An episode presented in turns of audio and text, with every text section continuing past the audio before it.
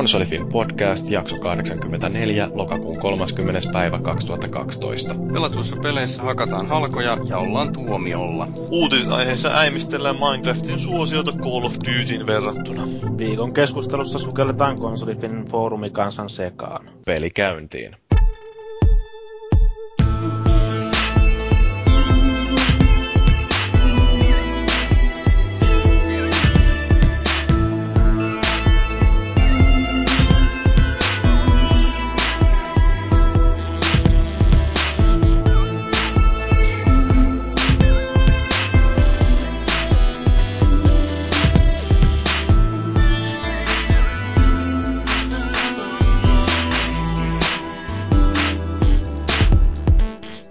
Mä jännitän tässä jakson ajan sitä, että kuka tulee valituksi Helsingin kaupungin valtuustoon, mutta ei anneta se häiritä. Tehdään tässä podcastia, jakso numero 84, ja meillä tällä viikolla puhutaan muun muassa no, asioista, joista foorumilla on puhuttu. Mutta ketäs meiltä nyt löytyykään täältä linjoilta? Minä nyt tietysti Jyri, tuttu ääni, vaikka kaikki ei ilmeisesti tunnistakaan mua, mutta niin tosiaan podcasti Illan isäntänä tänään ja sitten siellä linjoilla on meidän kulman kundi Paavi. Hyvää iltaa. Olemme tänään valvomassa vaaleja. Joo, arvotaan 64 varsinaista kunnanvaltuutettua ja muutama kymmenen varavaltuutettua. Niin, eikö se ole sama kuin arvottaista? Se on jotain sen sukusta. No, sitten meillä on tämä käänteinen Frozen Bytein välitankkaa ja Maagiset, joka huolehtii myöskin meidän PR-suhteista tonne Nintendon suuntaan, vai miten se meni? Näinhän se menee. Että niin, se on kiva hoidella suhteita suuntaan jos toiseenkin. Joo, oot kuitenkin toipunut noista pelaajan bileistä. Joo, oli ihan kiva niin kauan kuin sitä kesti ja hengissä selvittiin. Niin, niin, niin kauan parempi? oli kivaa, kun juoma tai noita drinkkilippuja kesti. Niin kauan oli kivaa, kun juomat meni alas eikä ylös. Mm. Itse asiassa drinkkilippu tuntui kyllä riittävän koko illan, että ei, aina joku tuli lyömään käteen uuden lipun, kun näytti, että ne alkaa olla loppupuolella. Että... Eikä se juominen kyllä siihen sitten loppunut. Että kyllä se Lauri, hyvärisen Lauriana hoitaa, tai hoitelee nämä hommat niin, että ne pääsee vielä vai, maistelemaan loppuillasta viskiäkin sitten, niin se aina toimii hyvin. Joo, ja sitten meillä on siellä Feelis Leo. Päivää. Mä tein suklaakiisseliä tossa ja perjantai-iltana ja pilasin sen tuolla, kun en saanut käyttää tärkkelystä oikein siinä, mutta sitten se Liikaa sotti, perunaa? Äh, ei, vaan mä laitoin maissitärkkelystä. Aha. Tämä otti niin paljon kunnian päälle tämä epäonnistuminen, että mä tiskasin, tiskasin ja tein uudestaan heti perään. Ja sitten se onnistui. Eihän se on määrästä kiinni, se täytyy vaan osata äh, valuttaa sinne keiton sekaan oikein. Mm. Sellaisena tasaisena nauhana, että ei tule klönttejä ja täytyy muistaa sekoittaa koko ajan. Joo. Meidän kokki kolmonen siinä. Niin, no.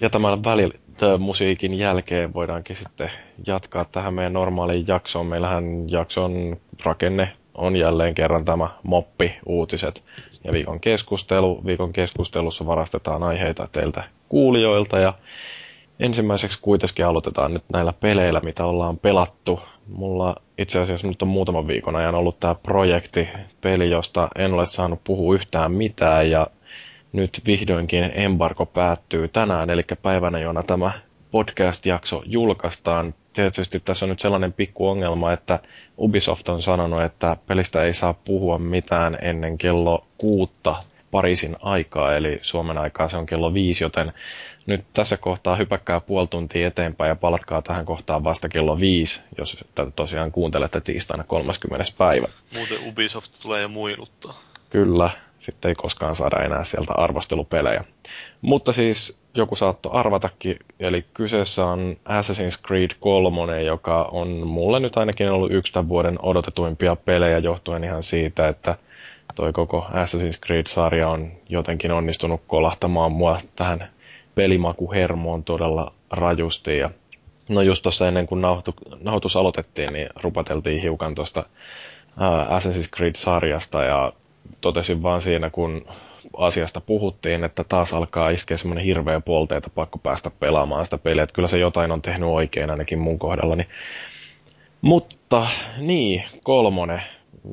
Se, tota, ihan ensimmäiseksi täytyy sanoa se, että niin, No, kun mä käynnistin sen ja katoin siitä alkuvideota, jossa kerrottiin hiukan, että mitä tarinassa on tapahtunut tähän asti, niin mulla heti rupesi tietysti kädet tärisemään ja oli sellainen olo, että kelle mä voisin mennä nyt purkamaan tuntoja, niin että juman kautta, kun tää on mahtava tää heti alku tässä näin. Ja postasit Facebookin kuvalla taas mikä olikaan. Niin. Joo, no Embargo, rikoit embargo heti siinä vaiheessa. Niin, kaikki näkee nyt, että minkälainen asennusruutu on, kun Assassin's Creed 3 pistetään pleikkarin kovalevylle, mutta niin, niin, ei siinä on sitten vähän myöhemmin tulee sellainen kohta, missä toi Desmondin isä kertoo sitten, että mitä on tapahtunut tähän asti. Desmondilla on isä. Wow, kauheeta. Joo, no siis en mä, itse asiassa mä en aio spoilata tästä pelistä juuri mitään, että niin, niin voi kuunnella kyllä ihan huolettomasti, ja toihan, että Desmondin isä esiintyy siinä, niin ei ole mikään yllätys, koska se tapahtuu siellä Revelationsin lopussa jo, että valjastetaan, että Desmondilla on isä. Spoilasit! Niin, Maagi pelaa Re- Revelationsia nyt, ja nyt sitten tulee tämmöinen kammoittava paljastus. Mutta tota, niin, tosiaan toi nykyaikana niin ollaan siirrytty jo aika lähelle sitä ihan viimeisiä hetkiä, että niin, niin lopun ajat ovat käsillä, niin kuin siinä on varmaan peliä pelanneille selvinnytkin, että jotain maailmanloppua tässä nyt ollaan estämässä. Sehän tulee maailmanloppu tänä vuonna. Joo, joulukuussa. Aivan se on, muuten, niin Se on ihan totta. Ja eikö se ollut sen takia just, että se niiden pitää viedä tuo tarinakuvia loppuun, että ne pystyy hyödyntämään tämä. Niin, no saa viimeisetkin miljoonat ennen kuin maailma loppuu. Niin. Koska eikö se ole niin, että se, joka kuolee rikkaimpana, voittaa? Kyllä, kyllä. Siis lopussa tulee high score taulukko ja sitten kello eniten. Sitten kun on toinen listi, jossa katsotaan, kenellä on pisin penis. Niin. Okei, okay, tämä Jatkakaa. Hyvin, hyvin jo liittyy tähän aiheeseen. No, anyway, siis tota, alkuun tuossa, kun sitä pelasi sitten, niin jotenkin siinä kerkesi unohtamaan, että tämä on Assassin's Creed, koska jollain tavalla ainakin mulle nyt, kun ö, lyhyen ajan sisään pelas kakkosen ja Brotherhoodin ja Revelationsin, niin ö, jotenkin tämä koko sarja alkoi jo tuntua siltä, että se on Etsion peli. Ja kun siinä päähahmo onkin joku ihan muu, vaikka se kuinka käyttäytyisi samalla lailla, tai niin kuin toimii samalla lailla, että liikkuminen on samankaltaista ja tappeleminen on samankaltaista, mutta jotenkin se uudet miljööt ja uusi päähahmo vaikutti sillä, että tosiaan unohtaa, että tässä nyt pelataan Assassin's Creedia. Ja siinä ensimmäinen muutama tunti onkin ihan, menee sillä näillä uusilla höyryillä, mutta sitten jotenkin siinä yhtäkkiä mulla iski sellainen pienehkö ö, turtumus siihen, että nyt tämä alkaa olla tätä taas samaa Assassin's Creedia. Ja ö, hetken aikaa meni sillä, että mä rupesin miettimään, että onkohan tämä nyt oikeastaan enemmänkin neljän kuin viiden tähden peli, kun jotenkin, en tiedä mikä siinä oli sellainen hetkellinen romahdus, mutta niin kyllä se sitten loppua kohti rupesi taas kerää vauhtia sillä, että tykkäsin siitä, miten sarja loppui ja nyt se on tosiaan sitten ihan oikeasti loppu tämä. Kuinka, kuinka kauan kesti pelata? Uh, hyvä kysymys. Enpäs huomannutkaan ottaa aikaa, mutta kyllä mä sanoisin, että siinä semmoinen 2-30 tuntia saa helposti enemmän. Mutta ei haitannut 10 tuntia liikaa. pelistä.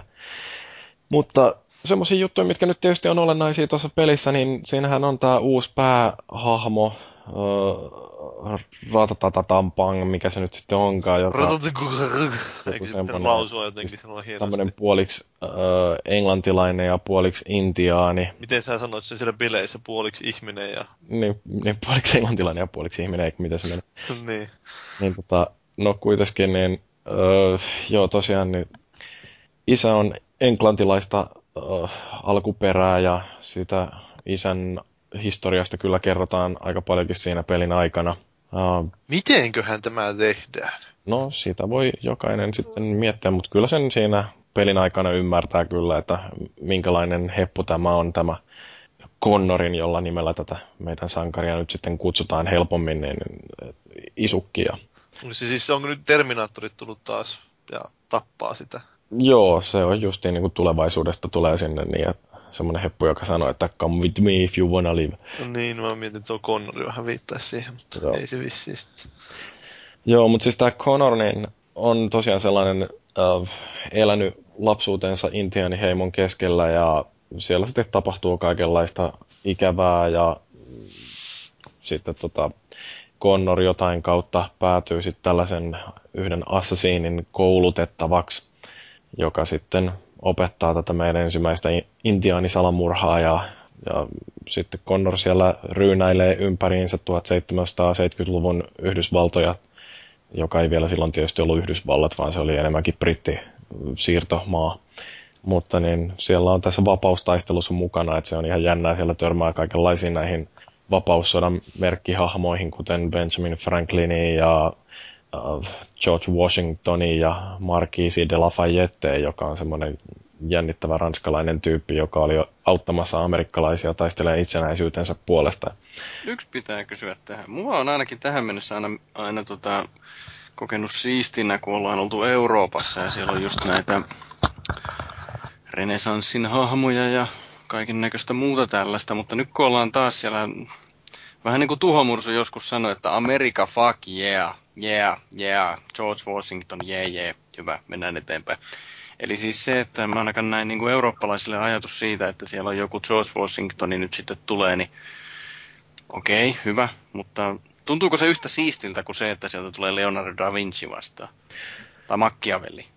No siis mun täytyy sanoa, että noista äh, ajanjaksoista, joihin nämä pelit on sijoittunut, niin mä oon ihan ehdottomasti eniten tykännyt siitä ristiretkien ajasta, että joku tuommoinen renesanssi Italia tai kaikkein vähiten vapaussodan aikainen Yhdysvallat, niin, tai, tai siis Pohjois-Amerikka, niin kiinnostaa tosi vähän. Mutta sitten toisaalta taas, niin just tämä, että kun satuin käymään tuolla Jenkkilässä kesälomalla ja näin niitä paikkoja tuolla Virginiassa ja jossain Etelä-Carolinassa ja tällaisissa, joihin viitattiin sitten noissa tuon Assassin's Creed 3 tapahtumissa, niin jotenkin se vaan tuntuu aika siistiltä. Et kyllähän se eurooppalaisesta näkökulmasta tämä, että on puhuttu jostain Roomasta ja Venetsiasta, jotka on paljon meitä lähempänä, ja sitten toisaalta osa tätä meidän yhteistä eurooppalaista kulttuurihistoriaa, niin joo, kyllähän ne on helpompi sisäistää, ja sitten toisaalta taas justiin jossain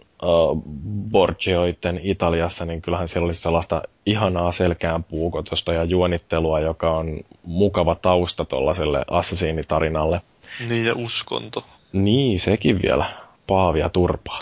Se on joo, se on tämmöinen mukava vastakkainasettelu. Joo, mutta kyllä tota, no siis toi on ihan mielenkiintoinen tapa, miten sitten toi esitetään tämä Amerikan itsenäisyystaistelu ja varsinkin se, että miten siellä niiden merkkihenkilöt ja ennen kaikkea George Washington niin ei ole välttämättä mitenkään kauhean puhtoisia pulmusia ja se, että miten niin kuin tämä intiaanien maitten ryöstäminen ja sitten toisaalta orjuus ja kaikki tällaiset ongelmat, mitä oli nimenomaan kauheasti esillä siihen itsenäisyystaistelun aikaan, niin niitä ei mitenkään yritetäkään tuolla silotella.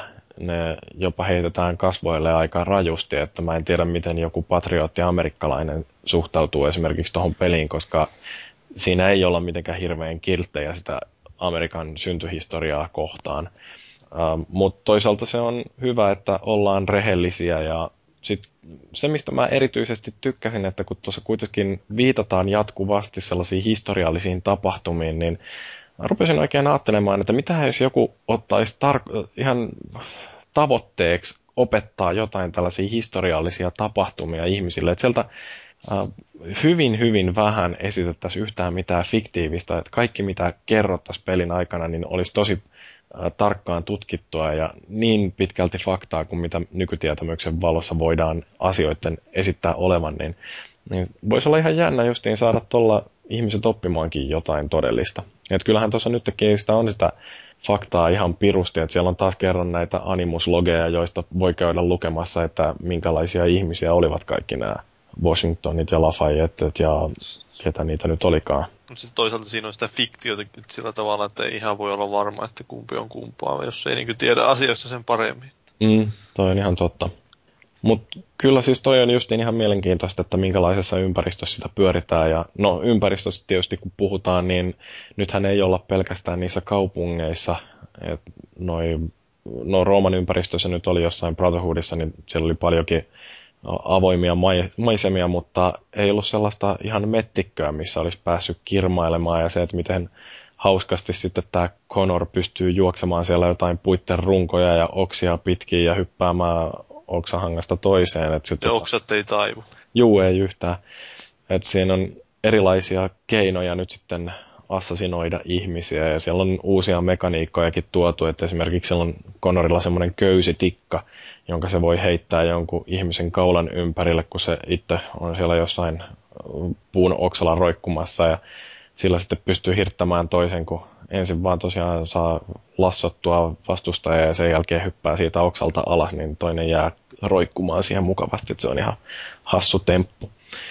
Ja yleensäkin toi liikkuminen, sitä on yksinkertaistettu sillä, että nyt ei tarvitse enää painaa sitä R1 tai mikä se boksilla nyt sitten onkaan se nappi, jolla aloitetaan nämä kaikki akrobaattisemmat temput, niin ei sitä tarvitse kuin siinä ihan alussa, että sen jälkeen vaan liikuttelee tattia, niin Conor liikkuu. Että tosiaan niin se on oikeasti siistiä, koska mä muistan, kun aina kun on pelannut Assassin's Creedia, niin se on käytännössä melkein sillä tavalla, että ensin katsoo mihin lähetään, sitten se liipasin pohjaa ja sitten tehdään, eli periaatteessa melkein pelas koko ajan niin kuin liipasin pohjassa. Mm. Joo. Li- liipasin ja pohja ja liikenteeseen siitä. Niin. Joo, nyt mm. ei tarvi niitä no. kumpaakaan. Et siinä on nyt yksinkertaistettu sitä liikkumista tosiaan sillä, että um, se normaali kiipeily tapahtuu ilman, että pidetään r pohjassa. Sitten jos haluaa hypähtää jostain kielekkeeltä viereiselle, niin sitten tarvii ehkä joissain tilanteissa painaa sitä r Ja sitten nyt se ei ota Connor sellaisia äh, harha-askeleita, jos ei paina rastia, eli aata, äh, vaan ainoastaan sitten, jos tietoisesti haluaa nyt tehdä joku oikein tosi vaarallisen liikkeen, niin sitten rasti pohjaa ja Connor hyppää sinne, minne osoitetaan. Mutta tuossa sitten toisaalta näkyy se, että Assassin's Creedissä niin se ei ole koskaan oikeastaan ollut mitenkään hirveän tarkka se ohjaus. Että minne nämä sankarit on liikkunut, niin on ollut enemmän tai vähemmän arpapeliä. Ja nyt varsinkin musta tuntuu, että tässä pelissä se ohjaus on toteutettu jotenkin kaikkein huonoiten tähän asti. Aha. Et siellä tulee todella paljon sellaisia tilanteita, missä Connor lähtee vähän minne sattuu. Ja sitten vielä kun siellä on jotain tällaisia tehtäviä, joissa on sitten valinnaisia äh, tavoitteita, muun muassa, että kun ajetaan jotain vihollista takaa, niin juostaan hirveätä vauhtia siellä väkijoukkojen keskellä ja vaatimukset tai yhtenä sivutavoitteena on se, että ei saa tönästä ketään. Niin se, että Connor ei sitten välttämättä aina liiku sinne, minne haluaisi, niin se saattaa törmätä vahingossa johonkin viattomaan kadulla kulkijaa ja siinä sitten tönästä hiukan, niin mulla ainakin oli pakko aloittaa sitten aina tehtävä alusta tai ainakin mennä edelliseen tarkistuspisteeseen. Että mitä iloa siitä on siis, jos onnistuu noissa? No, ei siitä mitään iloa. Mutta ilmeisesti saa trofi tulee siitä, no, että niin, kaikki nuo päätehtävät saa suoritettua sataprosenttisesti. Onko tuossa muuten tota, niin, ne checkpointit nyt harvemmassa kuin aikaisemmin vai onko se ihan samalla tavalla riputeltu?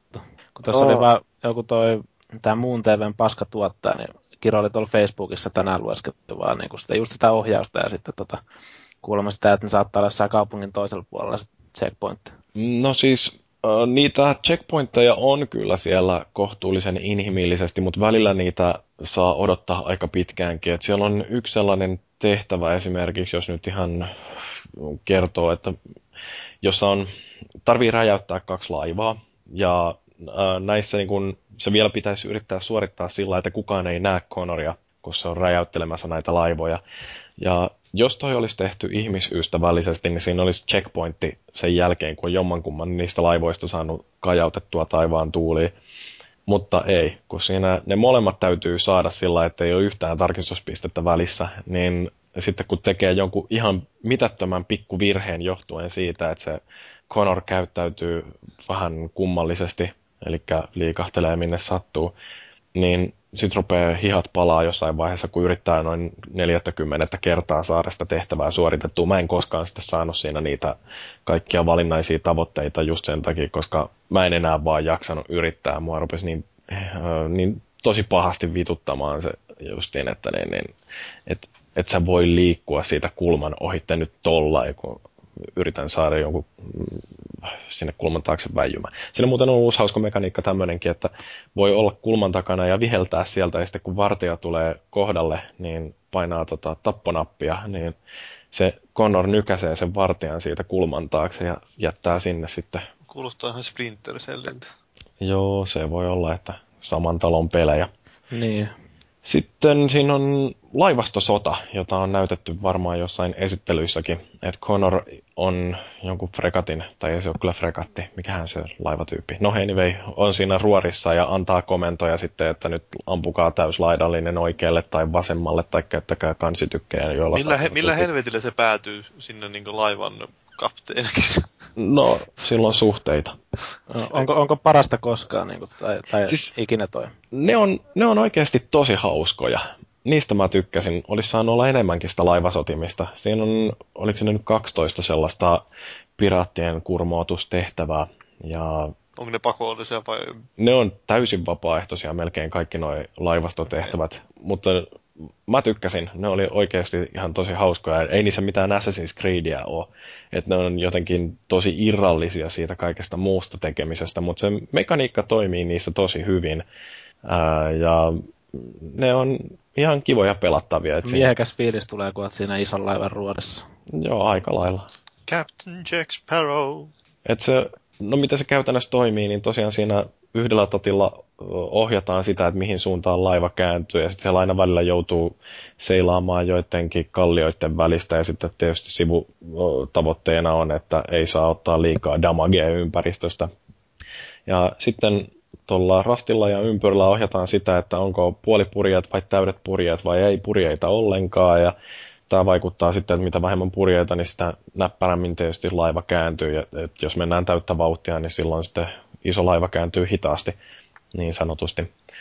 Ja sitten taistelussa täytyy yrittää saada sillä asen, asemoitua itsensä, että ö, jompikumpi kylki on vihollisalusta päin, jolloin voi sitten lasauttaa sen täyslaidallisen sinne vihollisen kimppuun.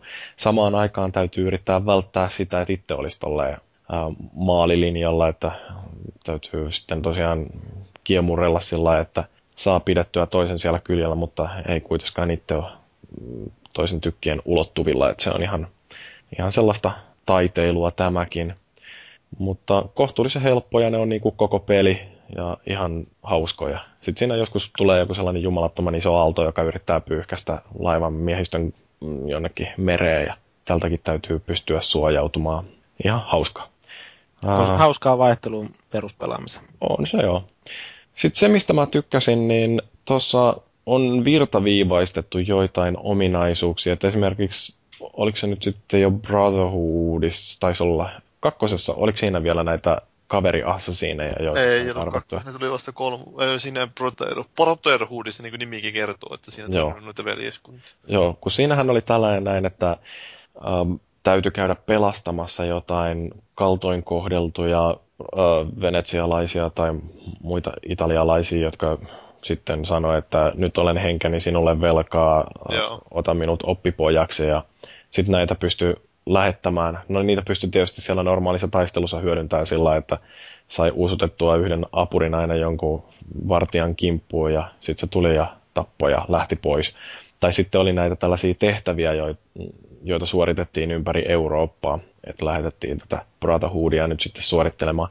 Mutta se, mikä oli Brotherhoodissa ja Revelationsissa sellainen ei niin käyttäjäystävällinen juttu, niin se, että kun tartti aina etsiä se joku ihme pulukoppi sieltä jostain katoilta, että pystyisi niitä, sitä kautta sitten komentamaan näitä assasiineja, niin nyt nämä kaikki apurit on käytettävissä mistä tahansa tai käskytettävissä. Et koska tahansa painaa vaan tuon vasemman alemman olkapäänapin pohjaan, niin sieltä aukeaa sellainen kiltavalikko, jonka kautta voi sitten antaa komentoja, että no niin, lähdepä sieltä nyt sitten jonnekin Connecticutiin ja käy räjäyttämässä ruutivarasto. Ja sitten toisaalta tämä, että miten näitä rekrytoidaan nyt näitä uusia kavereita. Koko pelin aikana niitä apureita voi saada korkeintaan kuusi. Ja nämä kaikki tulee sillä, että vapauttaa yhden kaupungin osan joko Bostonista tai New Yorkista. Kummassakin kaupungissa on kolme kaupungin osaa, jotka täytyy vapauttaa. Ja se vapauttaminen vie aika paljon aikaa. Että se ei ole nyt enää sellainen, että mennään ja tapetaan muutama vartija ja siitä saadaan assasiinikaveriksi. Vaan siellä täytyy ensin suorittaa hirveä kasa sellaisia pikkutehtäviä ja sitten sen jälkeen tulee sellainen vähän isompi tehtävä, jonka jälkeen sitten tämä kaupungin osan äh, yhteyshenkilö tulee sulle assasiiniksi. Ja koska tämä on tehty näin vaikeaksi tämä assassinin rekrytointi, niin vastavuoroisesti ne ei voi kuolla. Et jos ne epäonnistuu jossain tehtävässä, jota ne on suorittamassa, niin ne vaan haavoittuu ja on poissa pelistä muutaman minuutin. Että on muutettu sitä mekaniikkaa tolleen mun mielestäni parempaan suuntaan. Ja sitten toinen on, mikä oli ihan kiva siellä nyt tämä oli jo Assassin's Creed 2, että oli niitä pikasiirtymispisteitä, että kun eri tai puolilta... viemäreitä pitkin niin, että täytyy käydä ostamassa tai kunnostaa niitä jotain viemäreitä. Ja sitten kun meni yhden kunnostetun viemärin luokse, niin sitä pystyi hyppäämään siinä jonnekin toiseen viemäriin. Niin nyt tämä on muutettu kanssa aika lailla erilaiseksi tuossa kolmosessa, että enää ei olekaan sillä, että etsitään niitä viemäreitä ja yhden viemärin kautta pääsee siirtyyn toiseen, vaan siellä on näitä pikasiirtymispisteitä, joita on jo kummassakin kaupungissa alkuun yksi. Ja tämän pikasiirtymispisteen kautta ensiksi mennään maan alle, jolloin lähdetään siellä kaupungin tunneleissa ikään kuin seikkailemaan ja sieltä tunnelien kautta löytyy sitten näitä muita siirtymispisteitä, joita on, oliko niitä nyt 11 kummassakin kaupungissa. Ja se on tosiaan tehty enemmän pelimäiseksi näiden pikasiirtymispaikkojen löytäminen, että muutamia on sellaisia ihan yksinkertaisia, että samoilla on vaan tunneleissa ja sitten semmoinen tulee vastaan. Mutta sitten on jotain, missä täytyy ihan oikeasti vähän seikkaillakin ja tehdä jotain, suorittaa, että saa sen, tai pääsee sinne siirtymispisteen luokse. Ja se on niin kun, mun mielestäni parempi järjestys justiin noin, että niiden pisteiden löytäminen on tehty peliksi, mutta niiden käyttäminen on sitten taas yksinkertaista, että avaa vaan kartan ja sanoo, että hyppää tonne, niin pääsee suoraan siirtymään. Että ei ole enää sitä sellaista puolentoista kilometrin juoksemista, että ensin pääsee jonkun viemärin luokse, jotta sitten voi sieltä päästä hyppäämään jonnekin muualle. Että toi on mun mielestä sellaista kivaa virtaviivaistamista, missä on Assassin's Creed 3 onnistuttu tosi hyvin. Eikö se ole ihan sama kuin tuossa Skyrimissä? Siinähän on just samalla lailla, että kun jonkun paikan on löytänyt, niin kartta vaan esille ja osoittaa sehän siitä, Oblivionissa oli sama homma, tai Oblivionissahan sen toi justiin sen Quick Travel. Joo, sehän on noissa Bethesdan peleissä kaikissa, mutta tässä tämä on just sillä että kun se ei riitä, että kävelee siitä paikan ohitte, vaan nimenomaan, että se täytyy ihan äh, käydä seikkailemalla löytämässä ne pisteet. Mutta Joo, siis idea on vähän tuollainen justiin, että niin se fast traveli onnistuu ilman, että etsii ensin yhden fast travel pointin. Ja musta on sellainen ä, ominaisuus tuollaisessa vapaan maailman pelissä, tai no, eihän toi nyt ihan vapaan maailman peli on, mutta kuitenkin vähän sinne päin. Niin, ei Amerikka mikään vapaa maailma. Ei, ei niin. Mutta tota, tykkäsin tuosta ominaisuudesta. Sitten tappelu on se on oikeastaan varmaan vielä helpompaa kuin aikaisemmin, että mä en muista, että mä olisin kuollut koko sen 30 tunnin aikana, tai mitä nyt mulla tuossa pelissä meni, kun kourallisen kertoja tappelussa. Ja se edelleen sitä samaa, että sä ootat, että vastustajat hyökkää ja sitten painat kautta. Vuorolla. No juu, siis siellä on perustoiminta on justiin tätä, että vastustaja hyökkää, painaa ympyrää, jolloin vedetään toi vastaiskumoodi päälle, ja sitten mennään, mennään sellaisen ihme hidastustilaan vielä, jonka aikana siinä on varmaan niin kuin viisi sekuntia aikaa painaa sitten joko rastia, jolloin tekee sellaisen aseista riisuntaliikkeen tai sitten neliötä, jolla tapetaan. Mutta sitten tulee jotain sellaisia pikkasen kovempia vastustajia, joita ei pystykään sillä counterilla tappamaan suoraan, vaan ne täytyy ensin ikään kuin ottaa pois tasapainosta ja selkeä mätkiä muutama eikö kerta niitä Eikö se samaa aikaisemminkin tuli niitä isoja semmoisia harniskamiehiä? Mm, joo, on se oikeastaan vähän samantyyppistä, mutta tosiaan niin kuin, että et se idea on hyvin pitkälti sama kuin mitä se on aikaisemminkin. Mutta miten nämä ampuma-aseet sitten toimii siinä? Aa, joo, hyvä kun kysyt, koska toi oli mun mielestä ihan hauska sellainen uusi, että siellä voi välillä tulla sellaisia neljän viiden miehen ampumarivistöjä, jotka rupeaa tähtäämään niin silloin painetaan sitten pelkästään vaan rastia, jolla tempastaa lähimpänä oleva vihollinen ihmiskilveksi ja sitten nämä tyhmät ampuu sen. Öö, mikä on sellaista jonkinnäköistä vaihtelua tuohon peliin. Ja sitten tietysti välillä tulee oikein sellaisia tosi isoja pomoja, joita täytyy lyödä monta kertaa. Mutta nekin saa tapettua helposti joko assasinoimalla, jos pääsee hyppäämään jostain öö, räystää reunalta tai sitten just jos saa se tempastuu ihmiskilväksi. Mutta niin noin muuten tappelu nyt ei ole koskaan ollut Assassin's Creedien parasta antia, mutta ei se ole mua oikeastaan koskaan haitanut, koska eihän toi peli niillä mekaniikoilla muutenkaan välttämättä juhli. Et kyllä, Millä se sitä juhlii? Mun, mä siis tykkään kaikkein eniten sitä tunnelmasta ja tarinasta. Ne on ne asiat, joiden takia mä oon Assassin's Creedistä tykännyt aina. Ja kyllä nyt kun ton kolmosen on pelannut, niin voisin sanoa, että on toi edelleenkin mun suosikkisarja, siis uusi pelisarja tässä sukupolvessa. Että jotenkin se loppu ei jättänyt mua millään lailla kylmäksi. Tykkäsin siitä, miten toi päättyi.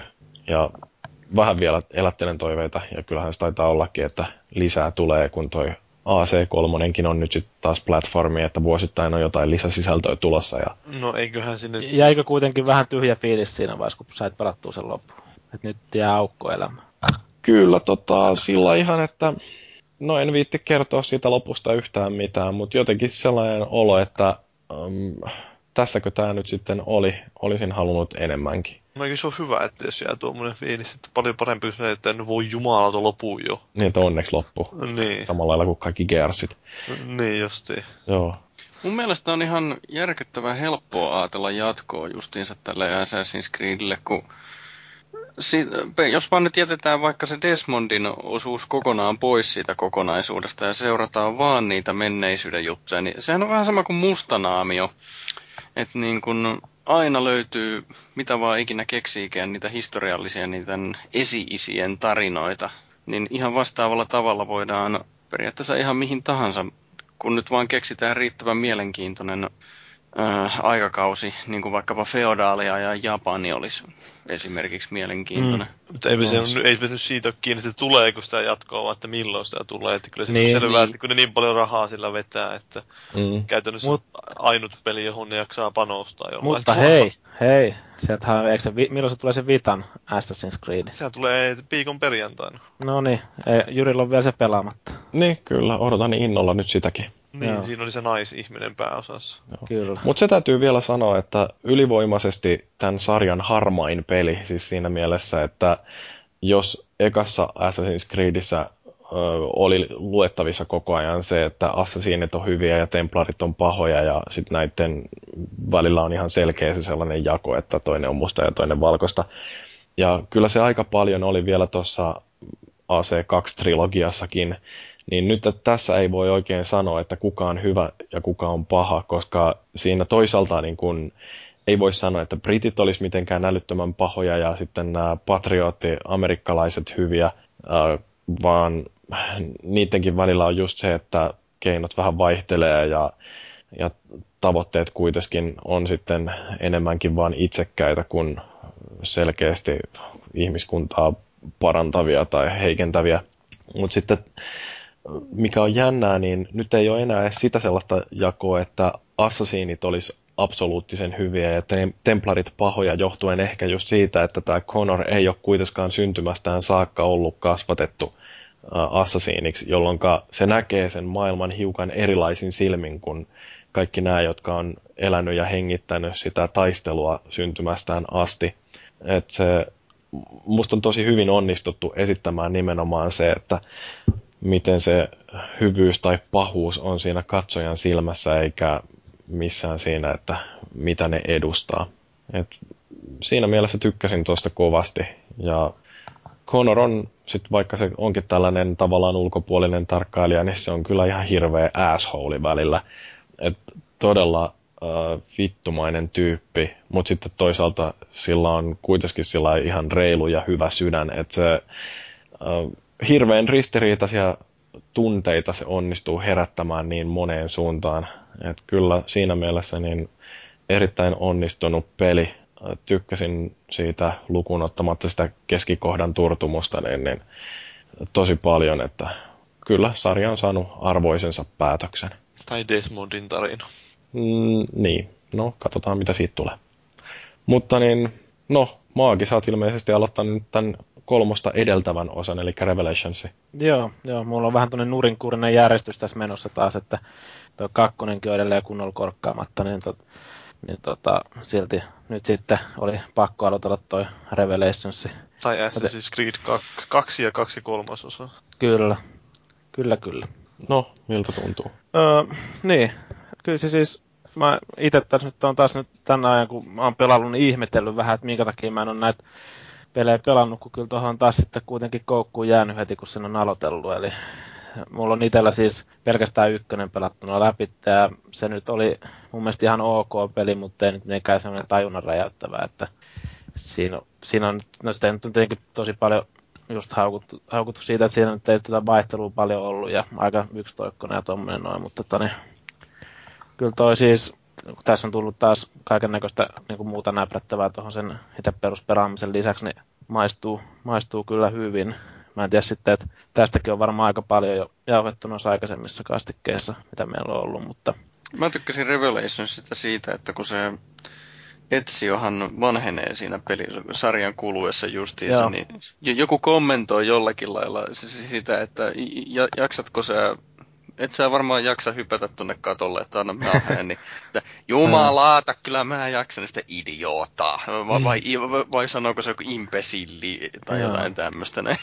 Niin, kyllä, ja... sanoo aina välissä italiaksi, vaikka muuten puhukin englantia. Sehän on semmoinen, tota, niin, tota, ja, siis senhän huomaskaan siitä heti, kun mä oon jonkun verran mä oon kakkosta pelannut kanssa, mutta se olisi mulla jäänyt joskus kesken. Niin tota, kyllä se niinku huomaa tietenkin heti siihen alkuunkin, että se Etsi on aika paljon niinku vanhentunut siitä kakkosen, varsinkin sieltä alkumainingeista, että semmoinen niinku karismaattisen näköinen, vähän niin kuin jopa vanhempi italialainen herrasmies, jolla on sellainen vähän harmaantunut parta. Ja Oletteko kokeillut niinku, pelata sitä italialaisella ääniraidalla?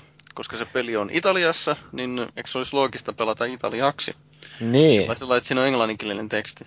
Sitten, en ole kyllä testannut, tai tämähän tapahtuu, eikö tämä nyt tämä Revelations, niin tähän tapahtuu Konstantinopolissa. Mm. No joo, no tota, siihen se ei sovi enää, mutta... Niin, niin mutta tota, niin kuitenkin sehän voisi olla ihan mielenkiintoinen kokemus. En tiedä, että miten ne on, miten ne on klaarannut sen niin kuin ääninäyttelyn sinne, tai että miten se on se duppaus niin kuin hoidettu, mutta... Sen huomaa, kun tarpeeksi pitkälle pelaa sitä italiaksi, että, että tota, se peli on ajateltu englanniksi ja käännetty siitä, siitä sitten italiaksi. Joo, mulla on itse asiassa tällä nyt niin kuin, tämmöisenä noviisena niin semmoinen kysymys, että eikö tämä Hookblade esimerkiksi ole nyt niin kuin ensimmäistä kertaa tässä Revelationsissa vai onko oh. vähän väärässä? Joo, joo niin tota, se, sehän alkaa Istanbulista toi peli? Se alkaa jo sieltä. Okay.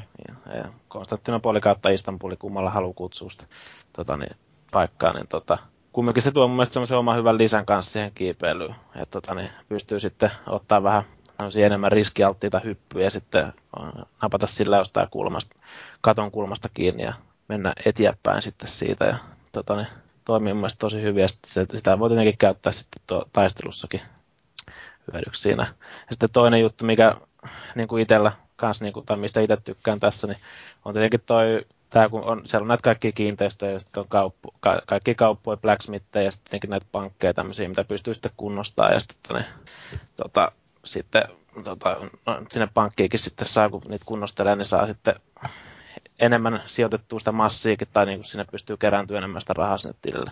Mulla Et, iskee Assassin's Creedissä aina justiin tämmönen, tämmönen, tämmönen Sims-pohatan fiilis, että mulla on aina pakko ostaa kaikki firmat itselleni siinä. Joo, joo siinä, on, siinä on jonkunnäköinen hohto itselläkin siinä hommassa, että niin en tiedä. Kai siinä niin kuin, tota, niin, semmoista pientä maailmaa mistä fiilistä sitten halusi. Sä varmaan tykkäsit sitten siitä kakkosesta, kun siinä oli se linnake, jota piti siellä ylläpitää ja korjata, ja mitä kaikki siinä tehtiin. Niin Fellu vai? Ei vaan sinä. Niin. No siis joo, kun mähän just sanoin, että kakkosta mä nyt en ole ihan hirveästi pelannut. Niin, no sen mä sanoinkin, että sä varmaan tykkäisit. Niin, tykkäisit. Oh, ok. No täytyy varmaan kakkonenkin ottaa tuossa jossain vaiheessa työallessa, vai jotenkin jotenkin toni, toi vaan niin karmeita, kun tuon tuo kolmonenkin on nyt ihan tuossa kulman takana, niin nyt mä ajattelin, että jos mä edes tämän Revelationsin niin perustelin itselleen, että jos mä pelaan edes tämän niin kuin läpi ennen sitä, että niin kuin jollain tavalla näkee, että miten se tarina päättyy siinä, vaikka en ole nähnyt välttämättä sitä koko matkaa siinä välissä. Mutta tota... Niin, no eipä sinun pitäisi olla mitään siis tavallaan, että jos videopeli lähtee pelaamaan, niin yleensä kannattaa ottaa se tuoreen osa siltä perusteella, että ne kuitenkin tavallaan iteroi niitä mekaniikkoja, että ne pelimekaniikat pitäisi yleensä olla parhaimmillaan siinä viimeisimmässä, tuoreimmassa osassa. Niin.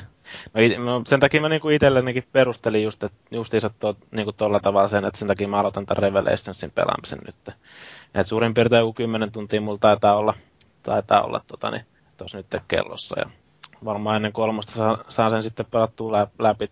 To, yksi juttu, mistä mä itse kanssa tykännyt, on ollut noin kanssa noin niiden pommien rakentelu ja sitten tota, niin, ne on kanssa ihan käteviä niin kuin jossain tilanteessa, että siinä sa- saattaa saada sitten vähän se isommankin massan sitten kerralla niin kuin heitettyä tai hoidettua päiviltä ja sitten siinä on tietenkin näitä kaikkia harhauta, niin kuin harhautukseen käytettäviä pommeja, tommosia, no, että niin ihan kätevää, kätevää kamaa kanssa siinä salamurhaamisen lomassa, että kyllä siinä, kyllä tuossa on niin kuin hyvin, hyvin taas aikaa saanut käytettyä. Et itse asiassa mä aloitin vasta lauantaina ton pelaamisen pienessä darrassa ja sitten että se huomasikin, että siinä on aikaa kulunut aika, aika mennyt aika siiville, että ei, ei sitten lauantaina tullut oikeastaan mitään muuta tehtyä kuin pelattua tota, että mutta toi on kyllä niin jännä jotenkin, että aloittaa jostain Revelationsista, että siinä on missannut kaiken, mitä on tapahtunut Desmondille ja kaiken, mitä on tapahtunut Eziolle, että öö, no, se on ihan mielenkiintoista, että kahdella tavalla voi aloittaa väärästä kohtaa. No, niin. mutta toisaalta ei sitten välttämättä kannata ruvata, jos se niitä, mä uskon, että alkaisi pikkuhiljaa vituuttaa, jos se pelaisi ennen kolmosta ne kaikki kolme peliä lyhyen ajan sisään, niin siinä alkaisi olla pikkuhiljaa täynnä jo tuota pelisarjaa. Mä voisin ottaa joskus testiin tonne. Että niin.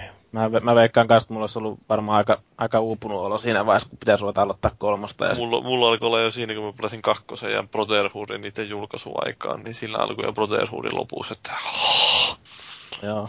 Ja sitten semmoinen huomio vielä itsellä, kun tosiaan sitten on pitkä aika, kun viimeksi on pelannut Assassin's Creed, mä itse pelan tosiaan PCllä, josta, jostain Steamin tarjouksesta on joskus ton ostanut, niin onhan tuo nyt niinku aivan jumalattoman kaunis peli kuitenkin toi. Onhan ne joo sinänsä, että nehän myy aika hyvin välissä näitä Assassin's Creed-paketteja siellä Steamissa, että saa ostettua niin tyylin kaikki pelit. Joo. muutamalla kympillä.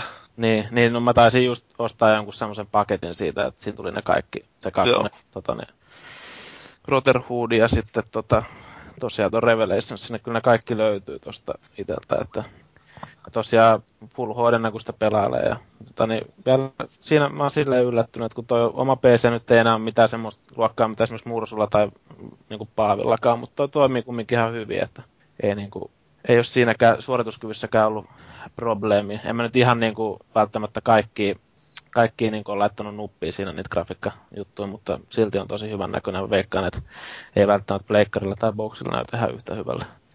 Joo, ei varmaan, siis mä pelasin itse ne boxilla nuo, mutta miten tämä muuten tosiaan Jyriltä piti kysyä tästä, sä pelasit vissiin pleikkarilla, se Joo. toimiko se kuinka hyvin? Kyllä siinä melkoisia framerate-ongelmia oli äh, välillä, mutta tota, ei mitään sellaista, mikä olisi kokonaan tappanut sen pelinautinnon, mutta en muista, että olisi ihan samanlaisia törmännyt aikaisemmissa osissa. Tietysti toi nyt oli vielä debug-versio, että pyöri tuolla debug-konsolilla, että voi olla, että sitä on vielä pikkasen viilailtu Joo, no myyntiversio mennessä, mutta... Sitä mä oon niinku itse miettinyt nyt, että tässä kun näitä on tullut, nyt PC, tai tota, tullut PCllä pelattua, niin että mitähän se kolmonen, onko, onko siinä niinku miten paljon tota, niin, muuttunut se just, että onko se muuttunut miten paljon raskaammaksi, että onko siitä mitä tietoa niin PC, että kannattaako sitä edes harkita. Sehän tulee myöhemmin vasta PClle taas Ubisoftin tapaa, että ja niin, joo. joku 20. päivä, kun se oli vai miten se oli? Joo, no ei mulla nyt silleen välttämätttä mitään hirveät kiirettä niin kuin sen pari vielä on, mutta ainoa mikä siinä niin kuin suoraan sanottuna vituttaa, niin on toi se Ubisoftin se Uplay vai mikä se on se. Niin, se on kyllä mahtava. Systeemi, että se niin kuin toimii siinä päällä vielä. Joo. Se, se pelkkä Steam ei riitä. Että se, niin, sitä mä en oikein ymmärrä, että minkä takia se on pitänyt laittaa koko... Joo, se on vähän turhalta tuntuu. Joo. Ja mullehan kävi silleen, että kun mä tuossa ajattelin, että mä vähän tota, niin vedestän muistoa kavereiden kanssa tuossa Splinter Cellissä, mikä tahansa se, onko se Convix? Joo. Niin tota, mä olin sen poistanut Steamista ja sitten tota, ajattelin, että mä, la- mä laitan sen uudestaan ja rupesin käynnistämään sitä. Sitten mä kopioin sen CD-kin ja laitoin sen siihen tota, Uplay-hommaan. Niin sitten se sanoi, että se on rekisteröity jollekin toiselle tunnukselle. Sitten mä rupesin miettimään, että milleköhän vitun tunnukselle mä olen rekisteröinyt. Enkä saanut sitä siinä sitten selville. Niin tota, olisi sinne varmaan Ubisoftin niin kuin tukeen voinut laittaa mailiin, mutta en mä tässä viikonloppuna nyt jaksanut, niin itse asiassa sen takia mä aloitinkin tuon Assassin's Creedin pelaamisen sitten, että siinä tavallaan ihan Kostoksi hyvä... Ubisoftille. Joo, tavallaan ihan hyvä homma, että tuli aloitettua se, mutta kyllä se nyt jonkun verran vitutti, että mä en pystynyt semmoista peliä, minkä mä oon ostanut, niin ruveta pelaamaan sitten uusiksi tuossa ainakaan niin kuin heti, että mä en usko, että siinä olisi viikonloppuna välttämättä tapahtunut yhtään mitään siinä niiden asiakaspalvelussa. Että tota, täytyy sitä ihmetellä vielä myöhemmin sitten. Se on näitä digitaalisen jakelua ihmeitä, kun tehdään se oikein. Kyllä. Joo, että ei tos kyllä mun, mun puolestani Steamin lisäksi ei tarvitsisi olla mitään virityksiä. Samalla tavalla mua ärsyttää suunnattomasti ne totani, Games for Windows Live-hommat sinne, että, ne, että se tulee kanssa siihen päälle sitten pyörii Steamin kanssa. Luulisin, että noikin jonkun verran, kun mikä rasittaa vielä konettakin siinä lisäksi, kun ylimääräisiä ohjelmia siihen hurraamassa. Joo, ei mulla varmaan muuta tosta. Joo. No, mitäs muita hienoja uusia pelejä? Paavi, kerro jotain Halo nelosesta. Öö, mä voin embargot siitä paukkuu sen verran myöhään, että ei uskalla kauheasti kertoa, että ne on sitten digiexpojen aikaan suurin piirtein taitaa itse asiassa olla. Hetkinen, mikä päivä tämä julkaistaan tämä? 30. 30, joo, okei, mä voisin vielä tarkistaa tuo embargon tuolta, mutta öö, niin, no en mä nyt tiedä siitä sen kummempaa muuta kuin, että öö, sen mä voin paljastaa, että peli on lokalisoitu täysin suomeksi. Oh. Yeah. Tää niinku, Onko siinä lähet... puheetkin suomeksi? Ei onneksi. Mutta siis, ei, niinku... ei pääse antaa ääniohjauksia Kinectiltä suomeksi. Ei, ei siinä minkälaista Kinect-tukea. Harmi. Se oli niin hyvä siinä Anniversary-sekin, sille toisin mieluusti ottanut, mutta... Öö, niin, no siis se on käännetty suomeksi ja siitä suomennosta lähinnä se piti mainita, että jumalauta se on kyllä niin kauheata pelata jotain nettipeliä, kun sieltä tulee semmoisia kuin tappoteppo. Siis tuleeko se, no, ne kaikki kommentit tulee siis suomeksi ja sillä Niin, niin, niin sit kaikki, kaikki teksti on käännetty. Joo. Mut niin, siis, vähän, siis, niin kuin, vähän niin kuin Magissä oli kanssa. Niin, siis ei siinä ole mitään semmoisia, että jos siinä tulee joku killstreak, niin sitten, että ne ei niiden huudot ei oo. Ei, joo, hyvä. Joo, mutta se on huvittava, jos joku on katsonut YouTubesta tai videotakin sitä pelistä, kun niitä on alkanut sinne ilmestyä. Tosiaan, että se vähän huutaa enemmän siinä se selostaa siinä nettipelissä, niin se on jossakin kohtaa se on koko ajan äänessä. Onko se joku... Monster Kill. Kuka siinä on sitten niin kuin suomalaisena kommentaattorina? Siis ei siinä ole, siis kun teksti on pelkästään. No joo, no hyvä. Siis Minkälainen se on se suomennos, kun toi Assassin's Creed oli sama juttu, että se on kokonaan myöskin suomeksi, mutta niin musta ne tekstit siinä on jotenkin todella kömpelösti kirjoitettu. No, on, on, on se ihan saatana monen tehtävä lähtee. Siis en mä tiedä, miten sä tuommoisen suomennat. Siellä käytetään semmoisia termejä, joilla ei ole semmoista lyhyttä suomalaista vastinetta ja puhutaan semmoista ihmeellisistä käsitteistä, jotka on sinänsä vähän niin epämääräisiä. Mm. Niin kuin termi rampansy Siis kun puhutaan jostain korttaanasta, että korttaana on niin kuin, tyyli ajautumassa hulluksi, niin sanotaan mm. rampanssi, niin sitä ei ole suomennettu ollenkaan. Siellä puhutaan vaan rampanssista. Se on tavallaan, no sitten se vähän niin kuin, no mitähän tuo rampanssi oikein tarkoittaa. Niin, mutta siis mä oon vähän sitä mieltä, että jos ton haluaa tehdä uh, oikein, niin sitten se kannattaa tehdä sillä kalliilla. Niin, niin mutta jos sitä ei meinaa tehdä oikein, niin parempi jättää tekemättä kokonaan. Et musta ainakin tuntuu, että toi Assassin's Creed oli just sellainen, että se on jotenkin halvalla jostain, mikä se nyt olikaan se... DivX Finlandista otettu testit se. Niin, BIT. British, mikä? BTI. BTI taitaa, joo. Joo, niin kuin, että, että siis niin kuin mahdollisimman nopeasti vaan saatu jonkinnäköinen suomennos, jota sitten vielä ainakaan tuossa Assassin's Creedissä ei voinut edes vaihtaa mistään pelin valikoista, että millä kielellä Joo, on ne siis kaikki tekstit sama, siinä. Vaan sun pitää sen katsoa sieltä nimenomaan boksin asetuksista se, että mikä, mikä kieli sulla on siinä. Ja kun siis, Eikö se se, että niin, ei, ei, se laatu, vaan se, että ne on siinä mukana. Eikö se näin mennyt? Niin kuin tuon Netflixinkin mukaan jossain. Niin, sehän on pääasia, että on tekstit, mutta siis on, sinänsä varmaan voi olla ihan hyvä, että joku se ehkä pystyy paremmin seuraamaan tai jotain, mutta en minä kyllä siis on vähän ikävää. Tuommoinen. Mm. Tuntuu niin kuin täysin hämärältä, jos niin pelataan nettipelejä, kun siellä tosiaan tulee kaikki on suomennettu, on kaikki mitalit ja kaikki tämmöiset niin kuin, tavallisesti tulee multikillit, että just niin Kill Trocity, Kill Tacular, Kill Manjaro, niin tulee yhtäkkiä ruumi, rumia ruumihia ja poteppoja. no niin joo. Mun mielestä se on just sillä, että no siis mä tykkään siitä, että kun kirjoitetaan jotain suomeksi, niin että sen vaikuttaa hyvin kirjoitetulta, että se kieli rullaa sillä niin kuin soljuu mukavasti. Että on, on hyviä kirjoittajia ja sitten on paskoja kirjoittajia ja toi on nyt sellainen, että ilmeisesti se alkuperäinen englanninkielinen teksti on ollut ihan hyvä, mutta sitten joku onneton suomentaja on mennyt tunaroimaan se, jolloin se vaikuttaa kömpelöltä. Siellä on onnettomia kielikuvia ja jotenkin se vaan se ei vaikuta suomelta, eikä varsinkaan hyvin kirjoitetulta Se on, sitä käännetään liian suoraan sille, että ei käännetä sitä ajatusta, vaan yritetään kääntää nimenomaan suoraan, mitä siinä lukee. Mm. Ja se ja. varmaan osittain johtuu just siitä, että tavallaan no, ensinnäkin ei ole kauheasti aikaa käytetty, ja toisaalta että nimenomaan on vain semmoinen lista jotain niin kuin repliikkejä, jotka pitää kääntää, ettei tavallaan tiedä edes välttämättä sitä kontekstia. Mm. Niin ei sinne pysty kauheasti lähteä sitä luovemmasti kääntämäänkään, kun tiedät, että kuinka paljon mitään se sitten lähtee menemään. Niin, mutta siis mä oon esimerkiksi aika varma siitä, että jos sut Paavi olisi pyydetty suomentamaan toi, niin sä olisit keksinyt sinne hyviä termejä, jotka olisi toiminut sit siinä kontekstissa. No ehkä, ehkä en. niin, no ei, mutta sitten kyllä sä nyt Suomeen osaat paremmin kuin hyvin suuri osa ihmisistä, että niin, no voi olla joo, mutta siis tuo on, niin, se, se on mun mielestä tyhmintä nimenomaan, että ei anneta sitä käyttäjälle valittavaksi. Mm. Nimenomaan niin kuin NREissäkin sentään saat valita, ja mä joka kerta valitsen, että ei suomea. Joo, ei sitä, ei sitä ei vaan pysty valita suomenkielisenä sitä Tuollaisessa itsellä kuitenkin tavallaan on oppinut irti noista tekstitystä sillä tavalla, että jos sitten jos ne taas ilmestyy siihen ruudulle, niin kyllä niiden välissä tulee vahingossakin sillä seurattua, ja mieluummin kuitenkin pitäisi ne tavallaan sitten pistää oikeastaan kokonaan pois päältä, että mukavampi, tavallaan helpompi keskittyä siihen varsinaiseen tapahtumaan. Että jos rupeaa lukemaan niitä tekstejä, niin et sä pysty samalla seuraamaan sitä ruudun tapahtumia niin hyvin. Siinä menettää kuitenkin aika paljon, varsinkin jossain televisiosarjoissa ja kaikissa. Että. Mm, no mulla on itsellä monesti silleen, että saatan pitää kumminkin niin kuin enkkusubea sitten vaikka jossain te, niin kuin sarjoissa silleen, että jos, jos on vaikka silleen, että ei pidä volaa ihan, ihan täysin. Niin, no, kyllä ymmärtää siis tietysti, niin. että ei aina pysty silloin, että voi olla, että jos on The Wireissa, niin on vähän semmoista epäselvää kieltä, ja siinä esimerkiksi ne sanoo ne itse tekijät, että ei ole tarkoitettukaan, että kaikkea ymmärrettäisiin. Joo. Mä muistan, siis jos on joku peli, jota pelataan niin netissä tyyliin NR tai Halo tai vaikka tämä Mag, niin mä muistan siinä Mäkissä just sen, että mulla oli suomenkielinen se... Niin, ja sitten ne paikka. Se lokalisointu, mutta sitten kaikki nämä tiimikaverit sun muita, niin, niin tota, ne puhukin sitten sillä englanniksi. Niin tota, kyllä se oli ongelma. Mun piti itsekin vaihtaa se englanniksi se Mäkin kieli ihan vaan siksi, että se helpotti niin kuin käskyjen no, antamista ja noudattamista.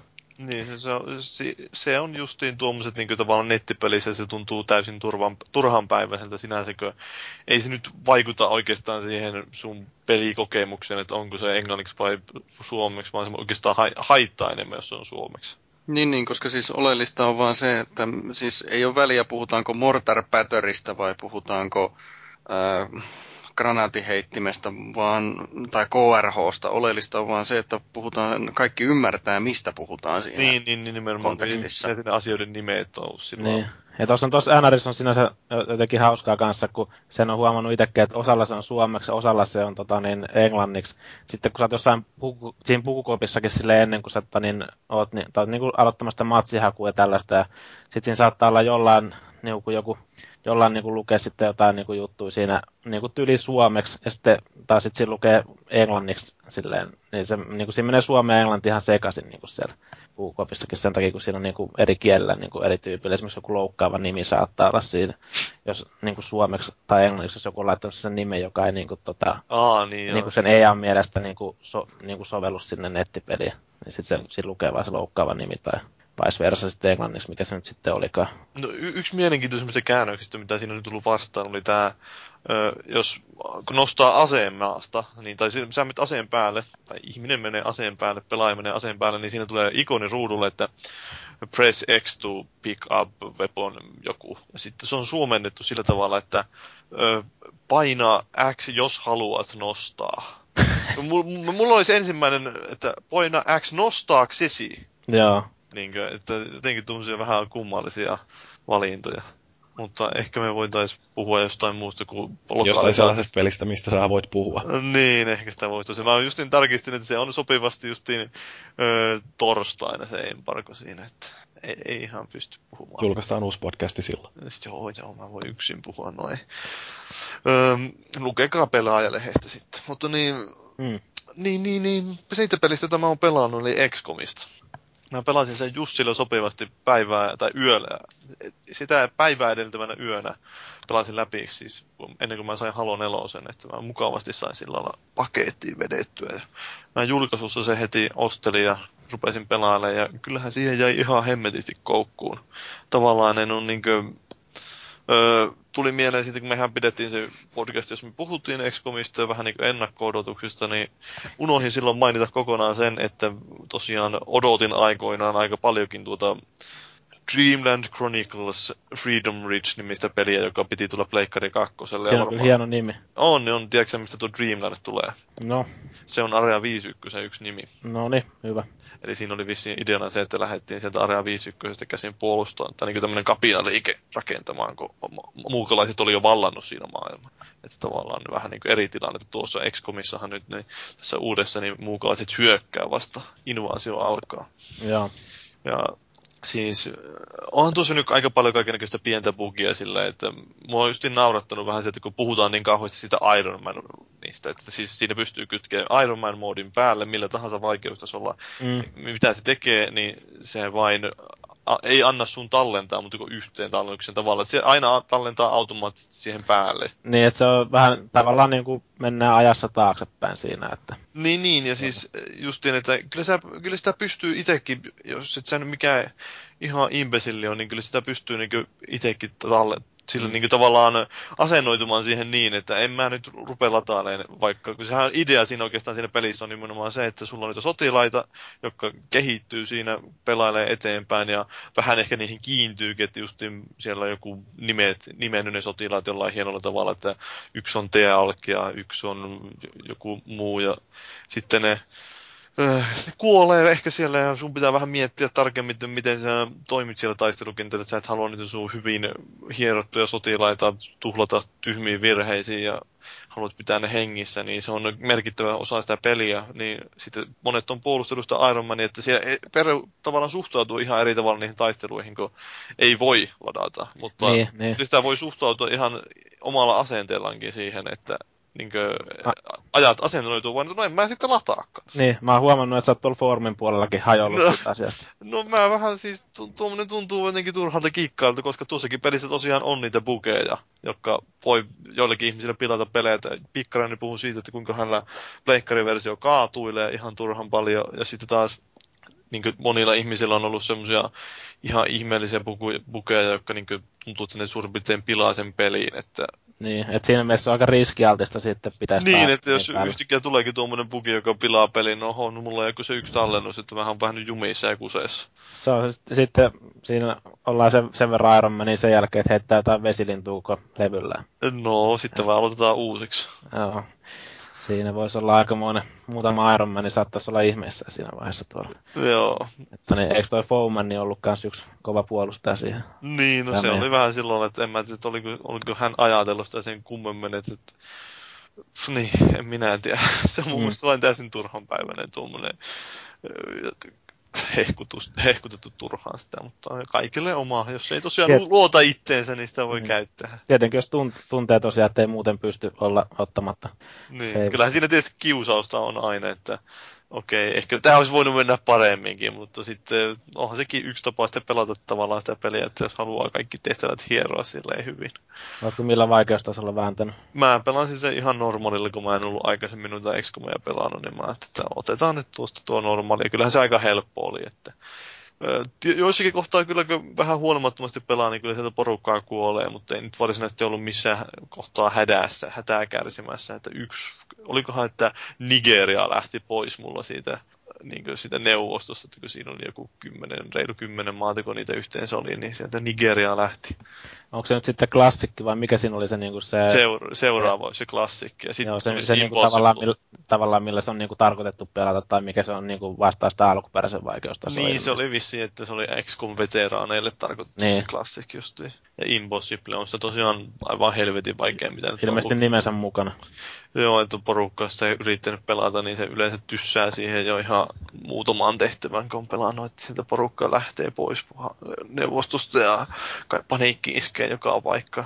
Onko toi kuin tarinavetoinen vai onko se sellainen, että se periaatteessa perustuu vaan ihan siihen taisteluihin, jotka ja kuinka randomilla ne generoidaan ne kartat esimerkiksi. Onko toi uudelleen peluarvoa kuin paljon? Siinä on, alussa on vähän enemmän, varsinkin jos ottaa sen tutoriaalin päälle, niin enemmän semmoista skriptattua meininkiä, mutta Muuten ei siinä ole semmoista varsinaista tarinaa juonta, siis ei mitään kauheita skriptausta, että okei, välissä sun pitää rakentaa, tai siellä tulee semmoinen tietynlainen tehtävä, että no olisi kiva, jos sä nyt vangitsit vaikka tuommoisen muukalaisen, tai olisi kiva, jos sä menisit nyt tuonne hyökkäämään tuonne tukikohtaan, tai että tavallaan ne vie eteenpäin sitä pelin yleistä linjaa, mutta ne ei ole kuitenkaan millään tavalla yleensä pakotettuja.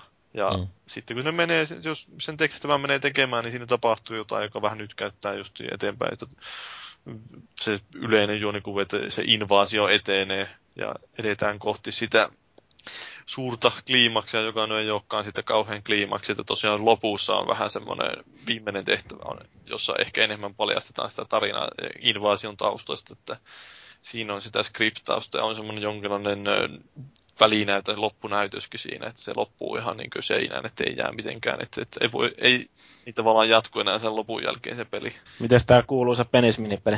Penis-mini, sehän on tämän äh, Assassin's Creedin juttu, tuo Penis-minipeli, mutta niin, tosiaan kun Juri mainitsi niistä tosiaan tuosta taisteluista, että tavallaan onko ne kuinka random generoituja, niin kyllähän ne on sille sinänsä, että kun menee tehtävään, niin sitä ei oikein tiedä, että mitä sieltä on tulossa vastaan, ja sehän osaa siitä viehätyksestä, että siellä on aina vähän jotain tiettyä arvaamattomuutta, vaikka tietenkin kierrätetään tavallaan samoja semmoisia. Siinä on, mä en muista kuinka paljon niitä yhteensä oli niitä erilaisia taisteluympäristöjä, semmoisia neliöitä tai laatikoita, joissa taistellaan. Mutta ei mulla nyt kauheasti toistoa tullut loppujen lopuksi niissä ihan perustehtävissä. Ainut vaan, että ne avaruusalukset tuntuu, että ne putoaa joka kerta sinne jonnekin mettään. Semmoisen kanadalaisen havumetsään, niin kuin jossain tähtiportissa konsana. Että se on vähän ehkä tyylisähköä muuten ihan mukavasti, että on niitä bensa-asemia. Tietysti sekin on huvittavaa, että just niin porukka puhuu, että aluksi mennään, että tämä tehtävä on Nigeriassa, että siellä on joku semmoinen amerikkalainen bensa-asema, jolla taistellaan. No niin. Mennään tuonne Nigeriaan taistelemaan, joo. Se on... Mutta eikö Nigeriassa ole Shellillä ja Exxonilla toimintaa? Mm, Esso siellä. Niillä varmaan, joo, mennään Shellin baariin taistelemaan muukalaisia vastaan.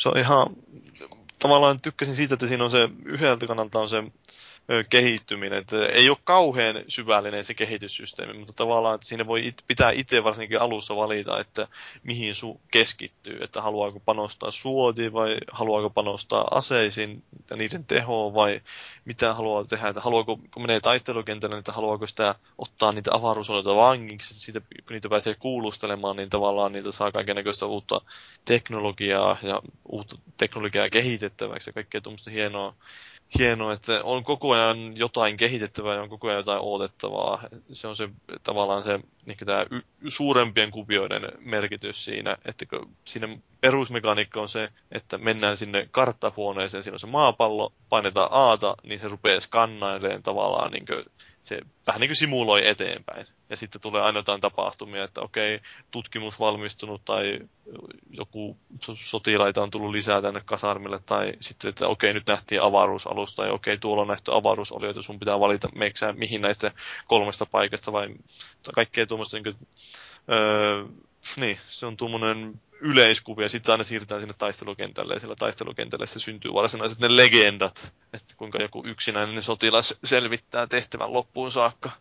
Ja tietty siinä taistelussakin on tietynlaista satunnaisuutta, just että kun ne monia ihmisiä on vähän ihmetyttänyt ne prosentit, että vaikka on 90 prosenttia osuma prosentti, niin se ei välttämättä osu kuitenkaan. Että se on tämä todennäköisyyksien luonne, että ihmisillähän tunnetusti, tai ihminen, ihmisaivot on huono hahmottamaan todennäköisyyksiä se, että flippaa kolme kertaa kolikkoa ja saa kolme kertaa klaavan, niin se ei vaikuta siihen todennäköisyyteen, että mikä tulee seuraavaksi. Näinpä.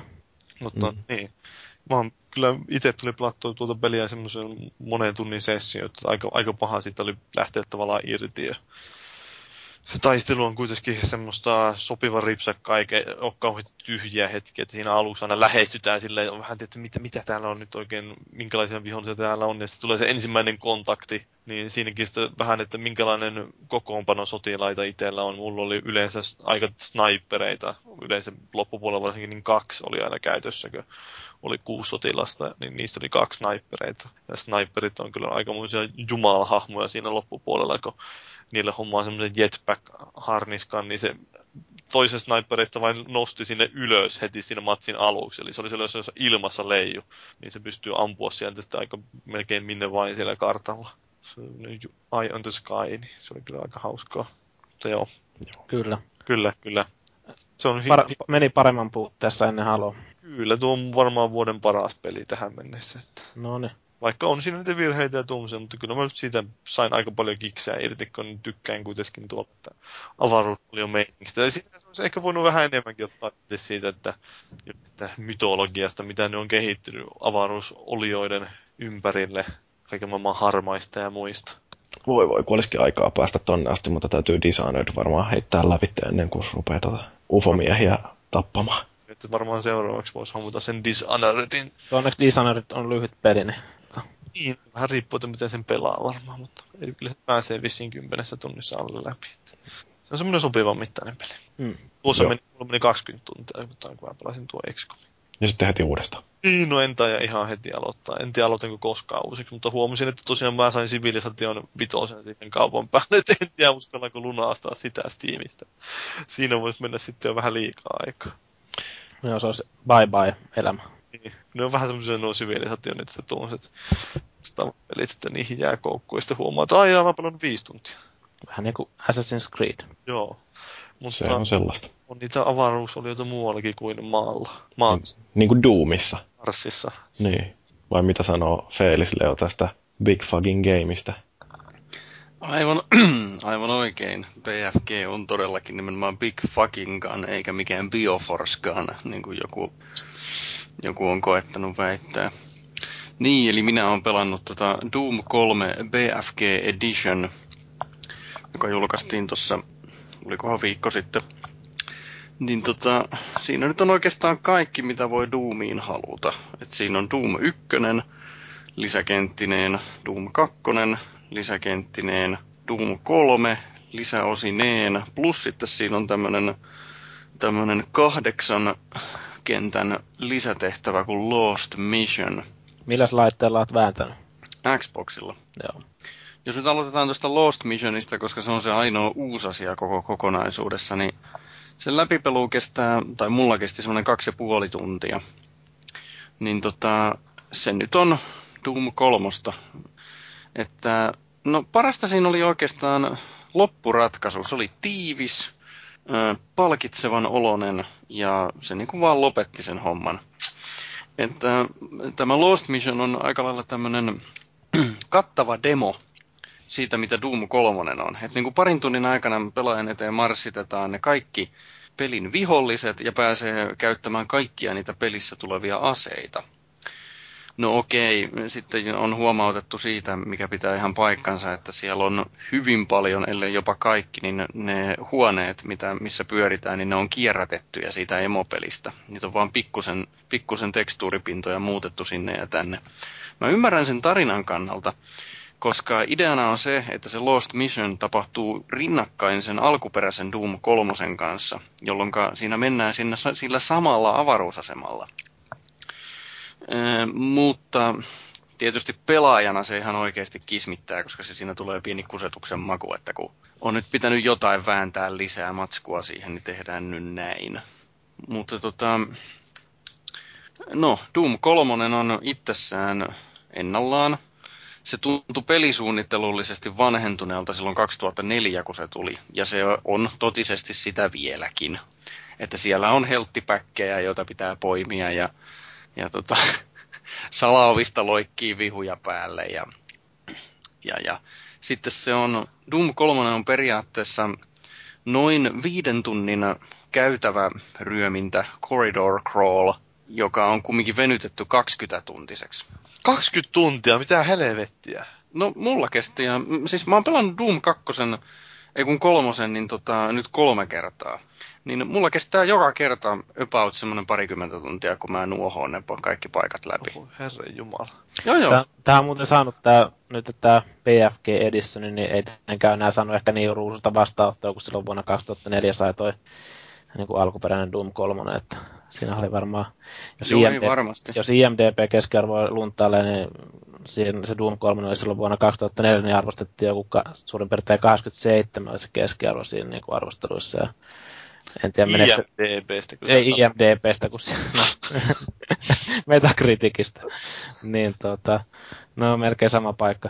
Mutta tota, nykyään se on sitten, en tiedä, en ole katsonut nyt viime päivinä, mutta varmaan jotain jossain alle 70 olisi se ollut siellä vai jotain, jotain sellaista kuitenkin. Että... Joo, siis e- ei mikään ihme, koska tota, se on just semmoinen, että kun Doom 3 on pelannut pari tuntia, niin ei se muutu yhtään miksikään se pelaaminen siinä, kun pelaa 18 tuntia lisää. Että tota, mä oon jostakin syystä, mä oon vissiin jotenkin friikki, mutta siis mä ihan oikeasti oon ty- tykkään siitä, jotenkin siitä ideasta ja tarinasta ja paikasta. Ja jotenkin, mä, varmaan siinä on se, että mä tykkään näistä vanhoista Metroid-peleistä, jossa oltiin niin kuin yksin isossa maailmassa ja sielläpähän mentiin. No nyt ei ole varsinaisesti iso maailma, vaan se on vaan ahtaat käytävät. Mutta siitä huolimatta jotenkin semmoinen hengissä säilymisen fiilis siinä kumminkin. Joten mä tein, tein kolmannenkin kerran samalla lailla kuin kaksi kertaa aikaisemminkin, eli pienissä erissä.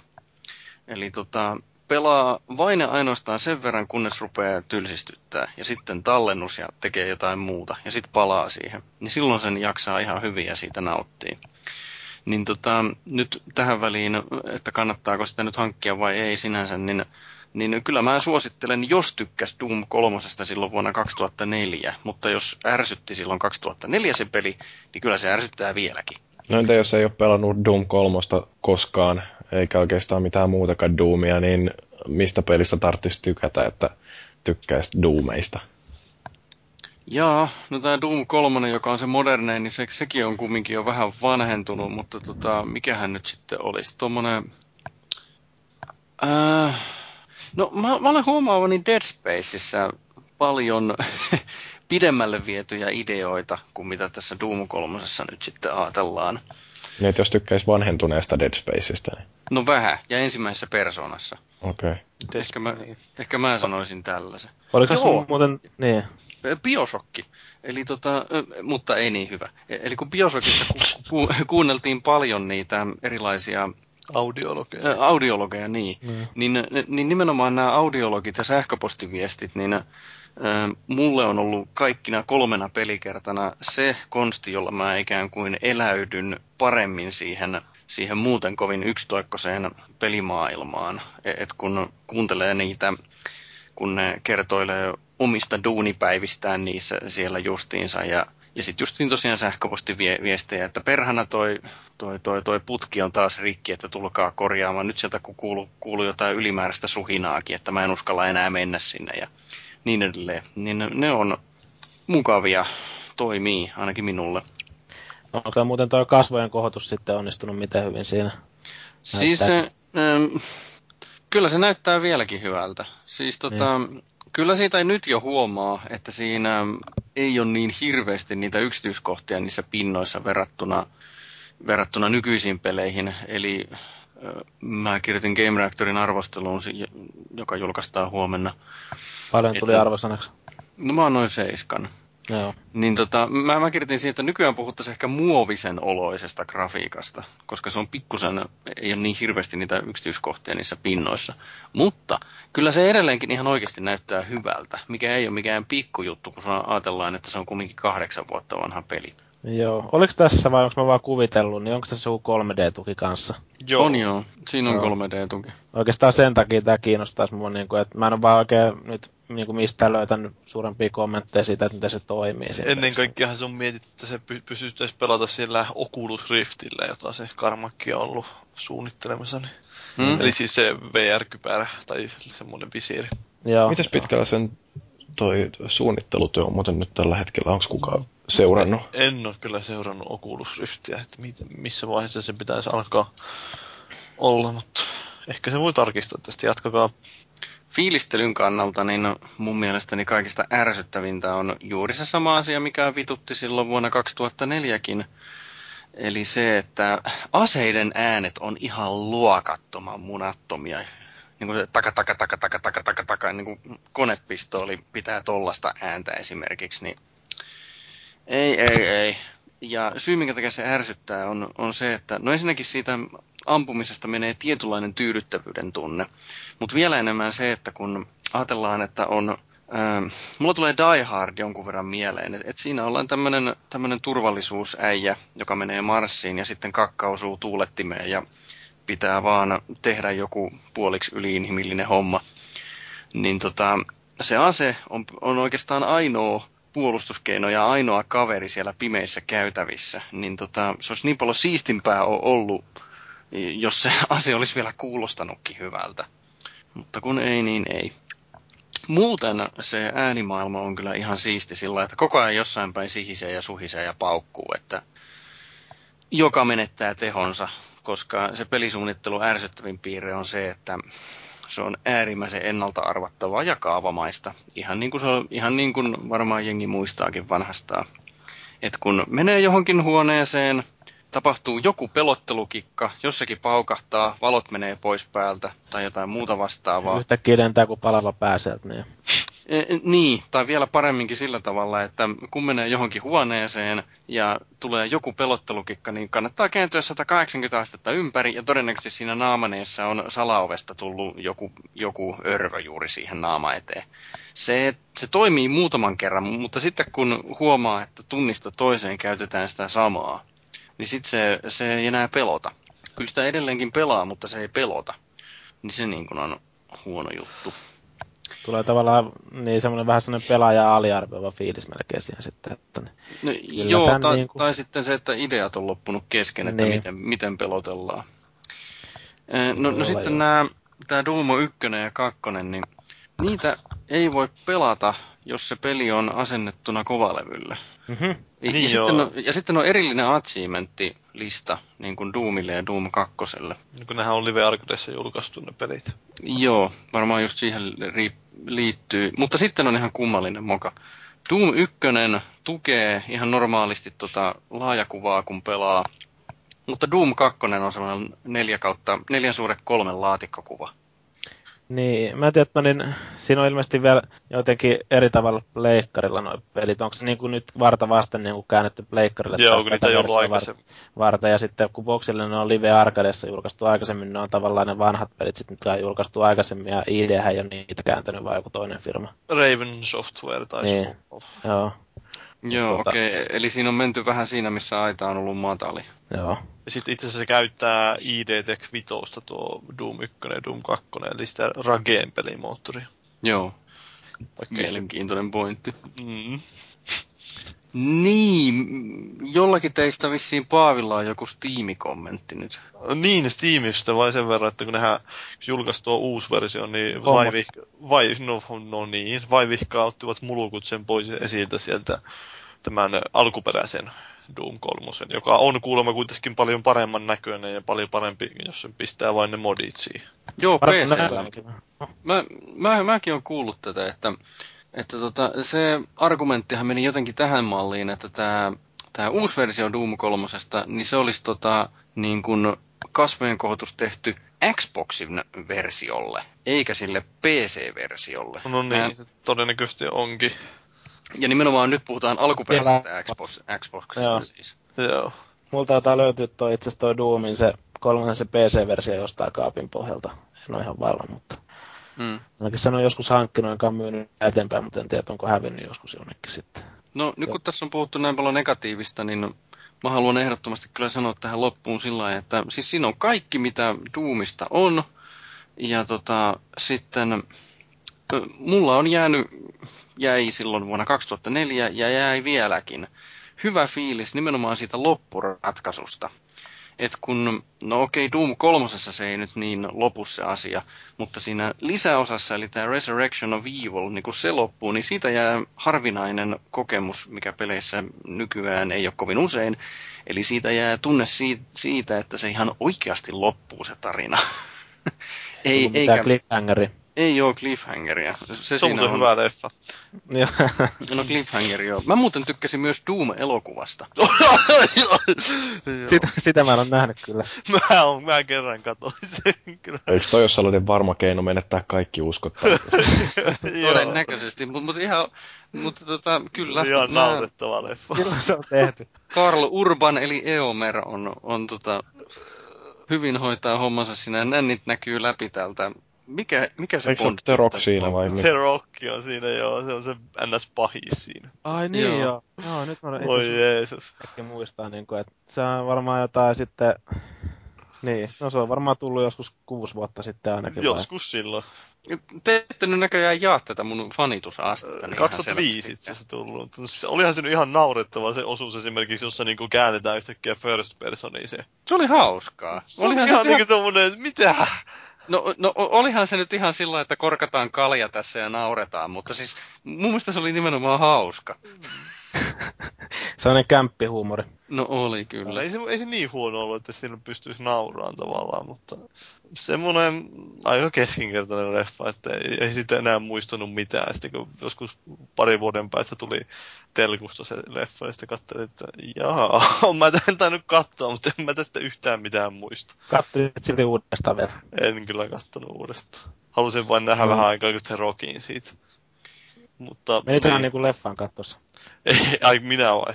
Vai niin. kuka? En Sit... minä. No. Mä kävin ihan elokuvateatterissa aikoinaan katsomassa sen no Doom-elokuvan. Niin. Siellä se varmaan pelotti ankarasti. Mm. Jösses. Suositteletko treffileffaksi? treffileffaksi? No en mä nyt kyllä treffileffaksi välttämättä suosittele, mutta tota, mitä mä muuten suosittelisin treffileffaksi? Öö, Justin Timberlakein ja ton Mila Kunisin öö, duona toi Friends with Benefits, joka on suomennettu, että vain seksiä. Tämä on loistava leffa noin niin kuin treffillä tietysti, varsinkin jos haluaa antaa tietyn vihjeen emännälle. Joo, niin, mutta siis...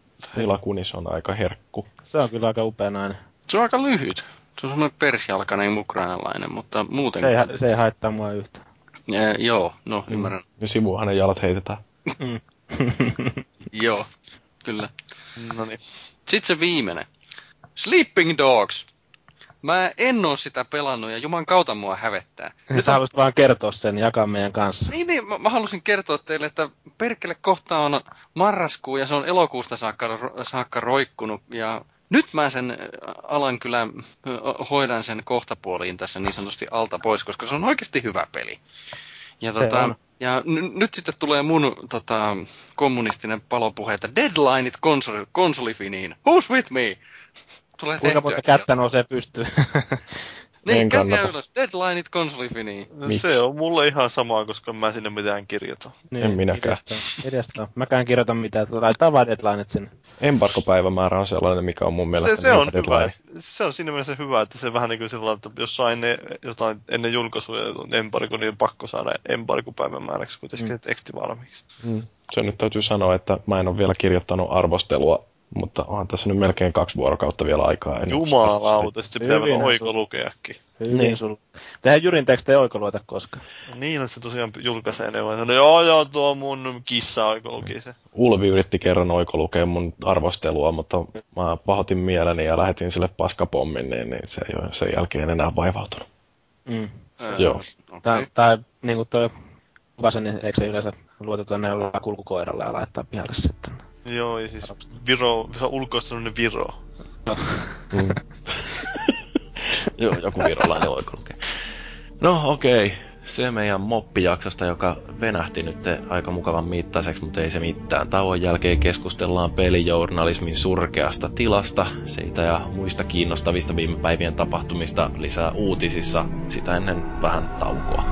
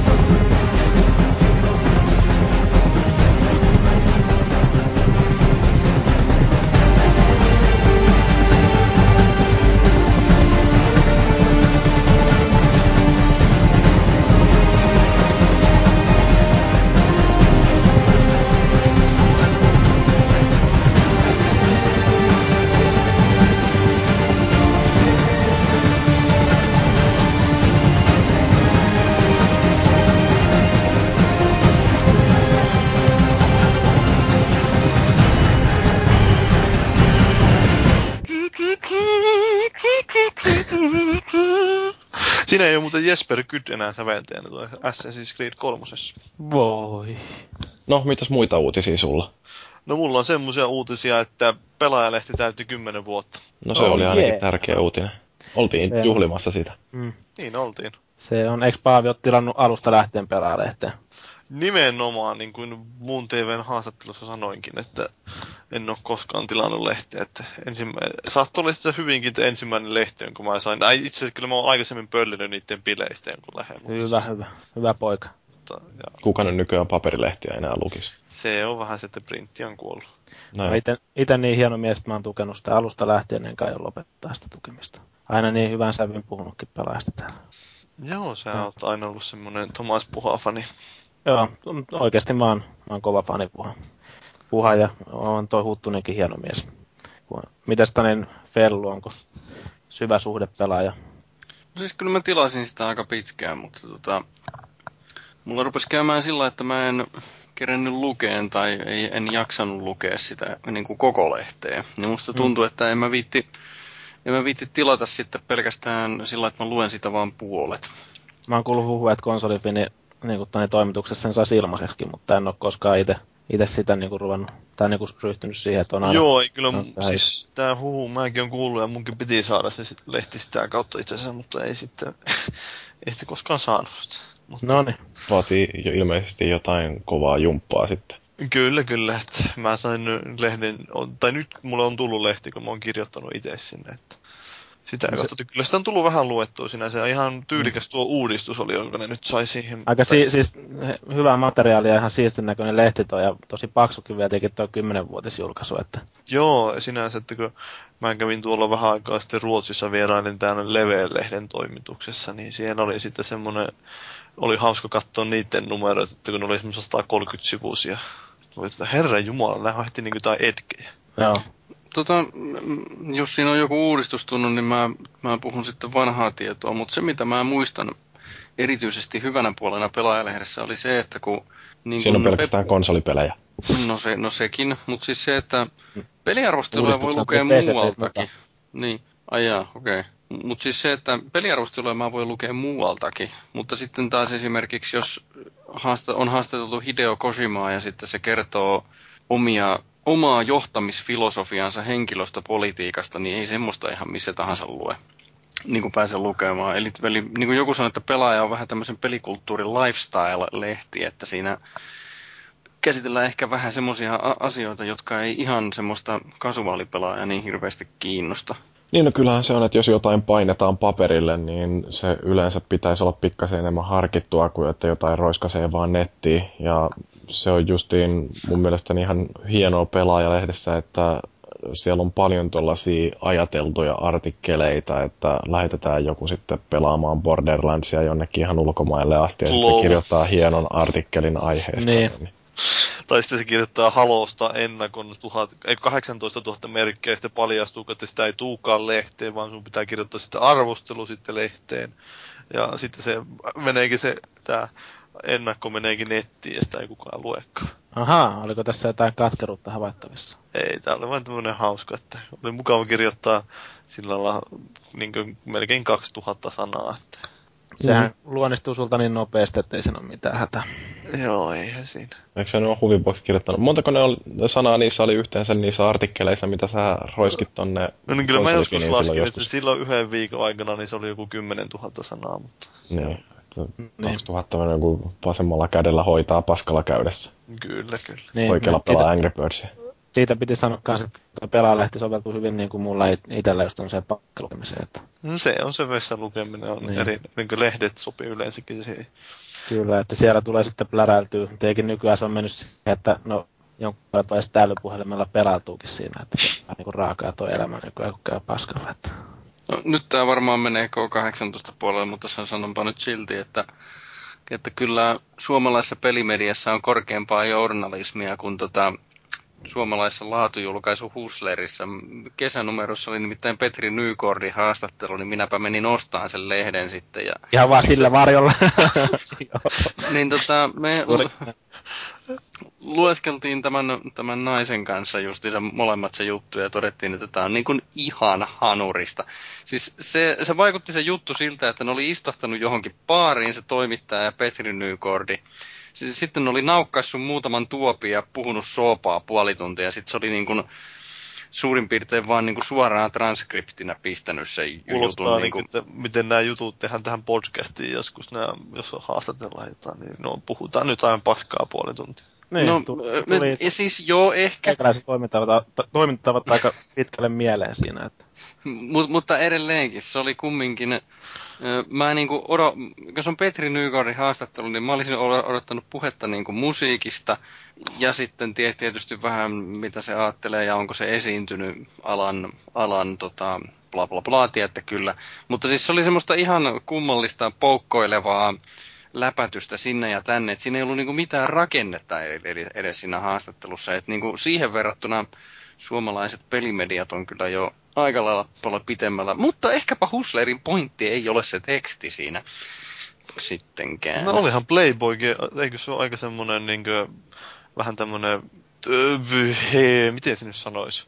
No niin, ja tervetuloa niin, kaikki like... kuulijat, jotka olette nyt vasta tullut mukaan tähän lähetykseen. Tässä meillä tosiaan on uutiskeskustelu käynnissä tässä Konsolifin podcastissa. Yritetään suudestaan. Paavi, mitäs uutisia sulla No niin, no siis nyt kun tästä puhuttiin tästä pelimedian laadusta, niin Jenkeissä ei ole kaikki ihan niin tyytyväisiä tähän pelijournalismin tasoon, jos halutaan käyttää tuollaista sanaa.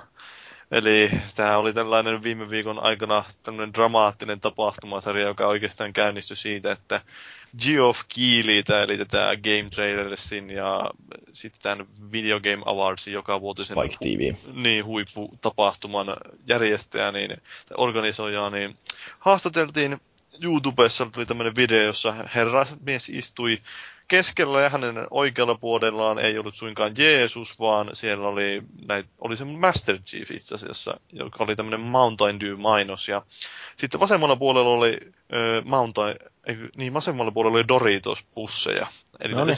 Sips-pusseja. Ja sitten porukka vähän sillä katsoi, että mitä helvettiä. Onko tämä mies nyt ihan täysin sellautti? Se on vähän semmoinen tani Ryan Seacrestin näköinen kaveri. No en tiedä siitä, ei näytä yhtä paljon Ryan Seacrestiltä kuin tämä Communityn Jeffi, mutta äh, kuitenkin, niin siitä tosiaan ei kauheasti tykätty. Ja sitten sen lisäksi, että Neogaffiin tuli tämmöinen joku miljoona sivua pitkä ketju, niin Eurogamer kirjoitti sitä tämmöisen artikkelin, taisi olla itse asiassa Rob Florence, joka sen kirjoitti tämän artikkelin, jossa niin kuin, vähän niin kuin käytettiin tätä ikkunaa, tai siis kuvaa ponnahduslautana tällaisen keskustelun, että minkälaiset suhteet on peliin näillä journalisteilla ja velimedian edustajilla taas sitten näihin mainostajiin ja PR-miehiin. Ja siinä mainittiin tässä artikkelissa taas tämmöinen brittiläinen tapahtuma kuin Game Media Awards, jossa siis jaetaan näille brittiläisille pelimedian edustajille palkintoja ja semmoisen kuvan siitä nyt sai siitä tapahtumasta, että pääasiassa ne, jotka niistä palkinnoista päättää, niin ne taas on peli PRn edustajia. Joo, toi on mielenkiintoinen justiin, että kun pelibisnes on kuitenkin aika sellainen pienissä piireissä pyörivä leikki, ja siellä kaikki tuntee kaikki. Et, Varsinkin Suomessa. Niin no, joo, se on, että minne tahansa meneekin tuollaiseen pelitapahtumaan, niin siellä on aina ne samat naamat. Mutta kyllä se maailmallakin on justiin tuolla, ja se on kauhean vaikea sitten äh, pelimedian irtautua jotenkin siitä äh, julkaisija- ja studiobisneksestä, koska ne on ne harvat firmat, joista kirjoitetaan niitä juttuja, samoja ihmisiä tapaa koko ajan – niin kyllähän siinä rupeaa niitä henkilökohtaisia suhteita muodostumaan, niin silloin alkaa olla todella vaikea pitää se sellainen jonkinnäköinen objektiivisuus uutisoinnissa ja se on kieltämättä ongelma, jos haluaa, että uutisointi ja juttujen kirjoittaminen, kaikki ennakot ja arvostelut, että ne olisi riippumattomia. Siis tähän nimenomaan se, että tavallaan kyllähän sitä jokainen voi sanoa, että ei, ei se vaikuta. Mm. Tavallaan, että mä esimerkiksi, jos nyt käytetään henkilökohtaista esimerkkiä sillä että tavallaan mä tunnen killin, että ei se vaikuta, no se on vähän ehkä eri asia, että killi sinänsä ei niin ole kehittänyt mitään peliä, että tavallaan vähän eri asia, että jos mä tuntisin vaikka, no käytetään esimerkkinä vaikka jotain trineä, että mä tunnen henkilökohtaisesti sieltä jotain niitä kehittäjiä suoraan, mm. niin mä voin sanoa, että ei se vaikuta siihen, että minkälaisen arvosanan mä antaisin siitä peli, sille pelille tai minkälaisen arvostelun mä kirjoittaisin. Mutta todellisuudessa ne on kuitenkin sillä lailla, ne vaikuttaa semmoisella tasolla, johon ne ei niin itse pysty taas vaikuttaa. Vähän niin kuin tämä markkinointikin, että voi sanoa, että okei, ei var- markkinointi vaikuta muhun, jokainen voi sanoa, mutta oikeasti tuskin ne käyttää sitä, sitä olisi tutkittu niin paljon, tuskin sitä rahaa panostettaisiin niin paljon oikeasti siihen, ellei se vaikuttaisi. Mm. Niin, se on hyvä, ettei toi Tontsakaan kirjoittele mitään Trine-arvosteluita, kun se käy harva se päivänä dokalle niiden Frozen Bytein kavereiden kanssa. Mm. Niin, mutta ajattelen nyt kyllähän se Paavi just että jos sä nyt kirjoittaisit jonkun äh, hirveän haukkumisartikkelin jostain halosta esimerkiksi, niin kyllä siinä voisi killiltä tulla vähän kylmää katsetta, kun seuraavan kerran jossain törmäätte. Niin, no totta kai. Kyllä mä itse mietinkin sitä, että olisi hauska kyllä, jos mä olisin antanut Halo neloselle jonkun vitosen, niin olisi hauska nähdä, minkälainen reaktio tulisi sieltä, mutta ei ollut tarvetta siihen sortua. Mm. Kyllä mä ainakin muistelen tästä korrup- oletetusta korruptiosta sen, että kun mä aikoinaan kirjoitin tuosta Alan Wakeista, ja tota, mä sanoin, että se on kertakäyttöpeli ja, ja sitten se mä annoin vain neljä tähteä enkä viittä, niin tota, kyllä mä muistan, että tämä Killi oli käynyt kommentoimassa. Muistaakseni kommenttina oli se, että, että tota DLC-materiaalia on tulossa ja näin, niin tota, no, ky- kyllä mua vähän, vähän tota, lainausmerkeissä pelotti se, että tota, mitäs nyt tapahtuu, kun no ei se. kaikki odottaa niin paljon tätä peliä, mutta en mä nyt sitten antanutkaan viittä tähteä. Mm.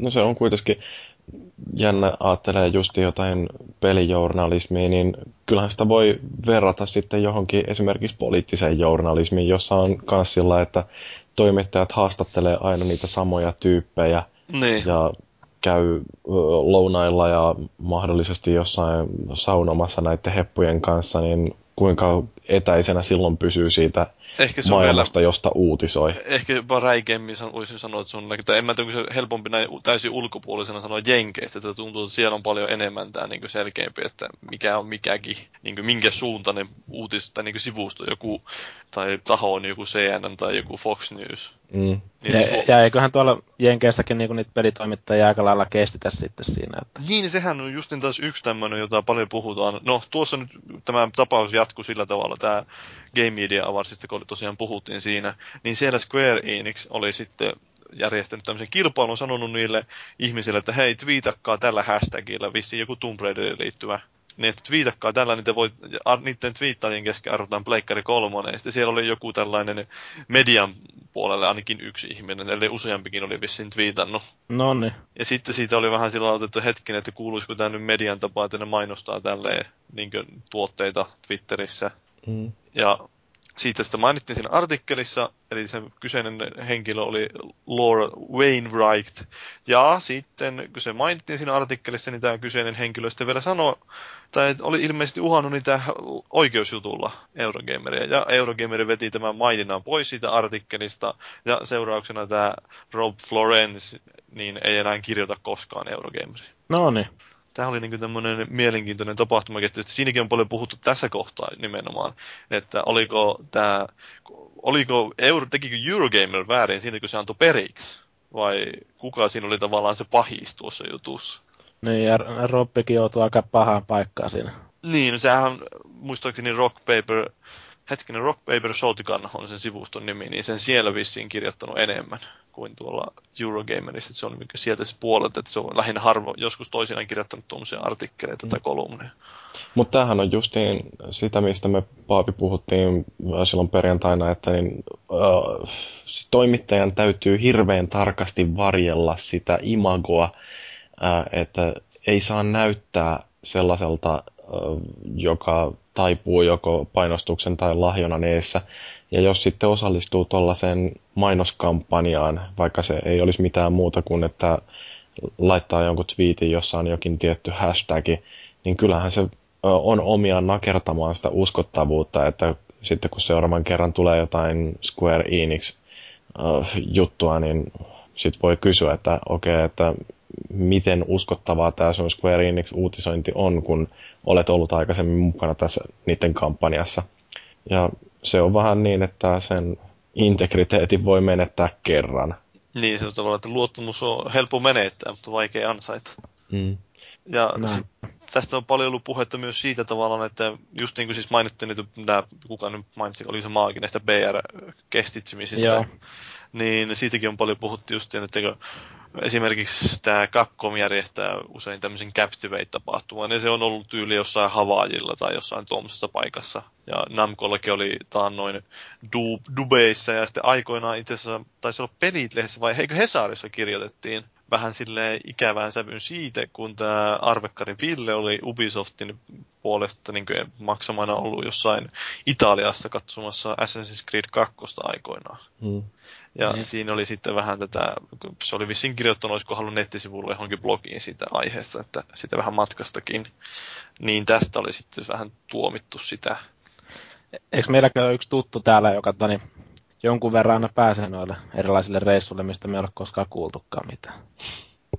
Onko meillä kaksikin sellaista tuttua, jotka niin. on matkustellut jonnekin? Niin, no itsellä mitä ne on ollut nuo PR-reissut, niin ne on ollut kyllä semmoisia, että no, pääsee Lontooseen, pääsen niin sanotusti Lontooseen käymään, eli mä näen Lontoon siitä auton ikkunasta. Eli mä en mene Lontooseen, vaan mä menen huoneeseen, joka on jossain toisessa maassa.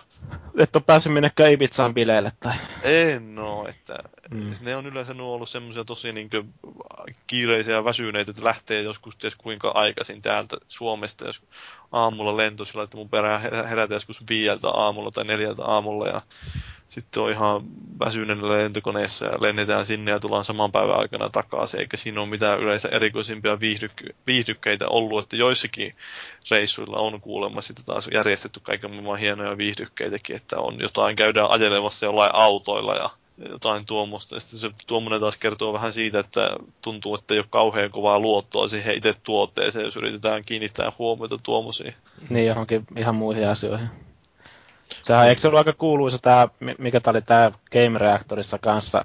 Se oli ilmeisesti joku ulkomaalainen, yksi ruotsalainen vai tanskalainen toimittaja, joka oli niin kuin UFCn puolesta sponsattu. Joo, se oli tämä, että... Sitä lennätettiin helikopterilla jossain Las Vegasin yläpuolella ja se pääsi tapaamaan niitä kehätyttöjä ja niitä ottelijoita ja kaikki niin, tällaisia. Sitten oli kirjoitettu semmoinen artikkeli, jossa ei sitten puhuttu sitä itse pelistä paljon paskaakaan varmaan, vai hehkutettiin sitä niin kuin, tätä kestisysteemiä, kestisysteemiä, ja sitten se tosiaan ne ei Suomessa olisi halunnut sitä julkaista ollenkaan. Se oli niin täyttä paskaa. Ne. Mutta sen oli, mä en muista, että ajettiinko se, se Tanskan päästä kuitenkin tavallaan sieltä Game Directorin päätoimituksen päästä kuitenkin läpi. Niin siitäkin muistaakseni siitä jonkunnäköistä pientä paskamyrskyä meinas tulla, mutta... Niin. Että onhan tuommoinen nyt, että onko se nyt sitten tavallaan kauhean. Kyllä on tietysti, että joku ihmiset varmaan tykkääkin lukea siitä, että jos se kirjoittaa vähän tuommoista kevyempää sisältöä. Ja... Pientä semmoista konsojournalismia. Niin, semmoista tiettyä viihteellistymistä nyt on tietenkin joka paikassa mediassa, ei ainoastaan pelimediassa. Niin. Tiedättekö, miten kyllä, mä oon ratkaissut tämän ongelman? Kyllä mun on itse, siis pakko sanoa, sanoa vielä tuosta UFC-reissusta, niin veikkaan, että sille kaverilla itsellä, niin se olisi ollut niin kuin just käynyt Mä kävisin teillä vaan. Mä oonkin lähti jonnekin robottimaahan ainakin mulla. Joo, no, nyt, nyt, nyt, täytyy sanoa joku asia ja sitten äätää, päätää, ää, ää. Selvä. Niin, mä kerron vain Feidisille, kun mä oikein ei osaa saa sanaa. Ei tämä nyt täällä paska. niin, eli mä olen ratkaissut asian sillä tavalla, että, että jos mä menen katsoa vaikka, vaikka Mass Effect kolmosta, niin tota, mä teen kaksi juttua. Eli mä teen sen niin sanotusti oikean jutun, jossa puhutaan siitä, mistä kuuluu, eli siitä pelistä, eikä mitään muuta. Mutta sitten mä teen blogin, jossa mä puhun niin kuin sitä matkasta yleensä. Ja siellä sitten voikin sitten kertoa, että PR, PR-tytsy oli kivan näköinen ja pizza oli hyvää ja niin päin pois. Mm. Et, et kun, jos joku katsoo, että ennakko Mass Effect 3 niin ihminen olettaa lukevansa ennakon Mass Effect 3, eikä suinkaan fiilistelyjä siitä, että miten toimittajalla oli, oli kivaa tota, paikallisessa strippiluolassa tai, tai kuinka paljon saa ilmasta viinaa bileissä.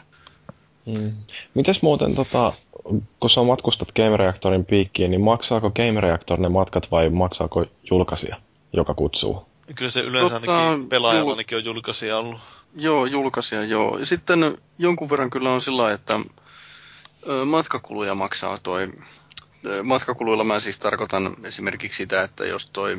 Taksi. Niin, tai bussi yleensä. Että, niin, et, et jos toi, ajatellaan, että kun mä asun Tampereella, niin jos kone lähtee Helsinki-Vantaalta, niin Game maksaa mun juna- ja bussimatkan sinne lentoasemalle esimerkiksi. Mutta yleensä se reissu on kyllä ton julkaisijan piikki. Joo, kun muistan vaan, että jotain tuollaisia Activisionin vai, ei kun hetkinen, se oli joku Capcomin järjestämä tilaisuus, minne onko Captivate muuten Joo, just järjestää, niin, se Havaijilla, eikö se ollut? Niin ainakin jotkut noista amerikkalaisista ammattilaissivustoista on aika tiukkaa linjaa pitänyt sen suhteen, että ne ei huoli sitä, että toi julkaisija maksaa, vaan ne haluaa itse maksaa ne kulut, jolloin siinä ei tule sit sitä riskiä, että joku ajattelee, että nyt sitten matkaa vastaan kirjoitetaan mm. suotuisia mm. juttuja. Hyvä huomio tuokin, jos vaan on rahaa tosiaan siihen, että pystyy kuljettamaan omaan piikkiinsä. Mm. mm. No konsolifinillä ei ole, että jos meitä joskus jonnekin kutsutaan, onhan meiltä nyt niin kuin Valuikin on käynyt ainakin jossain Tukholmassa asti ihan kaukana niin, sitten oltiin me viime vuonna siellä Play, Panvision Playgroundissa, oltiin viime vuonna Kööpenhaminassa. Niin. Että eihän meillä ole varaa maksaa tollasia, mitä nyt sitten lähetetään kahdeksan Sa- henkeä jonnekin Saksaan. Mutta...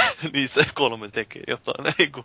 niin. Mutta sekin oli sellainen kahden vuoden suunnittelun jälkeen, niin vihdoin onnistui. Eikä näin koskaan ole rahaa enää siihen uudestaan. Että mm. Ei sen puoleen. Kerran, in a lifetime sivusto on konkassa, mutta Öö, sitten tämä yksi kämmönen, no itse asiassa henkilökohtaisella tavalla mä itse mietin tuossa, kun tämä no nyt mä päädyin kirjoittamaan tämä Halo 4 arvostelu. Alun perin mä ajattelin, että mä en siitä kirjoita mitään. Siis koska mä luulisin, että, tai ajattelin, että mulla tulee tämmöinen eräänlainen siirtymävaihe tässä ennen kuin siirryn muihin hommiin, niin että siinä välissä mulla ei justiin olisi mitään, mihinkään tarvetta kirjoittaa siitä.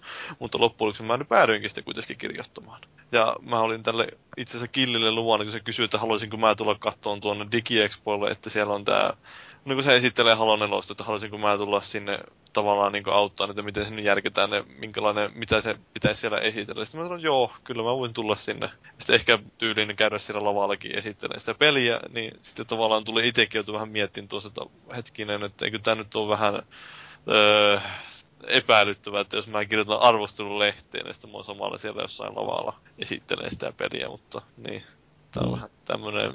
Etenkin se pitää vähän vaikuttaa siihen, että miten sen tavallaan hoitaa sen tilanteen, mutta että onhan siellä nyt pelaajalehtikin käy aina esittelemään jotain pelejä siellä lavalla, jotain formulaa tai jotain muuta, että... Niin, olenpa ollut jossain uh, Heavy Rainin julkaisutilaisuudessa tuolla tennispalatsin jossain salissa, jossa ah, niin, Puttunen ja Puha oli esittelemässä peliä. Niin, niin no, Suomessa varsinkin tämmöistä tietynlaista yhteistyötä nyt voi olla vähän enemmänkin, että tavallaan DigiExpoissa varsinkin pelaaja on aika vahvasti esillä ja se on siellä lavallaan esittelemässä kaiken muun pelejä, että sitten taas tämä Suomen toinen maksullinen lehti on aina vetänyt vähän tiukemman eron siihen, että mitä ne tekee, että siellä ei kauheasti ylimääräistä tehdä vaan mm. siellä tehdään näitä, kirjoitetaan jutut ja tavallaan se lehti on semmoinen vähän, sanoisin nyt, että vähän, no en nyt tiedä asiallisempi, vaan semmoinen niin kliinisempi. Niin, no siis mun mielestä tuossa on justiin se, että pelaajalehti on kuitenkin ö, semmoinen tavallaan yhteisö, joka on rakentunut sen varaan, että on nämä tosi kovat harrastajat, jotka on todennut, että hei me halutaan tehdä lehteä ja sitten ne on sen harrastuksensa onnistunut muuttaa ammatiksi. Niin, niin. Ja mun mielestä siinä on se uh, intohimosta tekemistä kohtaan on edelleen tosi kova ja kyllähän siitä sitten niin haluaa olla jakamassa sitä pelaamisen iloa muillekin kaikilla mahdollisilla tavoilla ja sitten siitä just johtuu tämä, että ollaan hyvissä väleissä julkaisijoiden suuntiin ja käydään sitten niiden erilaisissa tilaisuuksissa, mutta niin sitten on toisaalta näitä tällaisia tahoja, jotka haluaa ottaa sen työnsä niin tosissaan ja vakavasti, että ei suostu hyppimään julkaisijoiden talutusnuorassa. Ja... Se on mun mielestä no se sitten, että tavallaan, että ei mun mielestä sinne välttämättä kummassakaan ole sinänsä vikaa, että ne on vähän, vähän erilaisia lähestymistapoja sinänsä, että hyvä, että Suomessakin ne on kuitenkin vähän profiloitunut eri tavalla nuo lehdet. Mm. Mutta niillä... se on hyvä tiedostaa sitten justiin, että mikä on se vaikutus sillä, että jos tekee aktiivista promotyötä jonkun hyväksi, niin silloin menettää sitten osan siitä journalistisesta uskottavuudesta. Eli kukaan ei halua, ei, kukaan, kenenkään ei kannata oikeasti lukea mun Halo 4 arvostelua sitten, niin, no, sinne meidän arvost esittelemään. Niin, kun se tietää, että se on ylistystä kuitenkin, mikä johtuu siitä, että sä oot niin hyvissä väleissä killin kanssa ja se tuo sulle joka päivä sixpackin olutta. Nimenomaan Sixpackin Mountain Dewia, jossa on Halo 4 mainokset. Ja Doritose.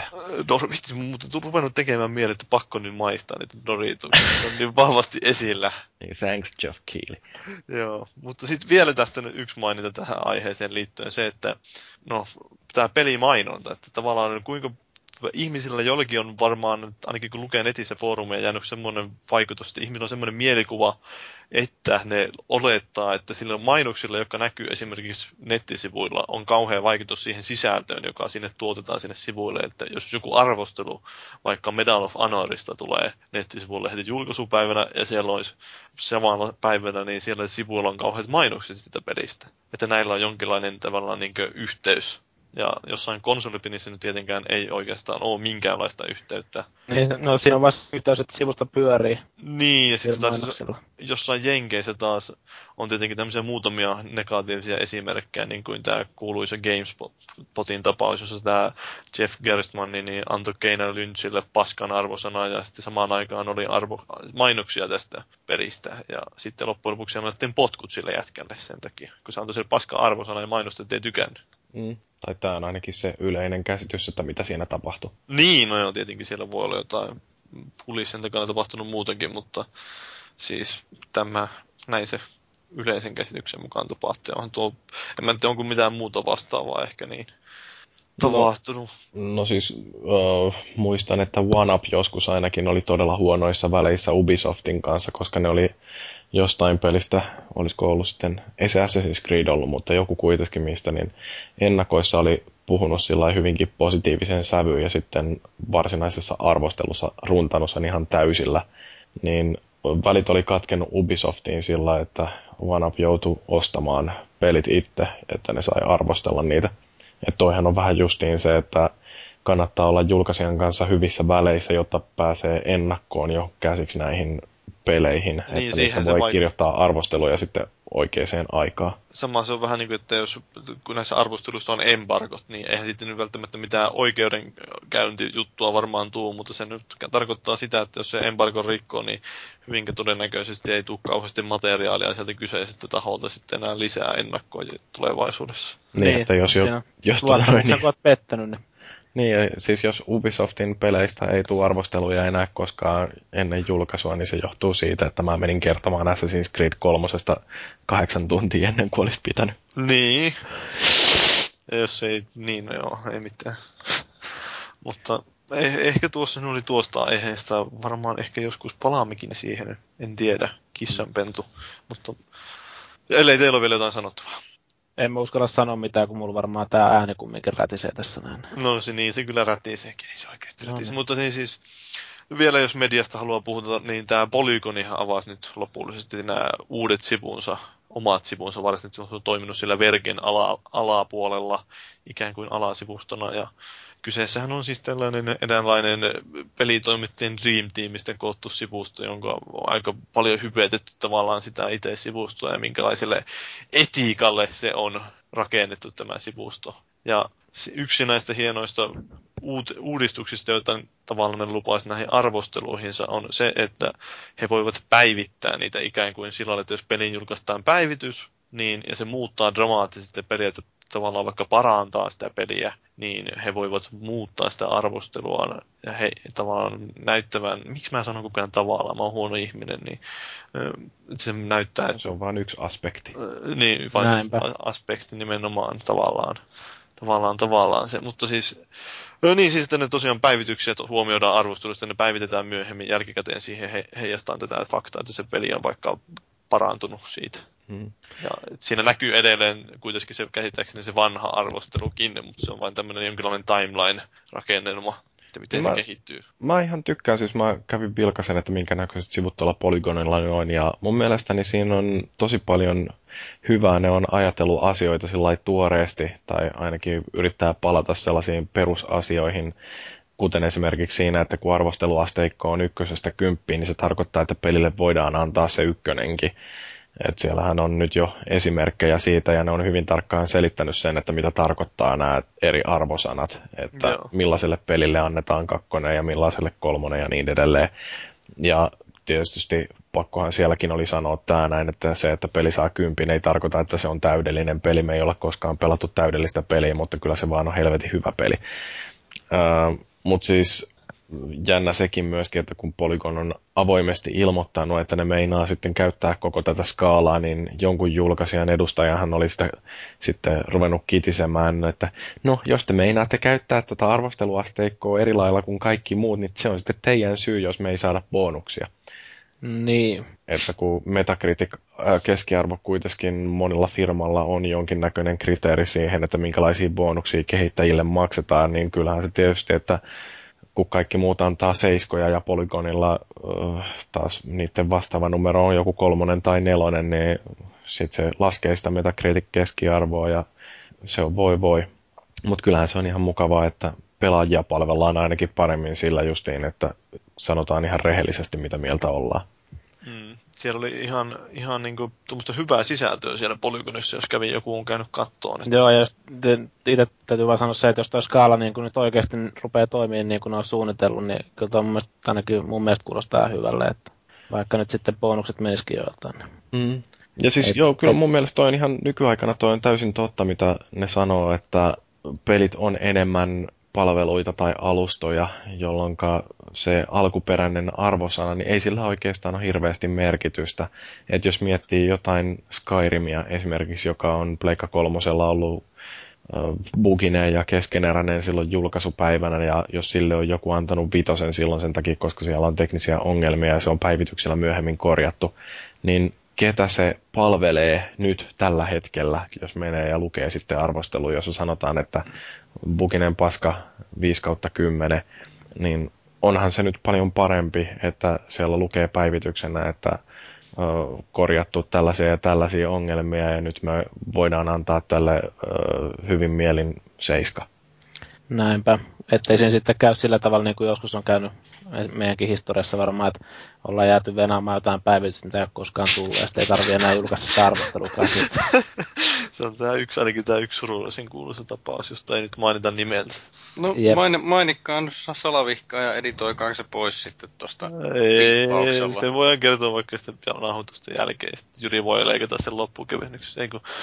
Mutta öö, niin, tosiaan siellä oli hyvää sisältöä tuolla sivustolla, että kyseessä oli, tai siis oli esimerkiksi tämmöinen artikkeli Halosta justiin siitä, että tavallaan, että kuinka, ta voi jumalautaa, niin se testaa tätä peliä siellä, kuinka minkälainen se systeemi niillä on, minkälainen fokustestaaminen ja miten ne sitä kehityksessä huomioi tätä dataa, jonka ne kerää sitten kehityksestä testaamisesta. Se oli ihan mielenkiintoista luettavaa.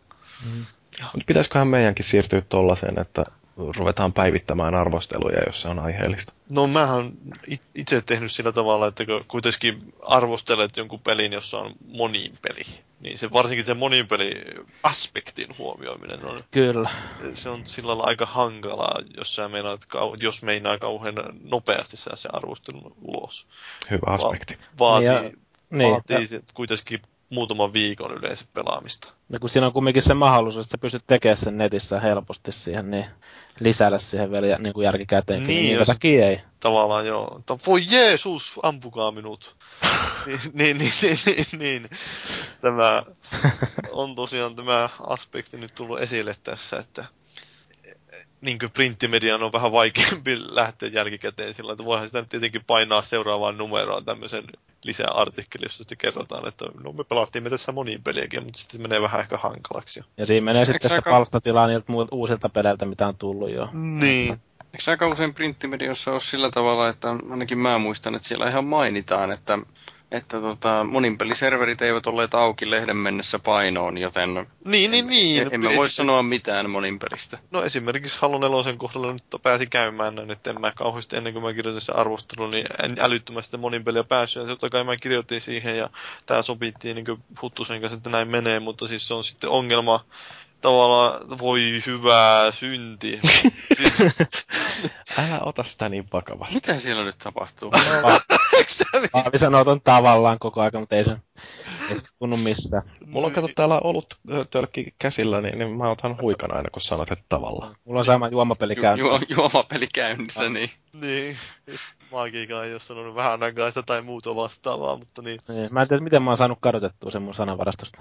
Niin, kun sitä ei kukaan muukaan käyttänyt. Mutta niin, tosiaan, mä siinä sitten arvostelussa mainitsin, että no, monin peliä en ole niin kauheasti päässyt pelaamaan, mutta kyllä mä nyt siitä jotain sanoin, mitä nyt on päässyt. Ja kyllä sitten jotain osaa sanoa sen perusteella, mitä on nähnyt, mutta kaikki nämä hienommat detaljit, että miten ne tasapainot ja kartat toimii siinä on pidemmässä juoksussa, kun pääsee oikeiden pelaajien kanssa pelaamaan, että noissa monesti on ongelmana se, että jos ennakko, ennen julkaisua siellä on jotain pelimedia ja pelimedia ei tuntu osaa pelata paskaakaan, niin siis se ei oikein hyvä kuvaa anna tuommoisesta kilpailuisesta moniin pelistä. Niin, varsinkin just Gamescomissa sen huomassa aika hyvin, kun niin mä oon aivan täysin paskapelaaja tuossa Call of Dutyssä.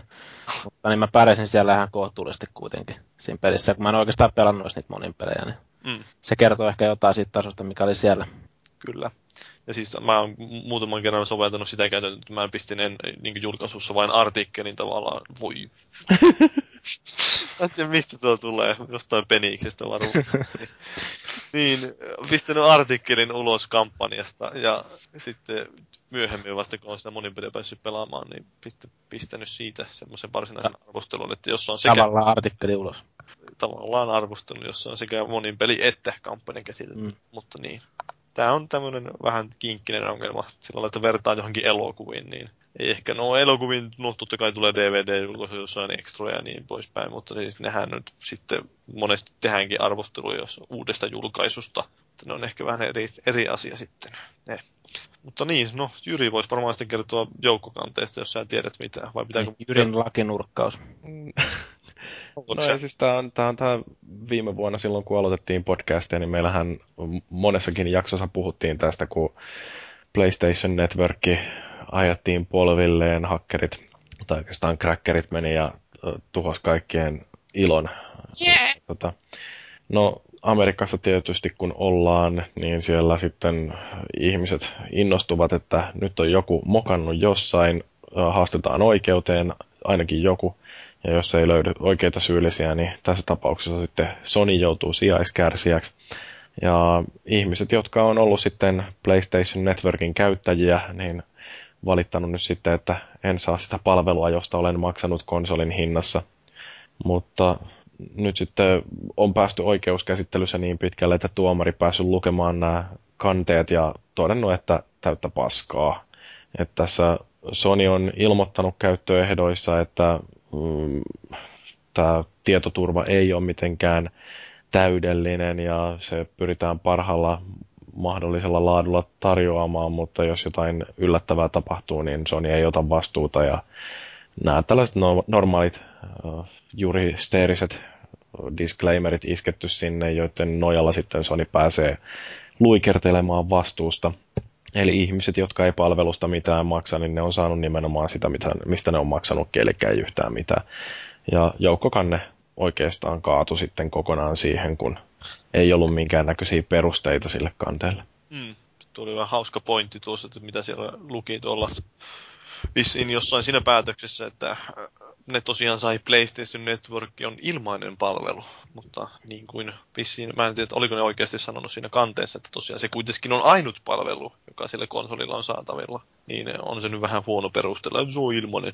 Mm, tota, kyllähän sillä nyt pystyy Jenkkilässä katselemaan jotain Netflixejä ja... Niin, niin mutta ei, ei toimiiko ne ilman sitä varsinaista PlayStation Networkia? Öö, nyt mä en ole ihan sata varma, mutta en mä yhtäkkiä en ainakaan keksi, että miten joku Netflixi voisi olla riippuvainen siitä PSNn toiminnasta. No niin mä uskon sitä liveissä mun mielestä, jos live on down kokonaan, niin en usko, että pääsee. Tavallaan no, en, mä, sitä kirjautumista. Niin, en mä, siis en mä usko, ei sinne pysty ilman, että sä oot kirjautunut sen PlayStation Networkiin, et pysty kirjautumaan Netflixiin sisään. Onko noin?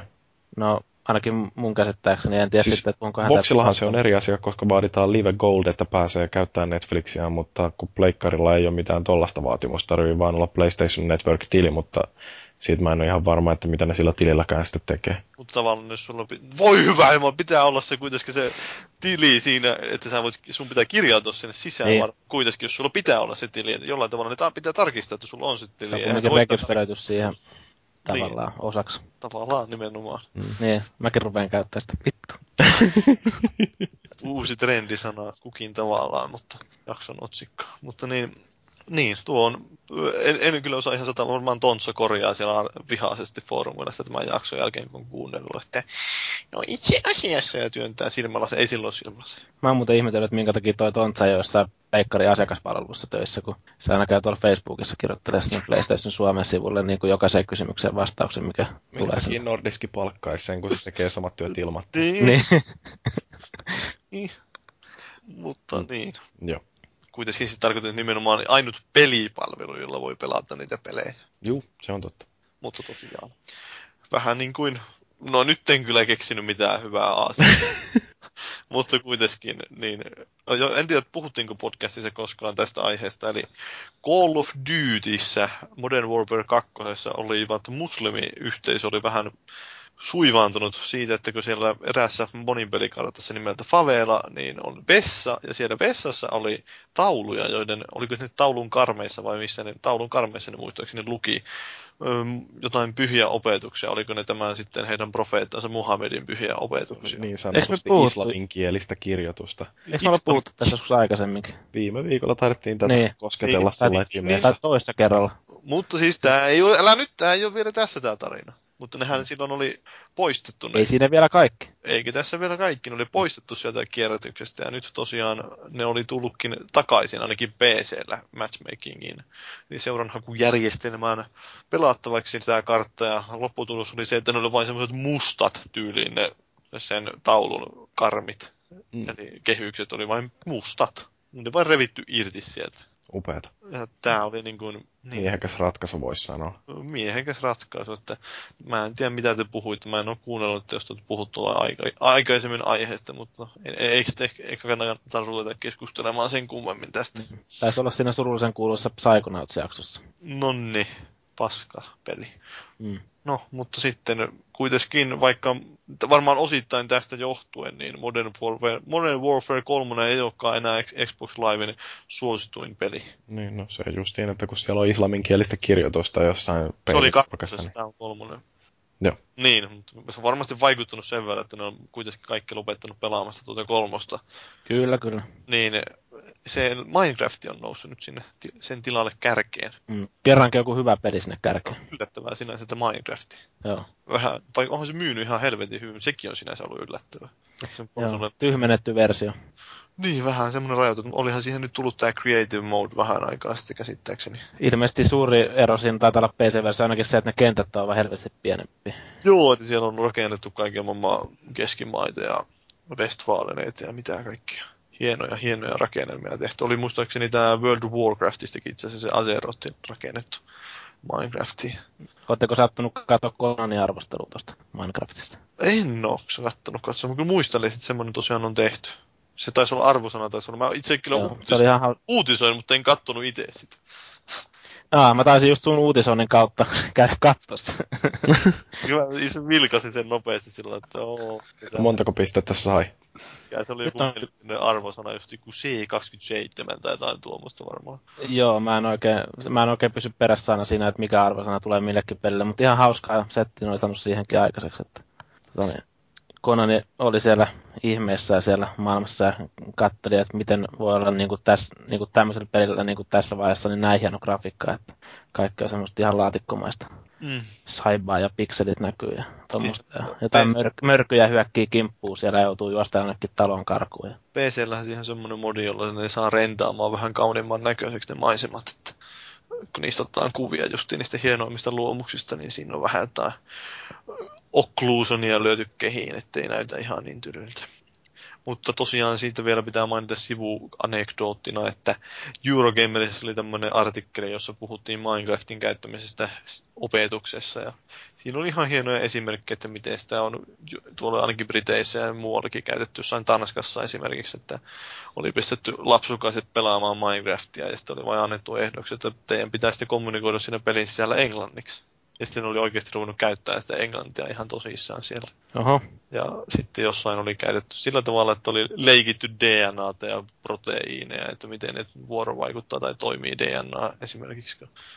Kuulostaa aika mielenkiintoiselle, kun tanskalaista ei tunnetusti englantia kovin hyvin. Niin, en mä tiedä tanskalaisista. No voisi niilläkin ehkä olla ongelma, mutta ja sitten jossain, jossain paikassa oli muodostettu hallituksia sinne ja sitten oli ruvettu miettimään, että miten niitä tavallaan, minkälainen systeemi siihen vaaditaan ja kuka valitaan ja tämmöistä vähän erilaista opi, opetusta. Ja sitten ne oli innostunut niin paljon tästä Minecraftista monet oppilaat, että ne oli ruvennut kirjoittaankin siitä just jossain, sitten jossain äidinkielen oppitunnilla ja sitten piirtämään, piti piirtää jossain kuviksen tunnilla, ne oli piirtänyt Minecraftista. Ja, ja laatikkoukkoja sinne. Jäävät koukkuun siihen ja Nots nauraa siellä sitten. Paskasta naurua. Not, Not Johnson on niinku taas. Nimen. Not Johnson. Ranteen Off the beach. Maha pystyssä. Sakma Cox. Mm. Okei. Okay. Joo, tämä oli tämmöinen ihan hauska. Siellä se on Eurogamerin sivuilla, jos kiinnostaa käydä lukemassa syvällisemminkin aiheesta. Mutta koska puhuimme Assassin's Creedistä aikaisemminkin tässä jaksossa, niin puhumme lisää siitä tämän vuoksi. Ubisoft oli ilmoitti tuossa hiljattain, että he ovat sopineet tällaisen New Regency tuotantostudion kanssa, että Assassin's Creed-leffan tuottamisesta. Ja Ubisoftin toiveena olisikin, että ensi kesään mennessä heillä olisi kasassa käsikirjoitus, roolitus, ja sitten, mitäs muuta siinä oli? No kuitenkin sillä tavalla, että kaikki olisi valmiina sen tuotannon alkamista varten niin ensi vuoden kesään mennessä. Ja siitähän on aikaisemmin puhuttukin, että tämä Fassbenderi, Fassbender, en tiedä miten tarkalleen lausutaan hänen nimensä. Se on, ta- se on tämä David ja sitten tota, niin, tuossa esimerkiksi Prometeuksessa. Ja... Eikö se ole ihan vaan Fassbender, kun se on saksalainen nimi? Niin, no se taitaa olla Fassbender!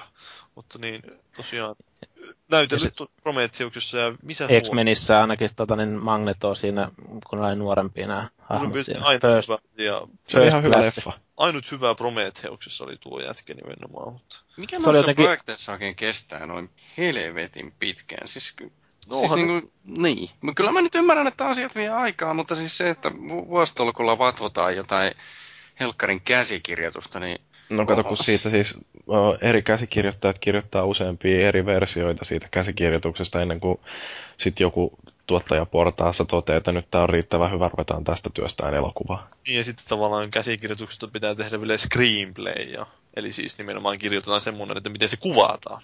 Mm. Ja, Mun mm. mielestä ainakin siis päähenkilö on ainakin valittu tuohon hy- hyvin siihen, niin kuin, että on mielestäni ainakin tehnyt tosi loistavia rooleja, että se oli niin kuin semmoinen valopilkku tuossa Prometeuksessakin, siis se, sen, niin kuin se hahmo, että tota, ei sitten oikein, Stringer Bellikin jäi aika pahasti kyllä jalkoihin siellä. Että. Niin, nyt oli itse juttua siitä, että Stringer Bellistä, eli tästä Idris Elbasta olisi seuraavaa Bondia puhut, puuhaamassa, mutta Bondin pahis.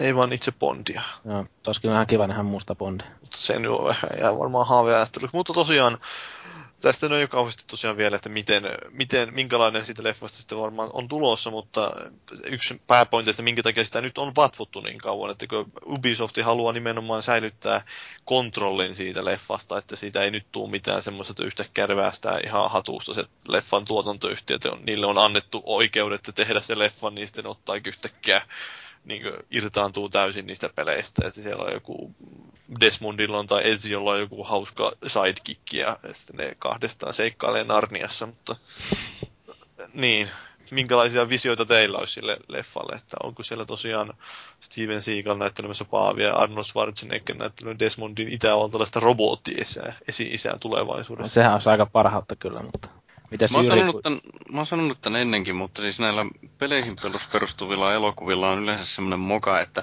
ne elokuvan tekijät ajattelee, että tämä alkuperäinen tarina on naurettava, jota ne kehittää tilalle jotain muuta, joka on ihan yhtä naurettava tai vielä typerämpi, niin seurauksena on se, että koska se on erilainen kuin se peli, niin pelin fanit ei tykkää siitä. Ja sitten koska se on ihan idioottimainen se juoni, niin sit niitä, siitä ei myöskään tykästy ää, niin ne, joille se peli ei ole tuttu. Vähän niin kuin Doom-leffa. Ei, onneksi Doomissa ei tehty sitä virhettä, meinasin sanoa itsekin, mutta Paavi kerkesi sekana. Sulle ei ole varaa sanoa enää mitään. no, no, no. Ja mä luulen, että toi on vähän samalla lailla ongelma tuossa kuin jonkun ton, ton, ton, ton Stanley Kubrickin hohdon, että et, uh, Stephen King hän ei tykännyt siitä ollenkaan, sanoi, että tässä puuttuu kaikki se, mikä teki hohdosta hyvän kirjan ja kaikki ihmiset, jotka ymmärtää elokuvista yhtään mitään, tietää, että Kubrickin hohto on nimenomaan ihan jumalattoman upea elokuva, mutta niin King ei tykännyt siitä, koska se ei ollut kirja suoraan siirrettynä kankaalle, ja sitten Stephen King teki oman version hohtoelokuvasta, joka oli sitten taas elokuvana ihan täyttä shaissee. Mm. Niin tässä voi olla justiin, että jos Ubisoftilla nyt sitten on joku semmoinen dirikka, joka haluaa pitää ohjat tiukasti käsissään, ja silloin jonkinlainen visio siitä, että mitä pitäisi Assassin's Creed-elokuvan olla, ja sitten kun ihminen, joka ei välttämättä ymmärrä edes pelien kehittämisestä mitään, koska on vaan siellä jossain ää, rahamassien vartijana. Niin jos, se sitten, jos se sitten rupeaa tätä omaa upeata kirjanpitäjän visiotansa Assassin's Creed-elokuvasta liian kovaa runttaamaan, niin voi olla, että siitä ei tule mitään hirveän hyvää. Uh, missään tapauksessa mä en elättele hirveän korkeita toiveita siitä, että toi nyt onnistuisi, koska varmaan kaikkein paras esimerkki tähän mennessä siitä, että miten elokuva voidaan ryssiä, niin on joku Max Payne.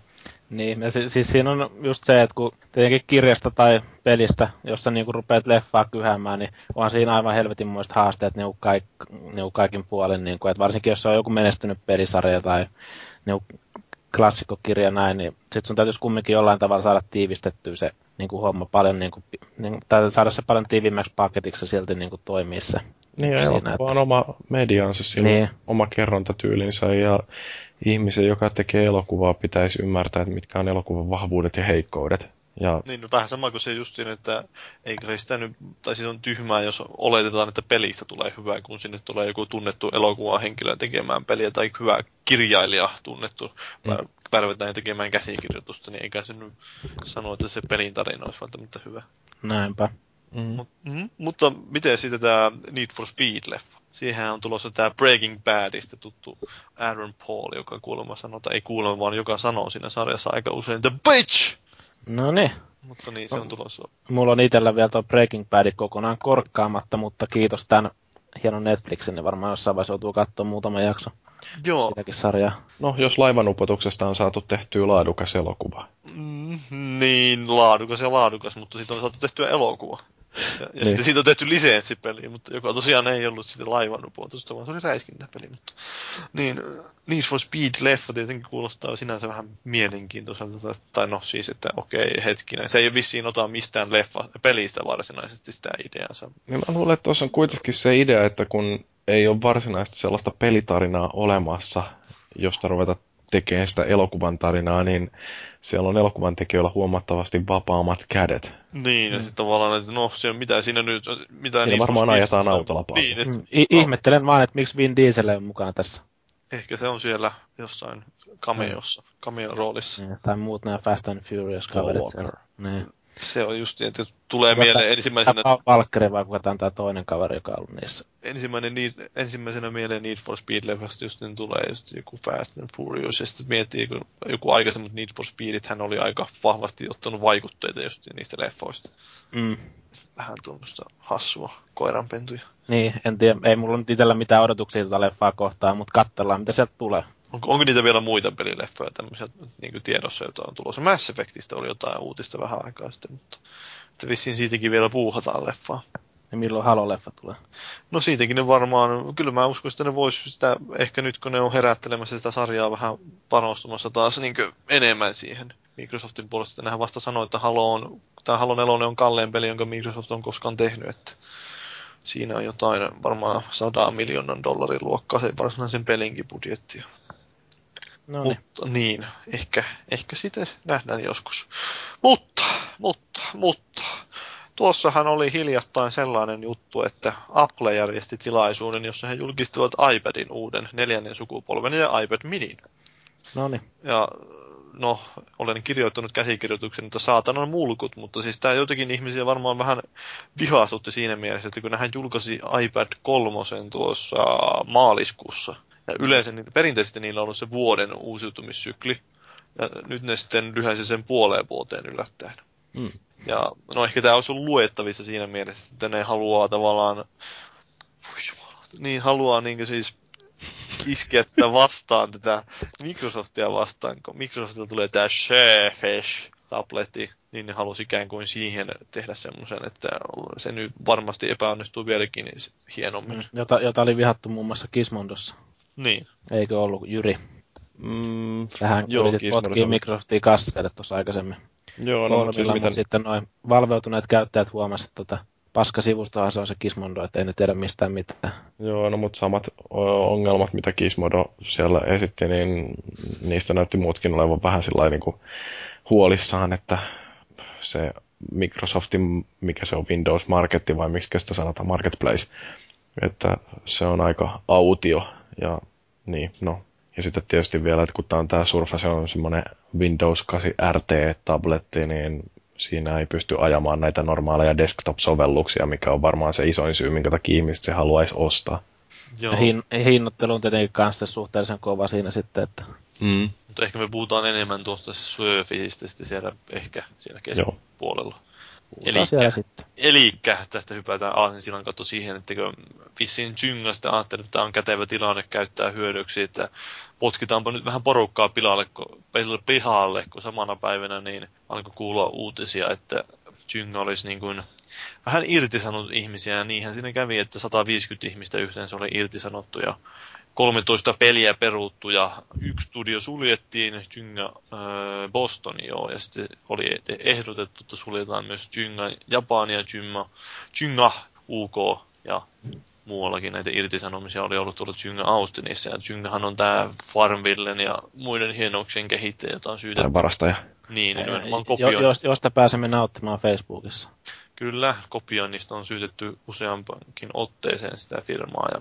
Niin, siinä on sitten vähän tämän tapauksen jäljiltä, ja yleensä muutenkin on jo alettu, kyse, alettu kyseenalaistaa tätä sosiaalisen pela- pelaamisen ilmiötä, että onko se nyt kuinka kestävä, varsinkin Facebookin puolella, että kuinka merkittävät ne pelit, ja kuinka paljon niistä oikeasti saadaan rahaa. Facebookikin oli valitellut, että hei, ei nämä pelit nyt oikein tuota tarpeeksi meille massia. Eikö kaikki nyt itsensä kunnioittavat pelaat pelaa nykyäänkin Sims Socialia tuolla Facebookissa? Että... No kyllä, kuulemma kaikki parhaat pelaajat pelaa. Että... Joo. Äh, niin, tuloskatsauksessa kuitenkin oli sillä, että viimeisimmän yhdeksän kuukauden aikana Jynga on menettänyt sen 160 miljoonaa dollaria. Ja, ja tosiaan kuitenkin on, liikevaihto on kasvanut samana aikana 970 miljoonaa dollaria. Se oli jotain 100 miljoonaa, muistaakseni se kasvu siinä. Mutta EAhan on panostanut aika paljon viime aikoina sosiaaliseen pelaamiseen, mutta niillä taas on, sanotaan sitä, että he, heidän mielestään niin kuin, he ei ole niin kauhean järkyttyneitä tästä kehityksestä, koska nyt niin kuin, heillä se panostus on useammalle alustalle, kun taas Syngalla se on nimenomaan lähinnä tähän ö, Facebookiin ja ehkä mobiilipelejäkin sitten saattaa olla jonkin verran heille. Kun taas EAlla on useampia, useampia alustoja, konsolit ja sitten on toisaalta Facebookia ja sitten on vielä mobiililaitteet, että heillä, jos yksi pettää, niin se ei tuhoa koko firmaa. Mutta tuo ei kiinnostanut varmaan ketään. Tämä on, tämä on, niinku, tämä on hyvin, hyvin mielenkiintoinen aihe, elämän jännittäviä te- aikoja. Talousuutisissa jatketaan ne THQsta sen verran, että mainitaan aluksi lähtökohtaisesti, että THQsta on ollut paljon uutisia, että kuinka paskasti sillä firmalla menee, niin tämmöinen fakta ehkä valottaa sitä, että sen markkina-arvo oli vuonna 2007 vielä 2 miljardia dollaria ja nyt se on alle 20 miljoonaa dollaria. Eli... Thanks Obama. Niin, thanks a lot Obama. Se on semmoinen prosentti siitä vanhasta. Kaikki vaan Romnin bandwagonin mukaan. Kyllä, kyllä. Romni tulee, niin sieltä saadaan rahaa pelin kehittäjillekin. Äh, mutta tosiaan, se, minkä takia tämä nostettiin tämän THQ tällä kertaa esille, oli se, että Darksiders-kehittäjän, eli Vigil Gamesin perustajiin kuulunut John Madureira, Madureira siis, anteeksi, Joe Madureira, vittu mä on sen sanonut kaikki nimet väärin Öö, onneksi en yrittänyt sanoa keskimmäisiä nimiä, mutta tosiaan se on lähtenyt sieltä pois seitsemän vuotta ehti olla töissä ja tähän on aikaisemmin kunnostanut sarjakuvissa ja nyt se vissiin menee sarjakuva-alalle ainakin jossakin aikaa takaisin. Ja niin, koska se oli sarjakuva-ihminen, niin se vastasi pitkälti nimenomaan tästä ehkä sen pelin maailmasta ja sitä, erityisesti sen visuaalisesta puolesta. Joo. Tämä on nyt kyllä harmillista, koska niin kuin mä olen sanonut montakin kertaa podcasteissa ja foorumilla ja arvostelussakin, että kyllä mä oon dikkaillut näistä Darksidersseista, ja kun ei se nyt oikeastaan vieläkään päässyt lähimainkaan loppuun se varsinainen tarina siinä, niin olisi kyllä kiinnostanut pelata kolmaskin Darksiders, kun se paransi niin hurjasti se kakkonen siitä ykkösestä, mutta kyllä nyt vähän näyttää siltä, että joutuu sitten myymään ne pelioikeudet jollekin muulle ja tulee sitten joskus neljän vuoden päästä seuraavalle, konso- seuraavalle konsolipolvelle sitten Darksiders 3 tai joku Darksiders Revisited tai no, mikä helkkari onkaan sitten. Meinaatko, että sillä pelisarjalla on niin paljon arvoa? Jaa, en oikeastaan, mutta kyllä mä toivoisin. niin, it's good to want things. Mm. Onko Paavella jotain sanottavaa vielä tuosta Madueran varustuksesta? Ei ole mitään sanottavaa Madureiden varustuksesta, että muuta kuin, että vissiin on ihan komea mies. No niin, ei niin komea kuin puha kuitenkaan. No ei niin komea, herra jumala. puhalla oli aika komea puku kyllä siellä pelaajan bileissä, että semmoinen, oliko se just joku bossin semmoinen hopeinen puku? Että... No se on se sama puku, joka sillä taitaa olla joka kerta. Joo. Niin, niin ja puhalla on vissi isompi, isompi penis kuin Madureiralla, kö? No mä nyt en ihan osaa sanoa sillä lailla kämmin tuntumalta. Mm, Paavi on päässyt vaan levossa tarkistamaan, että tarvitsisi tehdä vähän paremmin tutkivampaa journalismia. Joo, mä molemmilta yritin kysyä sähköpostilla, mutta jostain syystä eivät vastanneet. Yritin tehdä tutkivaa journalismia kerrankin. Mutta ei, näin vaikeita se on täällä nykyään yhteiskunnassa tehdä. Thanks Obama. Kyllä, Obamalle kiitos. Laulamme, mutta emme puhu Team Meeting kissapelistä, koska se ei kiinnosta ketään. Sen sijaan puhumme kotoa, kun artikkelissa tuossa puhuttiin Silicon Knightsista. Joku saattaa muistaa, että kyseinen firma on tehnyt sellaisia pelejä kuin Eternal Darkness ja Metal Gear Solid Twin Snakes ja Two Human ja X-Men Destiny. Two Human Trilogin.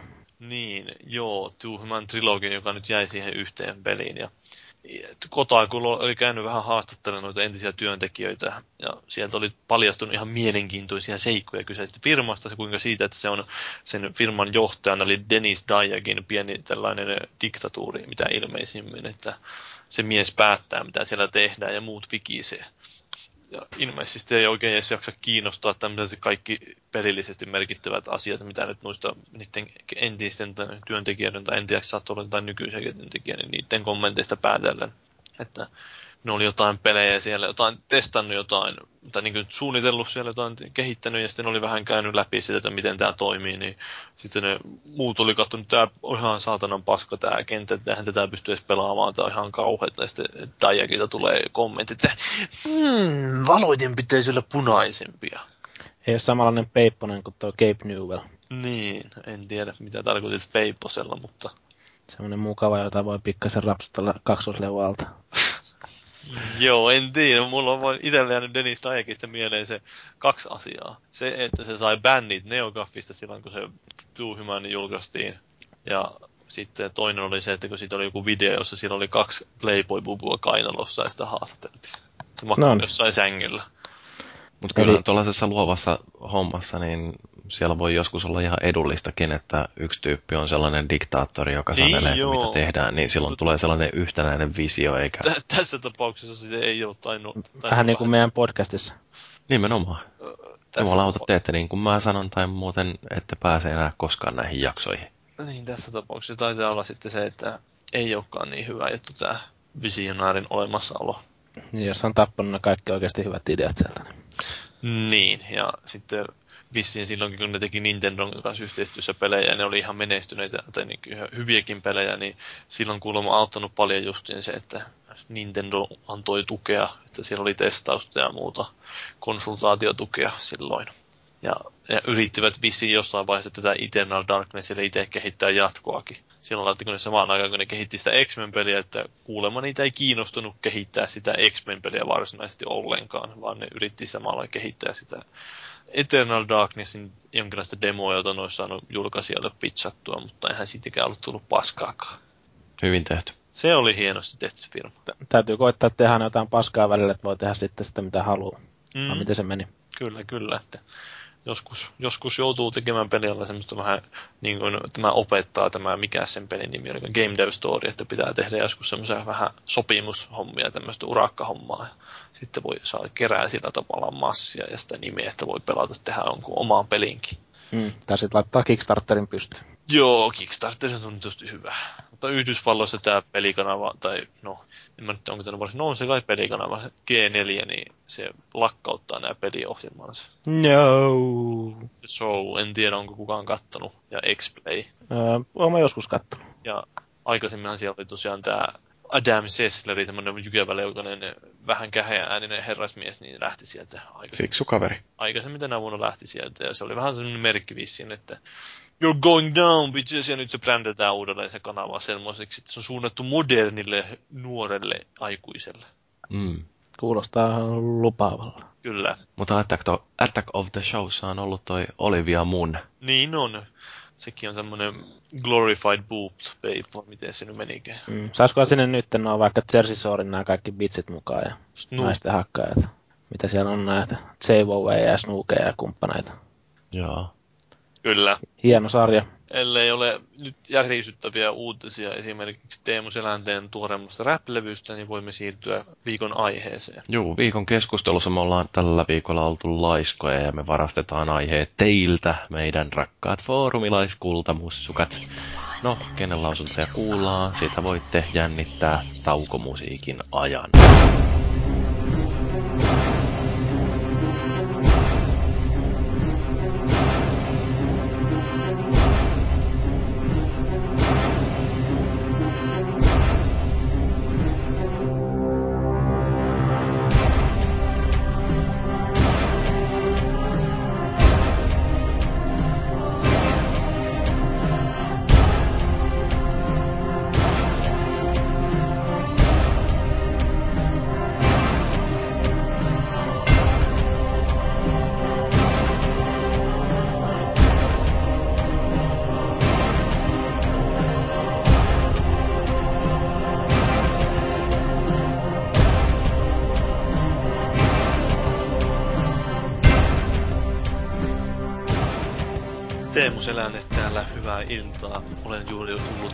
Rap-levyni nauhoituksista.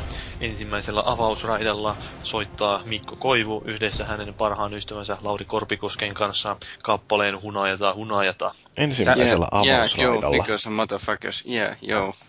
Yeah, yo. Kappaletta sä, säästää Pentti Lindegren. Niin, minä menin jääkaapille, jou, minä otin sieltä hunajaa, vittu. Minä menin sohvalle, vittu. Minä, minä join vähän hunajaa, jou. Koopran käsi heilahtaa, kun kiprusta heilauttaa. Siinä on koko Suomi-rapin kuva lueteltu tai esitettynä tuolle. Mutta niin, meillä viikon keskustelussa näitä foorumiketjuja on kaivettu ja katsottu, että mitäs mielenkiintoista keskustelua siellä on ollut. Aika vähän mitään hirveän mielenkiintoista, mutta no, no, no. Kickstartereista on puhuttu, pelien rahoittamisesta ja Traddash on tällaisen kommentin heittänyt sinne keskustelun sekaan, että kiva, että joillakuilla on optimismia Kickstartereita kohtaan, mutta itseään mietityttää, meneekö raha sinne, missä sitä oi, tai minne sitä oikeasti tulisi laittaa. Double Finein olisi mielestäni pitänyt pärjätä omillaan, koska siellä oli jo osaavaa porukkaa sekä näitä merkkihenkilöitä tekemässä peliä. Sitten taas jää joku oikeasti sitä rahaa tarvitsevaa sekä osaavaa, mutta ei kuultua, jonka vuoksi heille ei jää mitään mahdollisuutta saada tukea tai saada itseään kuulolle. Eikö meillä ollut tästä just puhetta silloin tota, tota siinä Psychonauts-jaksossakin, että Double Fine ei nyt ole välttämättä ollut sitä parasta tuuria. Tuuria tai niin kuin sitä osaamista niin kuin haalii välttämättä niitä rahoja, niillä on ollut pelejä aina limpossakin siinä, että niille ei välttämättä ihan liikaa sitä ylimääräistä hilloa ole. Että... Niin, no se on just niin kuin Double Finein ja varsinkin Tim Schaferilla tuntuu olevan niitä sellaisia tosi happosia ideoita, että minkälaisia pelejä ne haluaa tehdä, niin julkaisijat ei välttämättä osta niitä ihan sellaisena. Ja nyt sitten Kickstarter antaa enemmän vapaat kädet tehdä ihan mitä itseä huvittaa. Ja... Niin, se on suoraan ne pelaajat, jotka tietää kuitenkin, että ne haluaa semmoisia pelejä, niin ne pystyy antaa sitä kautta tukeensa. Kun taas joku siinä välissä olisi ne PR-miehet, että kaikki, että ei me voida tämmöistä markkinoida. Niin. niin nyt ei näy semmoisia sanomassa. Mm, kyllä kansa tietää. Ja sitten siinä on totta kai sekin, että kun puhutaan tuosta, että nyt niin kuin tavallaan että osuavaa porukkaa, ja, mutta sehän on yksi Kickstarter just, että helpompihan siellä pystyy nimenomaan keräämään rahaa, jos on jo valmiiksi vähän niin kuin jonkinlaista mainetta, että nimenomaan nuo legendathan siellä on keräillyt paljon. Niin. niin ja nythän me ollaan, eletään tuommoista aika etsikkoaikaa tästä semmoista, niin kuin, että eikö tässä nyt pikkuhiljaa pitäisi ruveta tapahtua jotain konkreettisesti näiden Kickstartereiden niin kuin, yhteydessä, että pikkuhiljaa pitäisi ruveta tulla niitä pelejä ulos, mihin on kerätty rahaa. Niin, no siis kyllähän tätä nyt tätä Double Fine Adventurea, joka tosiaan Kickstarterissa onnistui silloin joskus maaliskuussa keräämään tämän 3,3 miljoonaa ja suolarahat päälle. Ja ne hakisi jotain alle miljoonaa, eikö ollut? Öö, pff, tota, niiden tavoite oli 400 000 dollaria. Joo. Et tota, kyllä se niin kun, ylitti sen aika mukavasti, mutta äh, onko tämä nyt toukokuussa sitten ensi vuonna, kun pitäisi odottaa, että sieltä tulee sitten jotain Double Fine Adventurea ja silloinhan sitten nähdään, että miten tämä ensimmäinen tällainen todella ison luokan yritys siellä on pärjännyt. Kyllä. Mutta, mutta tota, mun täytyy sanoa toi, että joku Double Finein tai mm, mikä tämä on tämä... Obsidian. In Exile. Niin, niin, joo. niin tota, että kun ne vetää huomiota tonne Kickstarterin suuntaan, niin kyllähän siellä se parantaa niiden pienempien toimijoidenkin mahdollisuuksia, kun ihmiset, jotka ei aikaisemmin tiennyt Kickstarterista yhtään mitään, niin nyt saattaa jopa käydä tutkimassa, että minkälaisia uusia projekteja sinne syntyy. Ja jos siellä on jotain sellaisia lupaavan näköisiä hankkeita kehitteillä, niin mm, siinähän on ihan mahdollisuutta, että ihmiset, jotka ei muuten ehkä olisi osallistunut rahoitukseen, niin nyt sitten onkin hell- tai hölläämässä vähän kukkaron nyörejä. Niin, toisaalta kyllä semmoinenkin, että aika hankala siinä on heittää rahaa semmoiselle kehittäjille, joista ei tiedä mitään. Ja monesti nuo Kickstarter, niin nämä lähtökohdat niissä, että millä ne esittelee niitä pelejä, niin ne ei välttämättä kauheasti kuitenkaan kerro siitä pelistä, että vaikka nyt annettaisiin tyyliin julkaisutraileri jostain peleistä ja sen perusteella nyt pitäisi päättää, että olisiko se antanut sille projektille rahaa niin jostain isommistakin projekteista. Niin, niin vähän niin kuin toi Greenlight on tuolla Steamissa. Niin, että sekin voisi olla. No siinä ei vanneta rahaa välttämättä niinkään, vaan äänestetään ainoastaan. Mm. Mutta toihan on ihan mielenkiintoista sitten vielä, että nämä isommat firmat, jotka, tai vakiintuneet kehittäjät, niin kyllähän niillä on muitakin hyviä ideoita, niin kuin tämä Brian Farko justiin sieltä In Exilesta, joka siis nyt on tätä Wasteland 2 tekemässä niin uh, Fargo kehitti tällaisen idean kuin Kicking It Forward, eli uh, nämä Kickstarterissa menestyneet ja rahoituksen saaneet firmat, kun ne saa sen pelinsä valmiiksi, niin siitä pelin tuotoista ne meinaa tai sitoutuu lahjoittamaan sitten 5 vai 10 prosenttia muihin Kickstartereihin. Että jos nyt esimerkiksi Wastelandi, kun se valmistuu, jos se valmistuu, toivottavasti valmistuu, koska olen siitä itsekin maksanut, niin tota, sen jälkeen, kun sitä ruvetaan myymään enemmänkin, niin tästä tuotosta sitten tosiaan maksetaan kymmenykset tonne muille Kickstarter-projekteille. Et siinä mielessä toi tuollaisiin Kick It Forward-projekteihin osallistuneet, niin huolehtii myöskin siitä, että jotkut pienemmät toimijat voi päästä osingoille siitä menestyksestä, jos nämä isot firmat onnistuu. Oliko tässä muuten vielä juttu siitä tota niin, mä kuuntelin äsken vähän huonosti, niin tota, siitä Carmageddoni niin kuin Kickstarterista. Ei. Niin tota, siitähän tuli jo ilme, ilmeisesti tuli se iPhonelle tuli niin kuin NS-bonuksena, kun ne sai kanssa ylimääräistä rahaa, niin Joo. Nehän teki, nehän teki sitten kanssa julkaisi niin tuohon iPhonelle sen pelin siitä. Niin sehän, senhän sai ensimmäisenä päivänä, eikö sen saanut ilmaiseksi, varmaan ne, jotka on rahoittanut sitä, tai niin kuin maksanut siitä, niin kanssa niin kuin on saanut sen pelin sitten varmaan ihan Joo, sen sai ilmaiseksi. Mä kävin niin. lataan sen. En ole pelannut. Joo, mä itsekin yhdelle kaverille just jolla iPhone, niin vinkkasin silloin siitä kanssa, että kannattaa, kannattaa latailla. Itsekin jonkun verran testailin. Siis on siinä ihan hyvät grafiikat ja näin, mutta itsellä ei vaan niinku toimittaa näyttö pelaaminen niinku siinä, että tota, niin, kaveri sen oli ilmeisesti läpi pelannut jo, että, ja oli ihan tyytyväinen, että mä vinkkasin sille, että sen sai ilmeisesti. En tiedä paljon se maksaa sitten normaalisti. Niin, se varmaan kauheasti. Niin, niin. Mutta on jotain tullut jo näiden Kickstarterittenkin osalta ulos sitten jo. Että... Onhan se jo jotain. Joo. No mutta mitä mieltä olette tästä, mitä Traddas on vielä tähän oman kommenttinsa loppuun sanonut, että mitä jos EA sun muut julkaisijat rupee, äh, rupeavat keräämään Kickstartereilla rahaa pelien tekoa varten? Niin, olisi se hienoa saada uusi NHL Kickstarter-rahaa. Kickstarter. Niin ei varmaan Mu- Musta tuntuu, että maksaa aika paljon Kickstartereita muutenkin on EAlle noista, noista kaikista jutuista, mitä pystyy niin kuin sen peliohessa ostaa sieltä, kun musta tuntuu, että suuri osa ainakin mun niin kaveripiiristä ja jengistä, jotka pelaa NHL, se varmaan kuuluu tietenkään sen suurempaa osaa, niin kuin, että ne ostaa ne kaikki boostit sun muut heti siinä alussa niin kuin ihan oikealla rahalla, koska niitä tarvii siihen, että pärjää netissä. Niin tota, siinä, siinäkin on jo pientä Kickstarter-rahaa sinne EAN suuntaan. Että ja pystyy pitämään pelinsä, pelisarjansa pystyssä eikä tarvitse päivitellä paljon sitten Niin, ettei käy niin kuin NBA Elitelle.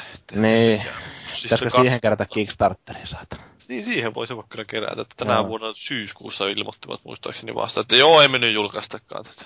Hmm. Mutta siis eihän tämä oikeastaan Kickstarteri varmaan tuollaiselle isolle julkaisijalle olisi mitään muuta kuin yksi ennakkomyyntikanava taas. Että... Niin.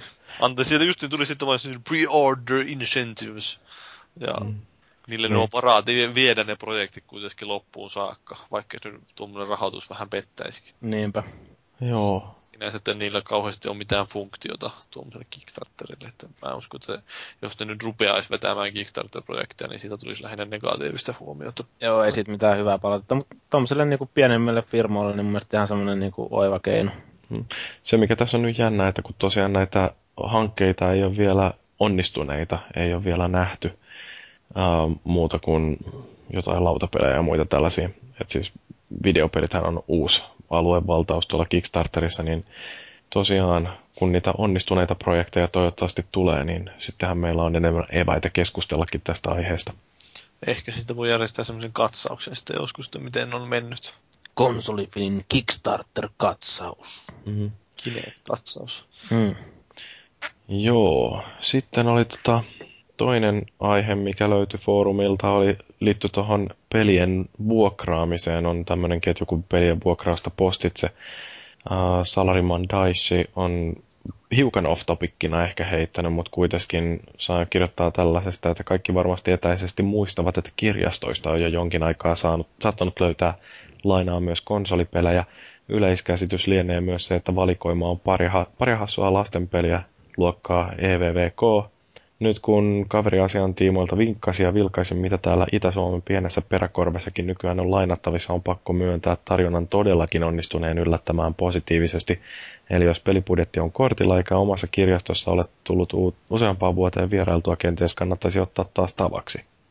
Niin, katsoitteko te, että minkälaista listaa toi Salariman Daisha oli pistänyt tonne, että mitä tuolta löytyi? saattaa olla, etten kattonut, mutta saattaa olla, että mä katson nyt. Joo, siis on, esimerkiksi Max Payne 3 löytyy Pleikkarille ja Xbox 3, 360 ja on tota, jotain Ratchet Clank Call for One ja SSX ja Tiger Woodsiakin ihan vuodelta 2010. Eli paskoja pelejä kaikki. The Witcher Assassins of Kings Enhanced Edition Xbox 360. Niin. Ihan hyviäkin pelejä ensimmäinen, ensimmäinen ajatushan tuosta on se, että mitä turhia kuin ennenkin on pärjätty, mutta taas sitten mm, äh, asuttaisiin luolissa, jos kaikki ajatteli sana tällä lailla. Eli et siis, äh, nyt jos niinku käy muissa asioissa kirjastossa ja ohikulkeissaan siinä katsoo sitä hyllyä ja toteaa justiinsa vaikka Witcheristä, että jaa, mulla onkin tämä pelaamatta, että katsotaan. Mikä niissä muuten on se laina-aika? Meinaa, meinaa kun Witcherin läpipelaamisessa menee joku 40 tuntia, niin tota, sitä ei ihan viikossa pelata vai mikä siinä on se laina-aika? Niin, onko täällä sanottu mitään? Eikö niitä tosta? aina uusia niitä laina-aikoja ihan netissä tai puhelimella, ettei tarvitse Jos ei ole jono. Jos, tai... Niin, jos ei ole varauksia. Niin joo, joo. Se siinä muuten on huono puoli. Se on vähän sama kuin joku joku Kamasutran lainaaminen kirjastosta, että siis siinä on aina 20 varausta siinä pohjalla, niin on se nyt sitten hienoa, että, että melkein tulee helpommaksi käydä mennä kauppaan ja ostaa itse se vitseri sitten, jos niin, siinä on silloin ei ole sivutkaan liimautunut yhtään. Niin, että siis jos siinä, on, jos siinä on 20 varausta pohjilla, niin tosiaan kerkee kaupassakin jo hinta alentua pariin kymppiin ennen kuin sen saa itse pelattavaksi. Niin, ja siellä on sitten kumminkin joku, joka ei saanut edes uusittua sitä varausta, niin silti pitää sitä himassa, kun tota, se ei kumminkaan se sakkomaksu on niin iso välttämättä. Että... Mm, mm. Mä muistan, mä itse joskus, niin, tota, niin tuolla, tämä nyt ei liity taas tähän mitenkään, mutta tuolta niin kuin koulun kirjastosta joskus silloin aikoinaan niin kuin lain, lainailu jotain kirjoja ja sitten ta, niin kuin jossain vaiheessa niin maksanut niin yli 10 euroa niitä sakkomaksua siitä, kun on ollut tänne noita kirjoja pikkasen niin kuin pitempään lainassa, mitä ne olisi saanut olla, eikä enkä jaksanut uusia niitä, mutta kun ei se tunnu missään se maksaminen. Niin, niin kuin on niin vitussa että rahaa, että mm. rahaa. Kyllä. Saatanan mm. riistäjä. Kyllä. Hyväksi no. julkisia palveluita.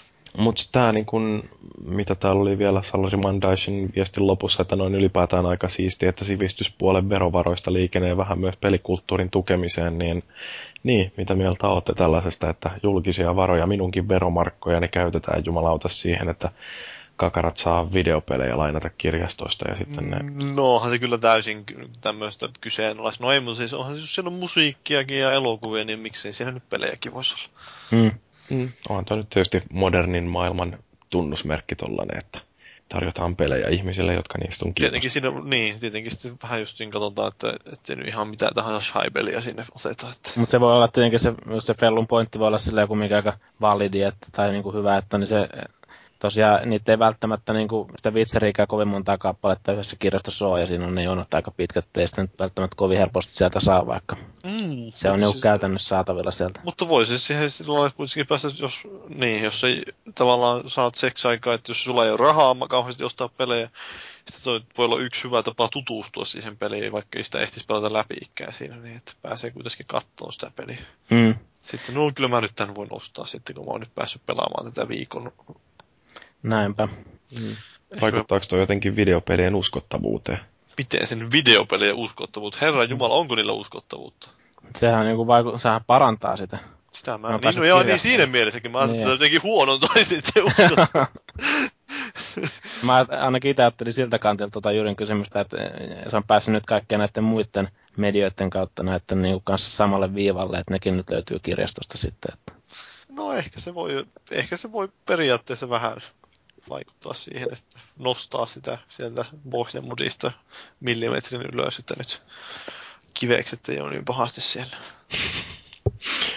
Okei, no mitä on kivekset sen jälkeen, kun pelien halpamyynti Ahvenanmaalta loppuu, niin kuin tämä yhden ketjun otsikko sanoi siellä, Kimmo 71 on avannut keskustelun ja sanoo, että, tai siis kertoo tästä, että mistä johtuu tämä äh, halpamyynti Ahvenanmaalta, sen loppuminen liittyy siis tähän arvonlisä, tai itse asiassa oikeastaan maahantuontisäädösten muuttumiseen, että lakimuutos tehtiin, koska valtiovarainministeriön mielestä verovapaat tuotteet vääristävät kilpailua ja vievät valtiolta vuosittain 15-20 miljoonaa veroeuroa. Kyllä mä niin sen ymmärrän, että se niin kismittää varmaan aika monta niin pelaajaa, jotka on niin sieltä ostanut niitä pelejä. Ne kumminkin maksaa palttia rallaa, se onko se parikymppiä vähemmän suurin piirtein kuin kivijalkakaupasta. Niin, no se on se 40 euroa uusi peli. Niin, niin, niin tota, oma elämää tuo nyt ei vaikuta millään tavalla, että mä en ole paljon tuolta Ahvenanmaalta. Sä et ole pelejä ostanut, kyllä sä saat ilmaiseksi ne. Niin, niin, kaikki tulee ilmaiseksi aina mulle. Mä en koskaan tee yhtään mitään minkään eteen, mutta kaikki tulee mulle aina ilmaiseksi. Rosenblatin tota, Lauri lähettää sulle. Mm, se laittaa mulle uuden maton. Viskipulleen kanssa. Mm. Viski, varmaan tulee viskipullo mattoon käädettynä sieltä. Matto haisee kummasti oksennukselle, mutta siitä. Siellä voi olla myös kuollut kissa välissä, mutta... Öö, mä veikkaan, että meillä ei enää minkäännäköisiä suhteita tuonne Frozen Byteen tämän jälkeen. Oi, oi, oi, siellä haisee, niin joutuvat vaihtaa toimistoa sen takia, taas joutuvat muuttaa. Mm. Mutta siis tosiaan tuo... Öö, mitä mu- jotain muitakin yllätyksiä siitä altaasta. Joo. Mulla oli joku, joku asia, joka oikeasti liittyy tähän aiheeseen. Niin mä puhuin itse asiassa jo tämän aiheesta, kun satuin tapaamaan tämä yksi tuttava tuolla, joka on GameStopissa töissä, niin siitä satuin vähän juttelemaan joskus tästä aiheesta, että miten nämä, kun tämä tosiaan loppuu tämä näiden verovapaiden pelien myynti, että uskoako ne, että ne vaikuttaa niiden myyntiin kauheasti. Että... Oliko tämä kaveri, joka oli tuolla pelaajan bileissä myös? Joo, siis tämä Mix vai mikä hetkinen. Hyvä kaveri selvästi. Mulla on ongelma, että mä en muista kaikkien nimiä. Mutta Mullakin on nimi muisti tosi huono. Ja, tota, niin, ei mutta... heti muistaa silloin, että tavallaan monesti noissa, tavallaan, no niin, sieltä se tuli pitkästä aikaa, mutta niin, eh, monesti tapaa noissa pelipeleissä paljon ihmisiä, että aina edes kuule, että mikä tähän nimi on. Sitten silloin tulee vain johonkin keskustelun mukaan, ja se juttelee pitkän aikaa, ja sitten ei enää kehtaa siinä vaiheessa sillä, että niin mikä sun nimi olikaan. Eikö se ollut kanssa joku myymällä-päällikkö kumminkin siellä? Joo, oli, oli. Joo. Et, tota, hieno mies. Tavallaan. Lähti katsoa Bondia kesken bileitä. No se oli ihan jees ratkaisu. Mm. Mutta kyllähän toi oikeasti vaikuttaa ainakin jonkin verran tuohon... Tavallisen ihmisen elämään. No en mä nyt siitä tiedä, mutta siis tähän kilpailuasetelmaan, että mm-hmm. nyt kun toi varsinkin ennakkotilaaminen tuntuu olevan aika paljon sitä, että katsotaan jotain videopelidivarin tai verkkokaupan Ahvenanmaan hinnastoja, Sitten kun sieltä saa sen... foorumilla, kun ei tulekaan julkaisupäiväksi. Niin. Ja konsolin netissäkin ihan sama homma varmaan. No onhan se. Mutta tuosta sitten siirryttiin yleiseen politiikkakeskusteluun, jossa Salariman Daisy on lainannut sitten tätä Kimmo 71 keskustelun avausta ja mm, justiin tähän arvonlisäverokeskusteluun sanoo, että ollaan pieni ja syrjäinen maa, minkä lisäksi täkäläinen arvonlisävero ei vertailussa ole edes kova, mitä taas omaisuusverotukseen tulee. Odotappa vain viimeistään ensimmäisen perintöveron kohdalla alkaa kummasti ymmärtää, kuinka paljon sieltäkin raapaistaan yhteiseen kassaan. Ja no sitten tähän Miles is Dead vastaa, että ei se älytön ole Suomen arvonlisävero Tarkoitinkin vain sitä, että jos kassaan tarvitaan massia yleisen hyvinvoinnin ylläpitämiseksi, niin alvi ei ole paras paikka sitä rahaa kerätä, koska iskehän se juuri ja juuri toimeentulon rajoilla pyörivää enemmän kuin parempi osaisiin. Perintöjä ei onneksi ole tulossa, mutta sen olen aikoja sitten tiedostanut, että tulevaisuus ei juurikaan parempia aikoja tuon nykyisellä menolla. Miles on muuten mun NHL-kaveri. NHL-joukkuekaveri. Mä, mä oon aina lukenut sen nimimerkin jotenkin, että siinä lukisi Miles Eyes. Ei, se on Miles is dead. Joo, ei siis mä että siinä olisi yksi E tuossa välissä. Sillä, on niin, Vähän niin kuin Miley Cyrus. No, Joo. Joo. No, mutta siis noin yleensä verotuksesta. Verotus on... Hyvä juttu vai huono juttu? Paavi tykkää ainakin, kun sä saat verovaroista sun opintorahat. Opinto, no itse asiassa mä joudun kyllä maksaa varmaan opintotukea takaisin, että mä oon nyt niin vitusti tienannut rahaa joka suunnasta. Niin. Aina välillä väläytellään tätä että yliopistoihin tulisi nämä lukukausimaksut, mutta, tota, mutta tota, kyllä mä oon ainakin valmis maksamaan enemmän veroja, että se pysyy, pysyy ilmaisena, mä, joka johtuu, mulla on oma lehmä ojassa. Mä muistan aina, kun tota, tuo, tuo, mä menin itse yliopistoon, niin tuo vanhemmat sanoi ihan suoraan, että jos olisi lukukausimaksut, niin sulla ei olisi mitään asiaa ollut sinne.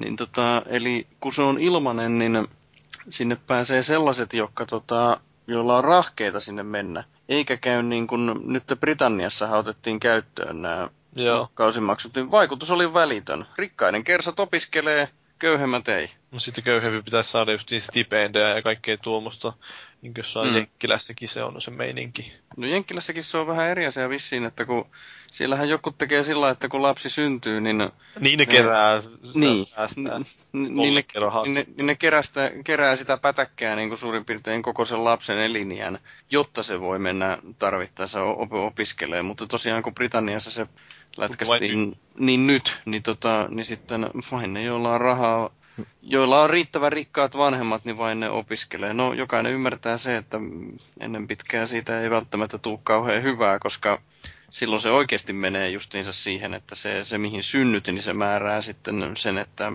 minkälainen elämä sinulle tulee ja minkä, siis tarkoitan se, että minkälainen ura sinulle tulee. Suomessakin saa halpaa opintolaina. Niin saakin, siis jo en ole itse ottanut, mutta siis se on periaatteessa melkeinpä ilmasta, jos ajatellaan, että ne korot, eikö nyt ota huomioon verovähennyksissä tai jotain.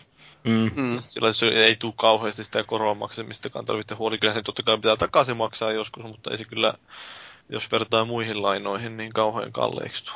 Niin, mutta on taas siis kun ajattelee jotain amerikkalaisia, esimerkiksi näitä, no Ivy League yliopistot on tietysti ne kaikkein kalleimmat ja laadukkaimmat siellä, että, että jossain Columbia yli, öö, siis mikä Columbia University, niin siellä lukukausi maksaa 57 000 dollaria tai, tai Yaleissa 53 000.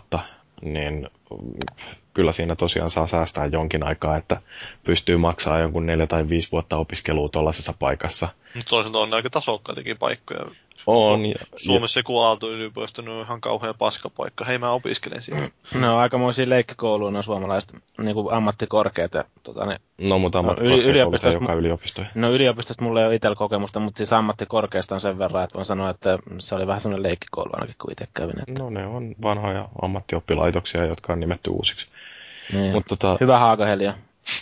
Uh, Mutta siis, no joo, kyllähän Jenkkilästäkin löytyy sit sellaisia, että siellä johonkin tällaiseen uh, yleiseen yliopistoon, collegeen, mitä ne on, university on siellä, niin niihin pääsee sille jollain 20 000 dollarilla, ehkä 10 tonnilla vuodessa.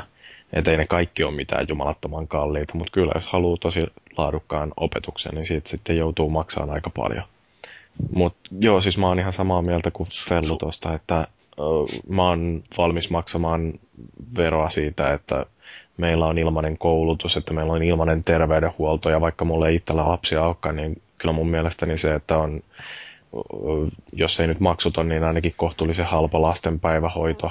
Niin, se on se perus. Niin. Mutta mä oon itse sitä mieltä, että niin kuin tuo Paavi puhui aikaisemmin noista tulorajoituksista, niin mun mielestä ne pitäisi karsia hiuksista vittua suoraan. Että niin ne on mun mielestä ihan turhia. Kyllä mun mielestä niin kuin siinä saa tienata sivussa, jos on oikeasti siihen mahdollisuus. No mun mielestä ne pitäisi siirtyä kansalaispalkkaa. Poistettaisiin kaikki tuollaiset turhanpäiväiset kikkailut sen suhteen, että onko työttömyyspäivärahaa tai eläkettä tai, tai Aa, niin, joo. kansaneläkkeen perusosaa tai opintorahaa, että kaikki täysikäiset saisi jonkun tietyn summan käteen riippumatta siitä, että käykö ne töissä vai ei. Ja kaikki tiennisti, mikä tulee siihen päälle, niin se tulee sitten siihen päälle ilman, että tarvii pelätä, että rupeaa sitten se perusosa siitä toimeentulosta niin katoamaan johonkin. Mm, se just mä yhdeksältä kuukaudelta otan niin opintotukea tavallisesti ottanut.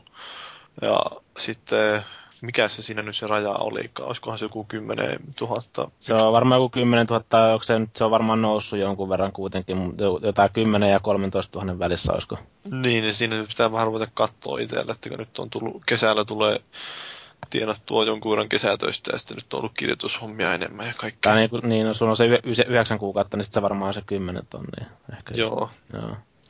Se on se nyt tietysti vähän ikävä sinänsä, että niin ei rohkaista siihen, että tehdään töitä, että sillä vähän niin kuin rankaistaan siitä, että jaksaa paiskia hommia. Me, me, meillä, meillä niin kuin aina niin kuin perusteltiin kanssa silleen, että ettehän te voi käydä samaan aikaan töissä, kun tota, niin teidän täytyy opiskella niin kovaa. Niin, no siis... Niin. Mutta se on just monella, monella niin kuin, itsekin oli silloin niin kuin aikoinaan varastolla kesät töissä ja näin, ja jos teet siinä paljon niin kuin ylitöitä ja tällaista näin, oot niin kuin useamman viikon putkeen töissä ja viikonloput kanssa, niin saat yhtäkkiä siinä kesällä tiedon niin kuin sen rahamäärän, niin koko vuoden rahamäärän niin kuin ylittää siinä jo. Niin siinä on hyvä fiilis sitten, kun sä joudut niin kuin, ruveta karsiin vuoroa ja niin kuin, silti niin kuin, paukkuu ne verorajat ylittää ja sitten joudut maksaa Kelalle siitä.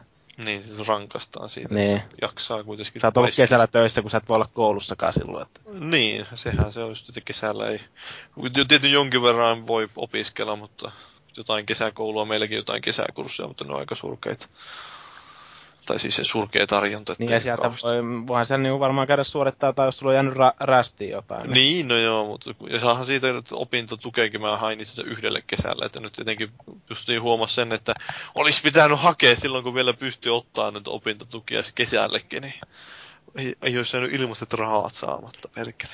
Mutta hei, siis ihme saatanan kommunista ja me ollaan kaikki. Eikö meillä ole ketään sellaista kunnon porvaria, joka olisi sitä mieltä, että verot pois ja ja tota, köyhät kärsimään siitä, että ovat köyhiä. Ei ole ilmeisesti Nalle Walrussia nyt tässä mukana keskustelussa. Nalle Walrus jäi pelaamaan Angry Birdsia. Mm, se on niin coolia nykyään. Kyllä, kyllä. Mm. Mutta siis, no, tärkeämpi kysymys oikeastaan politiikkakeskustelusta, että minkä takia siellä ei ollut minkäännäköistä keskustelua tästä Yhdysvaltain käynnissä olevasta presidentinvaalikampanjasta? Kukaan ei tehnyt aloitetta, sun pitäisi mennä tekemään sinne kauhean provosoiva aloite, silloin pistät Romneystä kauhean, että semmosia Romney on paras, tässä on mit, näin pitkä kalu sillä on, ja kaikkea tuommoista, että se panee sillä kaikkea köyhiä perseeseen. Mm. Näinpä. Joo, sehän oli ihan jännä muuten, mikä oli justiin tästä presidentin vaaleista, niin että jos muu maailma saisi äänestää, niin Obama saisi 50 prosenttia äänistä ja Mitt Romney saisi 9 ja muut ei tiedä oikein, että kumpaa äänestäisi. Niin. Mutta, ei mulla niin. paljon harmillisesti ole ääni oikeasti. Kyllä mun mielestä voitaisiin tehdä sellainen esitys, että Suomessakin voisi vaikuttaa. Mm, niin, kun se kuitenkin vaikuttaa meidänkin talouteen sitten, niin, mitä niin, siellä niin. törttöilee. Että... Su- Suomen eduskunta saisi äänestää, että Soini pääsisi äänestämään. Joo, Timo Soini Yhdysvaltain presidentiksi. No, no voihan se niinkin nähdä. Siinä päästäisiin kahdesta pahasta yhdellä kertaa. Mm. E- Euroopan pelätyin jätkä lähtisi sinne. Kyllä. Euroopan pelätyin mies. Kyllä mä no. että ihmiset pelkää enemmän vaikka Cristiano Ronaldoakin. No joo, sitten pelätyistä jutuista, niin konsoli- ja videopalvelut siellä Netflix ja Headweb ja Viaplay on ollut yhtenä keskustelun aiheena ja tästä nimimerkki THKHX on tätä Netflixiä justiin kommentoinut, että mieluummin minä maksan pientä kuukausimaksua ja tyydin pari vuotta vanhempaan tarjontaa, kun niitä palveluja lisättäisiin myös uutuudet ja kuukausihinta nostettaisiin parin kymppiin tai jopa enempäänkin. Sillä hinnalla minä en tätä palvelua enää tilaisi, vaikka palvelusta löytyisivät kaikki uutuusleffat. Niin, Mä tekisin varmaan ihan samalla lailla, koska tuommoinen Netflix tuntuisi ainakin omaan käyttöön just sellaiselta, että, että nyt on vähän tylsää, huvittaisi katsoa joku, joku leffa, niin sitten katsoo siitä, että, että jaa, lähdenkö tonne parin kilsan päähän pakkasessa vai katsonko Netflixistä jonkun vähän vanhemman hyvän, mutta menikö hyvä, hyvän leffan. Niin, eikä siellä... Niin, vaan pistänkö Piratsin pyöriin. Niin, niin Pirates. niin, tai Pirate Bay. Mä en hakenut niin. mitään pornoleffaa. Niin, niin ja jos, jos, jos Pirate, Bay, Pirate Bay.orgilla ei pääse sinne, niin kannattaa mennä Pirattilahteen sitten. Ei kun mm. siis... no, no. Niin taas siis tämä TKHX jatkanut vielä, että tämä 8 euron kuukausihinta on erittäin hyvin valittu juuri siihen psykologiselle kipurajalle, jonka hyvästä palvelusta vielä maksaa ja samalla säästää varetuksen vai. Tämähän oli tämä Netflix, ihan oli Suomessa mm. halvempi kuin muissa Pohjoismaissa, eikö se ollut? Paljon se on muualla. Kai. Mä ainakin muistelin jostain lukenut, mutta voi olla, että mä oon ihan... 799 kuukaudesta on, mutta en mä tiedä sitten, että paljon se muualla maksaa. Hmm. Mutta tota, niin siis mun on, mun, mä oon itse vähän niin kuin sa, kyllä aika pitkälle samoin linjoilla, että niin, eihän tuolla nyt välttämättä siis ole niin kuin ihan älyttömän vanhoin leffat. Kyllähän tuo niin 2011 vuodeltakin löytyy. Niin se on vaan, että keltä julkaisijoilta siellä on niitä leffoja, että siellä niin. on vielä tarjonnassa justiin puutteita sen takia, kun kaikki noin jakelijat ei ole antanut niitä Netflix-oikeuksia. Mutta siis se on, Ruotsis... on varmaan omalla tavallaan ihan ymmärrettävää, että se alussa nyt ei välttämättä se tarjonta vielä ole ihan niin, kuin niin laaja, mitä se sitten saattaa ehkä kehittyä. Mä itse ainakin odotan, että sinne kyllä niin kuin laajenee se. Ruotsissa 79 kruunua, 9 euroa. Niin, no niin. ruottalaisilla on se joku ihme omituinen valuutta. Niin, niin, niin, niin tota, kuitenkin niin ja mulle itselle se on ollut silleen, no tässä nyt se kuuka, kuukauden kokeilujakso vielä tietenkin menossa, mutta tota, niin, sille ihan hauska ollut huomata, että niin semmoisia sarjoja, mitä ei välttämättä itse ole kattonut, niin sä voit aloittaa sen kumminkin sieltä alusta nyt katsoa, sitten on aika monta kautta kumminkin on valmiiksi siellä Netflixissä, että et sen niin kuin vähän heti, heti niin kuin, tota, niin, niin kuin, tai niin kuin, niin kuin, ei, ei ihan heti lopussa se kattominen kuitenkaan niiden sarjojen osalta, että ihan mielellään sitten niin kuin vähän sivistää itseensä niin kuin mm, niin. kehutuilla sarjoilla. Siinä. Tavallaan, että jos, siis jos se tarjonta on semmoinen laajempi, niin siellä on sitten vähän varaa hakea semmoista, mitä ei ole aikaisemmin kattonut. Ja mun on itse pakko sanoa semmoinen niin klassikkosarja, niin kuin minkä mä kanssa pongasin sieltä Buffy the Vampire Slayer oli pakko vähän niin kuin verestellä muistoa siinä, niin kuin, että niin, minkälaista se oli silloin vuonna 1997. Kun tonne... Ja kyllä se vaan toimii edelleen. Kyllä se, kyllä se vaan toimii edelleen. Että ne, onhan se Sarah Minselle kellarin niin kuin nuorena tyttönä, niin on se jotenkin aivan upe, upea mimmi. Kyllä sitä katsoo. Minkä näköinen se nykyään sitten on? En mä tiedä, siis ei se nyt vieläkään huonon näköinen ole. Että niin, mutta kyllä se jotenkin, siis Mä en tiedä minkä ikäinen se oli silloin, kun toi alkoi toi sarja, 97 vuonna. Joku, olisiko joku reilu parikymppinen. Varmaan jotain sellaista joo. Tai semmoista, niin on kyllä hotti mimmi. Ja en, en yhtään ihmettä, että minkä takia sen perään on teinä kuollut sitten silloin. Että... No mutta mitäs toi varetusinto? Siis mä en itse niin ole elokuvia piratoinut aikoihin, mutta TV-sarjoja tulee kyllä imuroitua tuolta netistä, koska kattelen aika paljon sellaista, mitä ei suomalaiset TV-yhtiöt tai TV-kanavat edes tuo tänne. Niin. Mulla on ihan sama, että en mä niinku leffoja, leffoja en piratoi, mutta niin TV-sarjoja tulee kyllä kataa ihan rehellisesti sanottuna. Että... Mm. No ei tässä ole mitään tarvetta piratoida, kun tähtiporttia ei enää tehdä. Näinpä. Mm. Ei siis toi Netflix on sillä justiin loistava, että jos siellä vaan olisi vähän uudempia kausia vielä noista sarjoista, niin sieltä löytyisi kaikki sellaiset, mitä Dexterit tekee ja... mieli katsoa. Mutta niin enemmän mä oikeastaan odotan, että HBO aloittaa Suomessa, koska sitten sen jälkeen mulla oikeastaan loppuu TV-sarjojenkin piratointi, kun pystyy katsomaan kaikki newsroomit ja toivottavasti sinne tulee sitten toi Real Time with Bill Maher. Niin ja Game myöskin. Thrones. Game of yeah. Thrones, joo. Ja joo. Pitää Anturas maratoninkin sitten. Niin, oh, että yes. se, se Wired olisi ajatella kaikki on demand koko ajan saatavilla. Sitä pystyy sanoa, että mm, nyt vähän tekisi, oi mä puton tuosta tuo jakso. Joka niin, ja Six Feet Under ja Sopranos. Ja voi vittu, että siellä on meinaa sitten hyvää tavaraa. Ja sinkkuelämää, oh yes. Mä oh yeah, si- siinä jaksossa se Carrie kävi jostain ne hienot kengät, mennä se. Mutta onko niissä tekstityksiä? Siis se varmaan sama firma tekee, mikä tekee Netflixiäkin ne tekstitykset. Kyllä se vis, niin, mäkin olen käsittänyt. En niin, ole... Tästähän Samuel Kutonen on nyt sitten kommentoinut, että Netflixin katselunautinto on parhaimmillaan uuden ja mielenkiintoisen sarjan pilottijakson yksi lause tässä käännettynä yliöitä, te, äh, mitä, yliöitä lehdessä, lukuisia esiintymisiä paikallis ja puheita eri paikoissa – Koko jakso aivan totaalista paskaa. Emäntä nukkuu, ei viitsi huudattaa telkkoa, mutta tuollaiset tekstit vie kokonaan katsomisen ilon. Ja joku tässäkin ketjussa taisi sanoa, että aivan sama, mistä ne käännökset revitään. No onko siinä englanniksi? Pystyykö nyt katsoa englanniksi tekstiä? Ei siellä taida olla siinä, siinä on se, se, se, on mun mielestä ärsyttävä puoli kyllä, että tuossa Netflixissä ei pysty laittaa enkkusupea siihen. Niin. No, se on jo vähän ärsyttävää yleensäkin, että kyllä se nyt pitäisi antaa se mahdollisuus, tuskin se nyt kauheasti maksaisi niille. Niin, että niin itse mitä nyt on kattonut, niin Öö, ne ei ole ollut mitään ihan täyttä sontaa ne tekstit, mutta se varmaan niin kuin vaihtelee tosi paljon niin kuin aina, aina niin kuin sen materiaalin suhteen, mitä, mitä siinä nyt sitten pyörii. Et tota, itse asiassa täytyy, täytyy toi toinenkin Josh Whedonin saada toi Firefly mainita nyt. Niin tot... Jee, bitches! Joo, niin tota, niin mä rupesin, mä saan nyt viimeinkin sitten sen motivaation tuon Netflixin kautta, mä nyt katselen sen. Oh, mä hommasin itse Blu-rayn tuossa just viime, eikö tämä vuoden alussa? Joo, varmaan jonnekin nyt onko, onko mä joku seitsemän jaksoa suurin piirtein puolet kattonut, mutta onhan se nyt aika, aika loistava menikin ollut tähän mennessä ainakin. Että... Se on huikea sarja. Joo. Mm. Mutta tosiaan niin, niin, se on vähän, mikä tämä nyt on tämä kuuluisa firma, mikä tekee. BTI joku. Niin, BTI. Mikä, mikä Broadcast, Broadcast Text International vai mikä se on? Joo, Tämmönen. Ilmeisesti tekee aika ryöstöpalkalla. Tai no, se 1200 euroa kuukaudessa ja sitten ne vaatii, että niiden kääntäjien täytyy tehdä tuplamäärä ää, tota, tulosta verrattuna esimerkiksi siihen, mitä Maikkarin kääntäjät on saanut. Muutenkin, muutenkin oli puhetta viime aikoina tuosta, kun nehän kaikki muut, tai siis eikö Maikkarillakin justiin paiskattu ulos, ulos, ul, ulostettu nämä hommat? Ulkoistivat joo justiin sinne PTille. Niin, että tota, niin, kyllä semmoista vähän huonolle kehitykselle kuulostaa niin kuin siinä mielessä, että ei nyt välttämättä mistään Google Translateista pysty kumminkaan niitä tekstejä laittaa sinne vaikka. Niin on tuossa se ongelma nyt sitten, että mitä toi vaikuttaa esimerkiksi, kun suomalaisten nuorten kielitaito nykyäänkin on enemmän sitä tekstiviestijargonia, niin nyt sitten jos vielä toi TV-sarjojen suomennokset alkaa olla sellaista just tätä Samuel Kutosen mainitsemaa laatua, niin ei, ei hyvältä näytä. Mutta onneksi tämä Ylellä on vielä omat kääntäjät, jotka tekee laadukasta jälkeen. Niin.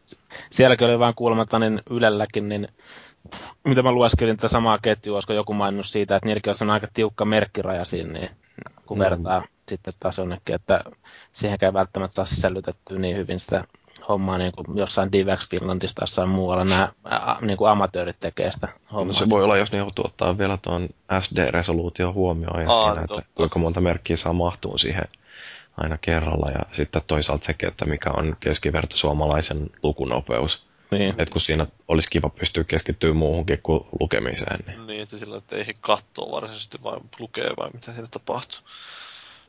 Mm. Mutta niin, onhan tuo tavallaan, tavallaan, tavallaan, tavallaan, saahan itseltäni reiden irti, mutta ei, ei sillä ole kauheasti tekstityksiä itse käytettyä, mutta on se tuo sinänsä ihan hyvä aspekti tästä asiasta, että miettii sitäkin, että think about the children. Mm. Näinpä.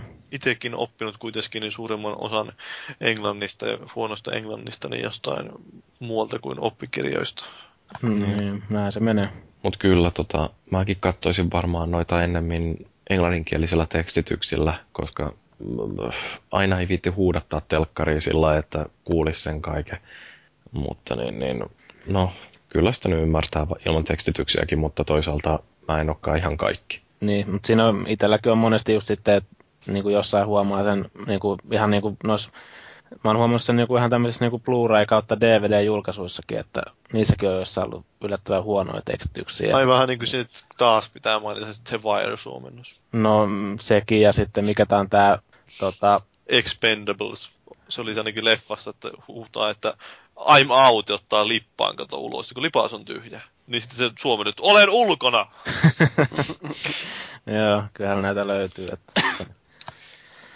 No, mutta sitten päästään tähän surfaseen, jota vähän uutiskeskustelussakin sivuttiin.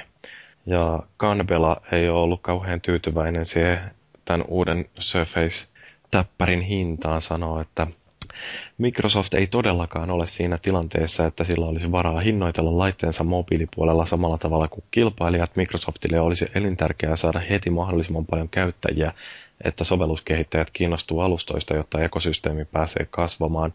Puhelimissa tämä on jokseenkin epäonnistunut ja jos halvimmat Surfacet maksaa parikymppiä enemmän kuin iPad, niin ei tuo hirveän lupaava, hirveän lupaava pelin avaus mielestäni ole. Luulen, että nämä Surfacen RT-mallit tulee tällä hinnalla floppaamaan. Näitä Surfaceja vähän venailin, kun oletin, että hinta olisi noin 300 euroa, mutta nyt näyttää sille, että Google Nexus 7 on se tämän hetken fiksuin ostos miltä kantilta tahansa katseltuna. Niin, no jos lähtee vertaamaan Nexusta ja Surface, on nyt aika erilaisia laitteita kuitenkin. Aika eri hinnoissa. No niin, aika eri hinnoissa, eri funktio, eri koko. Mm.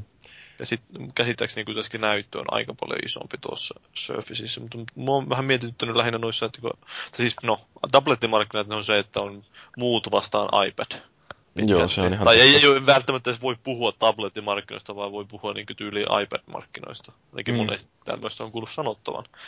Jenkeissä ne on tietysti nämä Kindlet ja Kindle. Nythän tulee loppuvuodesta Kindle HD. Ja mm. nämä halvemmat, siellä on vähän enemmän kilpailua kuin Suomessa. Mutta tosiaan olen miettinyt sitä, että millä tavalla tuo laajakuvanäyttö tabletille.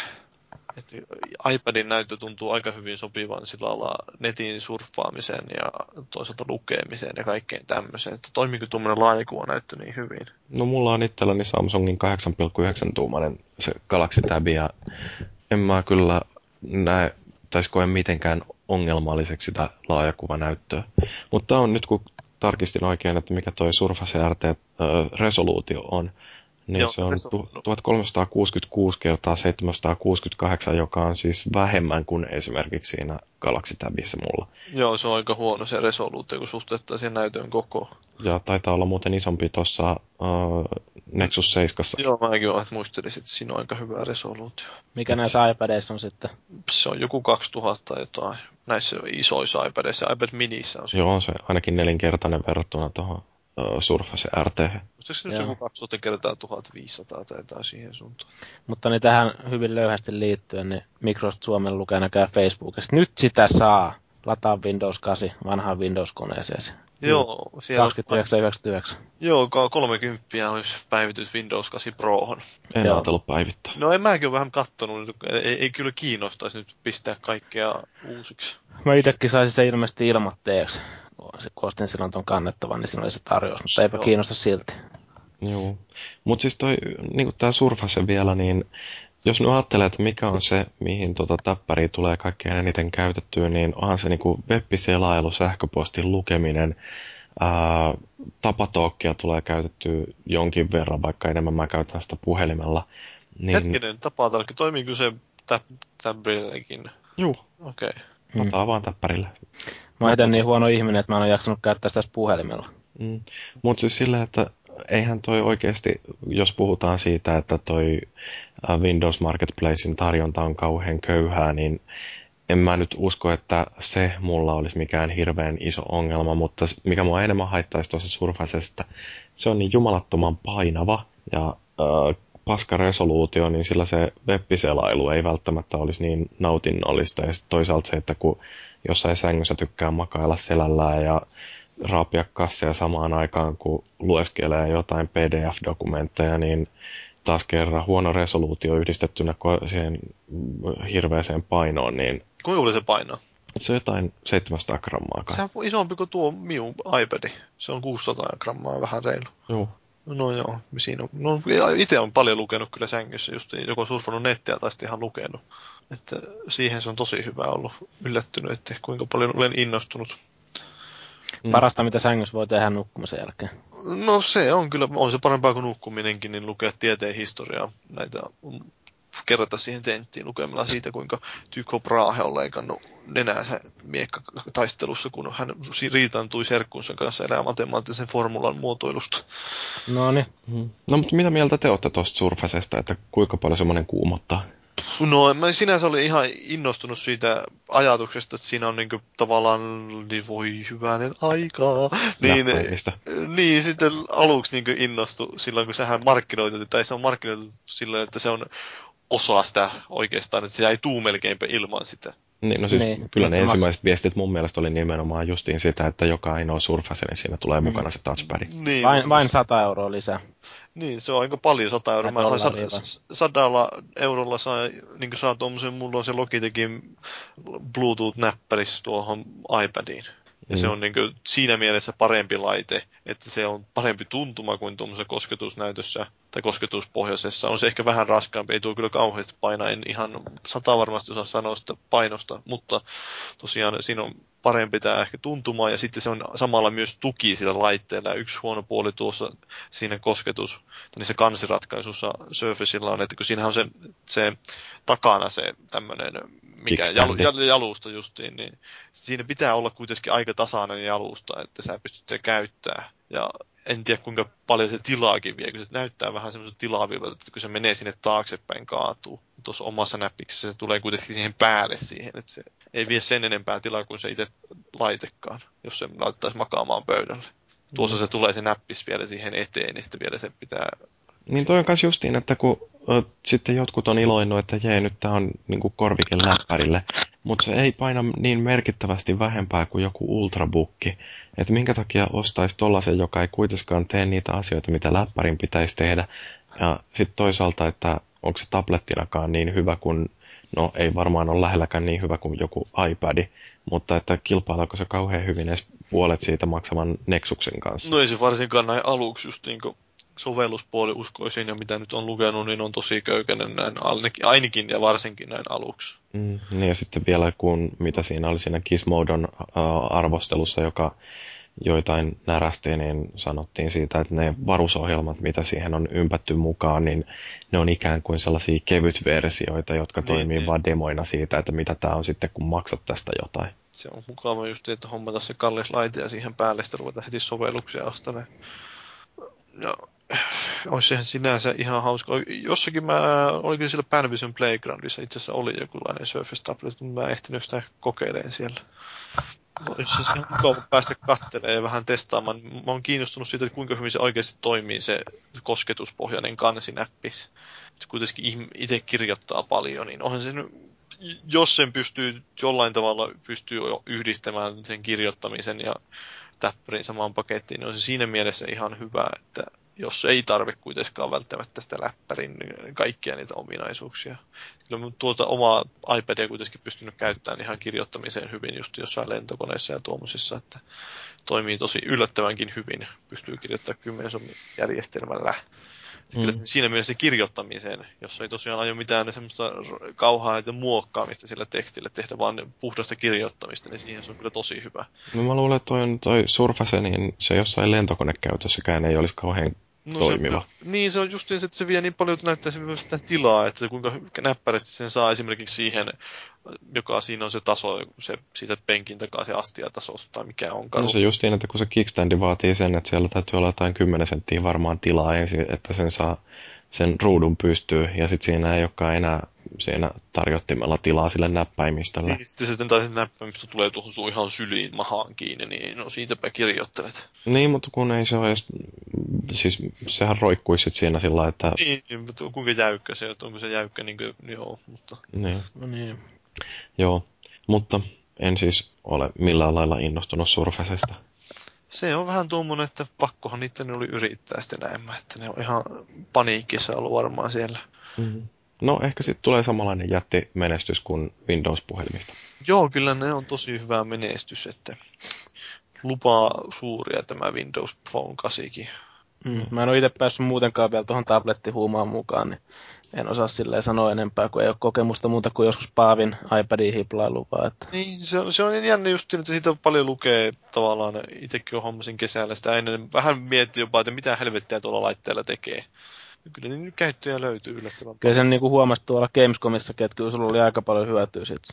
Niin, no eihän sulla ollut läppäriä mukana ollenkaan. No ei ollutkaan. Kyllä totta kai tietysti tilanteessa olisi vähän kai, olisi ollut hauskakin, jos olisi ollut läppäri, mutta se nyt on tuommoinen tietynlainen kompromissiratkaisu. Pystyit editoimaan NHL-videoita ja kaikkea. Silloin. Se oli kyllä aivan huikaiseva suoritus. Yllätyin siitä, että kuinka hyvin se videoeditointi hoituu. Joo, ei vaan onnistunut se mun nuuskan sujattaminen huuleen. Et saanut sitä pois siitä. Mutta kyllä vaan oli MacBook Air siellä paikallaan. Ei paine paljon pitää. Ja... Se on, se on kyllä loistava läppäri. läppäri kuitenkin. No, mitä Fellu saatiin innostunut tuosta retropelikeskustelusta? No mä kävin tsiikaamassa sieltä, että retropelikeskustelussa jaksetaan edelleenkin puhua No, itse asiassa aika luonnollista, että siellä puhutaan nimenomaan klassikoista, eli ne, jotka on jäänyt elämään. Niin tota, siellä kyseltiin Super Mario Worldista lähinnä semmoinen, että miksi se tilttailee, ja sitten Sega Mega Drivesta, unohtamatta tietenkään Commodore 64. Niin tota, ei, meinasin, tuli vaan siitä vaan semmoinen mieleen, että hieno juttu, että vanhat pelit elää edelleenkin, että mullakin on toi 8 Nintendo tuossa tuossa tuossa DVD-soittimen vieressä, mutta se on muovipussissa pölyn takia ja aina välillä kavereiden kanssa tehdään joku iltama ja sitten pelataan kasipittistä Nessiä ja no, kaverit juo kaljaa ja mä juon sitten jotain muuta. Ja rakastelette sitten villisti. Öö, ei vaan tota, me kajotaan niihin peleihin ihan, ihan tota miehekkäällä latinotavalla epäseksuaalisesti. Eikö se voi pieni miakkailu piristä sitä pelihetkeä sitten kuitenkin siinä? Niin, telakoituminen. Mm.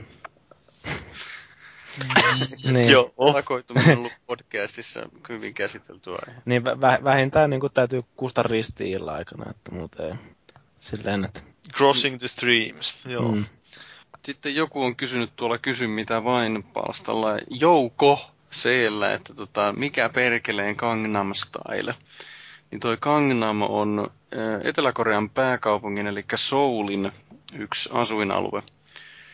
Niin tota, sikäli kun mä nyt tajuan, niin se on tämmöinen ökyrikkaiden asuinalue vähän tyyliin kuin Eira Helsingissä tai West Endi Lontoossa. Tai, tai, West, tai West End Suomessa. Niin. Niin, tota, niin sitten sen, sen biisin idea on mun käsittääkseni, jos ajatellaan sitä videota, niin, niin kuin piruilla tällaiselle ökyrikkaiden elämäntyylille ja silleen. Näin niin, niin mä ymmärtänyt se. Näinhän se on. Ja tosiaan se on tää korealaisräppäri, joka sen kappaleen on tehnyt. On se aikaisemminkin musiikkia tehnyt ja vähän tämmöinen humoristi painotteista musiikkia. Mutta on sillä ihan mielenkiintoista, jos jaksaa katsoa YouTubesta se aikaisempaa tuotantoa, niin siellä oli jotain vähän täysin erilaista kuin tuo Gangnam Style. Olen miettinyt tuota, kun kuuntelee tätä Gangnam Stylea, kun tänäänkin oli MTV taustalla pyörimässä ja siellä parikin kertaa taisi toi Gangnam Style soida, niin mietin, että onko nyt nämä kaikki K-pop fanit ihan närkästyneitä, että niin. helvetti, että me tykättiin K-popista silloin, kun se ei ollut vielä coolia, että eihän tätä nykyään pysty kuuntelemaan enää ollenkaan. Todennäköisesti. Mä en tiedä, mun täytyy tunnustaa, että mä en ole varmaan edes kuullut koko biisi. Voi jumalauta, nyt pistät YouTuben päälle ja kuuntelet, me otetaan. No, ei, no siis ei ma- Maakinenhan voi vastata kysymykseen, missä olit, kun kuulit Gangnam Stylein ensimmäisen kerran. No, oli podcastissa, kun Paavi vittuili. Joo. Ja minä taas sitten todennäköisesti kuulin sen ensimmäisen kerran puntilla. Miten Huom- sen puntilla? Siis kato, kun siellä on radio päällä samaan aikaan. Ah, sä kuulit sen radiossa, sä kuulit niin myöhään sen. Onko se tullut radiostakin se biisi jostain? Kyllähän sitä soitetaan vaikka missä. Joo, en tiedä, eh, onko mä kuullut sitä sitten, mutta niin, en ole ainakaan rekisteröinyt mitenkään erityisesti. Kesällähän minä itse sen kuulin, kun olin töissä, niin joku heitti linkin irkkiin ja yritin simuloida lintuja, niin sitten oli pakko katsoa se video. Eikö tuossa salilla pitäisi kuunnella yleensä jotain niitä perus pari levyä, mitä on näitä jotain kunnon niin rockia tyyliä sinne, että hirveät pumppi saisi päälle, eikä, eikä mitään tuollaista hoilausta. No kyllä siinä, kun siinä on alakerrassa on punttisali ja yläkerrassa on sitten nämä nämä parkettisalit justiinsa, niin kyllä sieltä ylhäältä jo sitten kuuluukin justiin Joo. Just se, kun ne pumputi, pumputi, pumputi, pumputi, pumputi siellä menee, niin tota, kyllä siellä sitten senkin edestä. Niin, ja jaksaa, ja jaksaa. Kyllä, justi se näin. Jaksaa, ja jaksaa, ja vielä kerta, ja vielä toinen kerta. Joo, hyvä, anna itselle uploadit, hyvä. Joo, mä törmäsin Gangnam Styleen ensimmäisen kerran, se oli jossain Saturday Night Liveissa, ne oli vääntänyt siitä sketsejä ja sitten yhtäkkiä sai itse tulee sinne.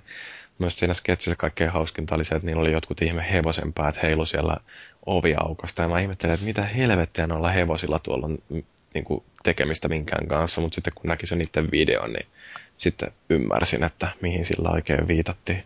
Kyllä, kyllä.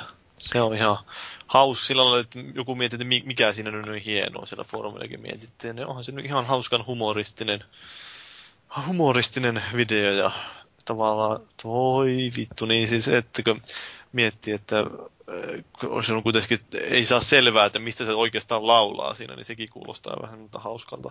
Mm, tarvitsisi opetella koreaa. Niin, onhan sitten vissiin tekstitettyjä versioitakin olemassa. Ainakin Joo. lyriikat. Joo, ja sitten on tietysti niitä uh, Ohio Condom, eikö mikä se on? Niin just näitä, miten, miten kuulee jo, joo, Condom Style. condom Style.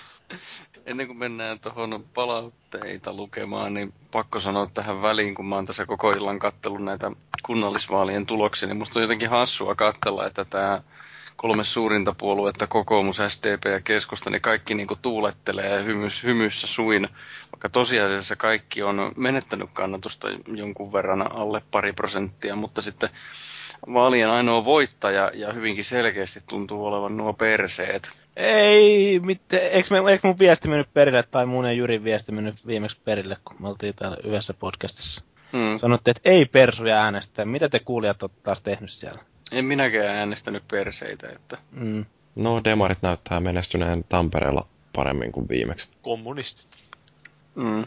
Että, mutta siellä persuille tulee näköjään viisi paikkaa lisää, mikä on aika se mikä, mikä on sitä Fellun tota, niin, vaalianalyysiä, että minkä takia per, perseet on tota, niin, vetänyt enemmän ääniä kuin No mä luulen, että se on tämä yleinen maailmanpoliittinen tilanne, joka koko ajan kiristyy, ja se kiristyy nimenomaan talouden saralla, joka sitten rupeaa näkymään joka niin kuin päivittäisessä e- elämässä ja sitten, sitten kun nämä persut... tarjoaa hyviä ratkaisuja tähän. Perseet on tunnettuja siitä justiinsa, että ne sitten niin kuin suurin piirtein räksyttää siellä oppositiossa mm, niille, jotka tekee niitä päätöksiä, niin sitten niihin on sitten helppo ehkä yhtyä. No se on, kun ne ei ole koskaan joutunut ottaa vastuuta yhtään mistään. Se on helppo huudella silloin, kun ei ole mitään mahdollisuuttakaan vaikuttaa asioihin. Mutta... Ja, ja, ja niillä on myös oivallisia ja edustavia ehdokkaita ollut tuolla kunnallisella. No, Kyllä. Se hakkarainen. Teuvo Hakkarainen, joo. Sehän haastoi oikeuteen, varokaa, ettei se haasta meitäkin oikeuteen. Se, se seiskupäivää taitaa olla nyt kohta konkassa, kun Hakkarainen on haastanut. Teuvo mm. pistää kansanedustajan palkkansa hyötykäyttöön ja palkkaa parhaan asianajajan. Mm. Joo, mutta ennen kuin ruvetaan liikaa puhumaan Teuvo Hakkaraisesta ja muista perussuomalaisista, niin lopetetaan politiikkakeskustelua ja mennään palautteisiin. Tuohan toi Hakkaraisen Teuvokin mu- muutama kerran ne perseet vetänyt olalle kuitenkin.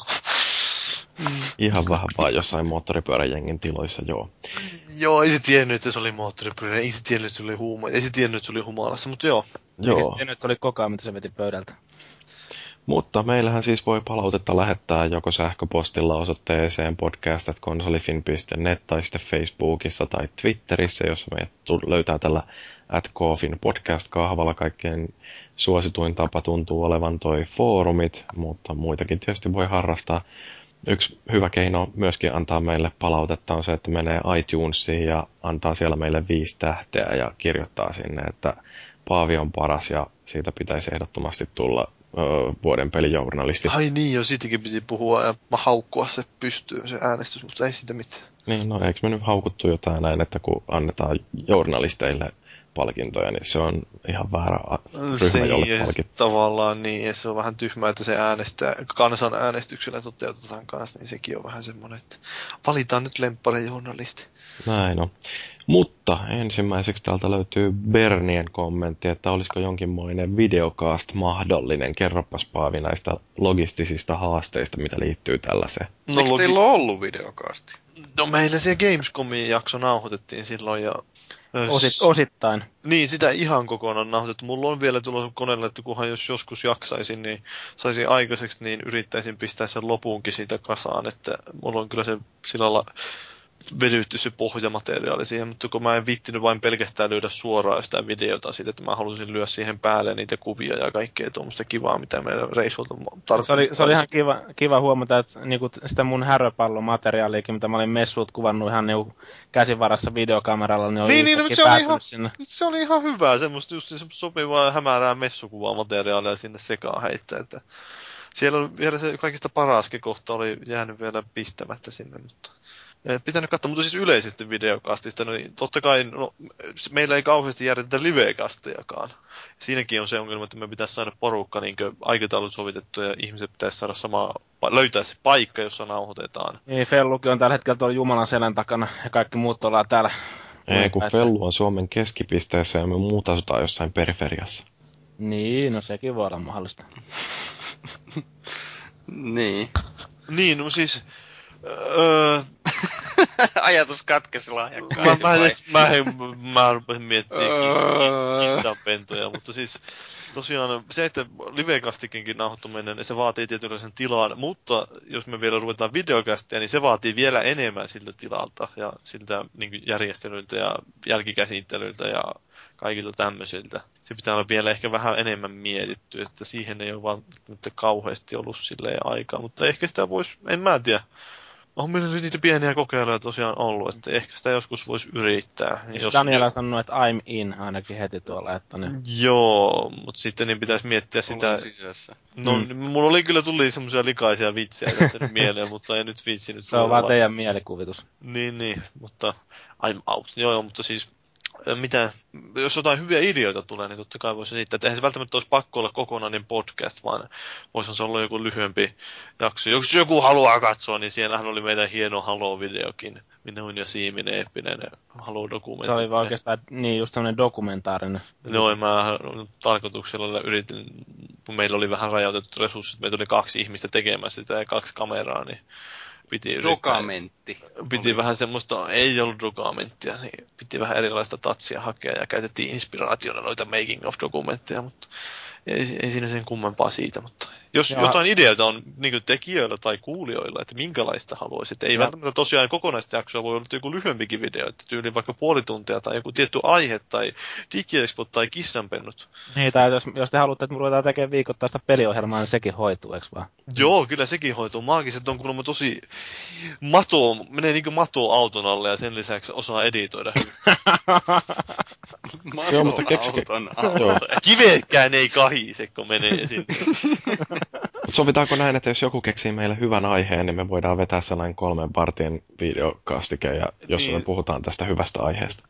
Se no, aivan olla. varmasti, kyllä mä olen ainakin mukana siinä. Sitten se on totta kai niin tämä tapa, että se on kolme, var- kolme varttia, niin se kasvaa siihen kolmeen tuntiin. niin. Ei ole koskaan ollut niin kuin, meillä ongelmaa täyttää tätä aikaa. Ei, ja sitten Joo. se on Mitä vittua, hyvä... nytkin ollaan neljä tuntia istuttu tässä. On, onhan, on... onhan meillä ollut siis... Siis ihan oikeasti he, niin kuin kolme sekuntia sitten täytyy neljä tuntia nauhoitusaikaa. Niin. Joo, no mulla ei onneksi näy niin paljon, kun mä muutaman kerran puutanut koneen tässä. Niin.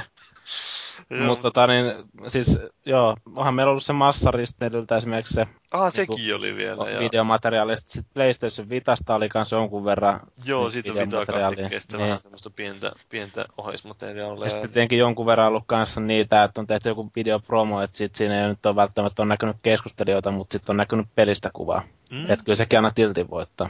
Mutta kuka helvetti meitä haluaisi kattella? Mutta ei siinä pääsi videokastikkeella varmaan tarkoitetaan sitä, että siinä olisikin sitten jotain video- pelikuvaa. Ja... Mä itse asiassa mietin tuossa yksi päivä, että olisi ollut mielenkiintoinen idea semmoinen, että justiin pistetään joku pelaamaan jotain peliä ja sitten ne muut kommentoi sitä pelaamista siinä koko ajan samaa. Aika moni, aika moni niin kuin meidän kuuntelija haluaisi nähdä semmoisen videokastikkeen, missä on joku naispuolinen jäsen, kuten Daniela mukana. Niin varmasti joo, kuvattaisi pelkästään siihen rintamaseudulle, mutta siis... Mutta niin, niin, niin siis olisiko se video vähän saman tyyli, kun näkee näitä kun joku Playboy-pupu pelailee tota, tota, tota, Wii-fittiä pelailee, niin se pyörittää niin sitä NS-hulavannetta siinä justiin. Mm. Jotain täm, tämmöisiäkö toivottaisiin. Ja vihreä, vihreät säädöstimet jalassa sitten vielä. Vihreät? No joo. Se, mä, mä oon kuullut jotain huhua digieffoista. Mä oon kuullut huhua, että ei niitä olisi niitä vihreitä säädöstimiä käytössä. Ootko? Onko? Ai vittu. Mutta siis, niin, mitenkäs se nyt olisi? siis tosiaan joo, kyllä niitä voidaan harkita. Jos tos, niin mä, se mun idea, joka mä olin sanomassa, mutta maakin tuli siihen törkeästi päätä, että pelaisi pelas, joku pelaa jotain peliä ja sitten muut kommentoi koko ajan siinä vieressä semmoinen lyhyt pätkä, se voisi olla ihan mielenkiintoinen kokeilu, että jos se saisi Kommenttiraita. Peli... Niin, silloin just, että miksi sä menit tuonne, miksi sä oot paska pelaamaan ja kaikkea tuommoista. Mehän kokeiltiin tota noin ilman video tuolla silloin siellä 3DS-julkkaritilaisuudessa. No joo, saatettiin kokeilla.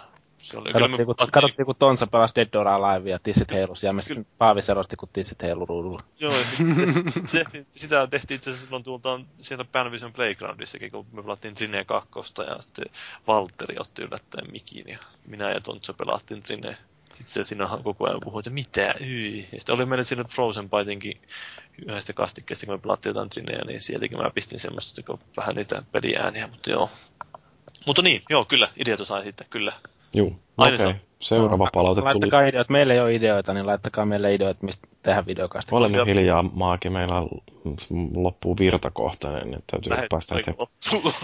Loppuuko sun läppäristä akku? Pöytäkoneesta loppuu akku. Julmuri on pistänyt tällaista palautetta viime jaksosta, että Mursu puhui mielenkiintoisesti omasta eskapistisesta pelityylistä ja siitä, kuinka ei koe pelejä välttämättä rentouttavana ollenkaan.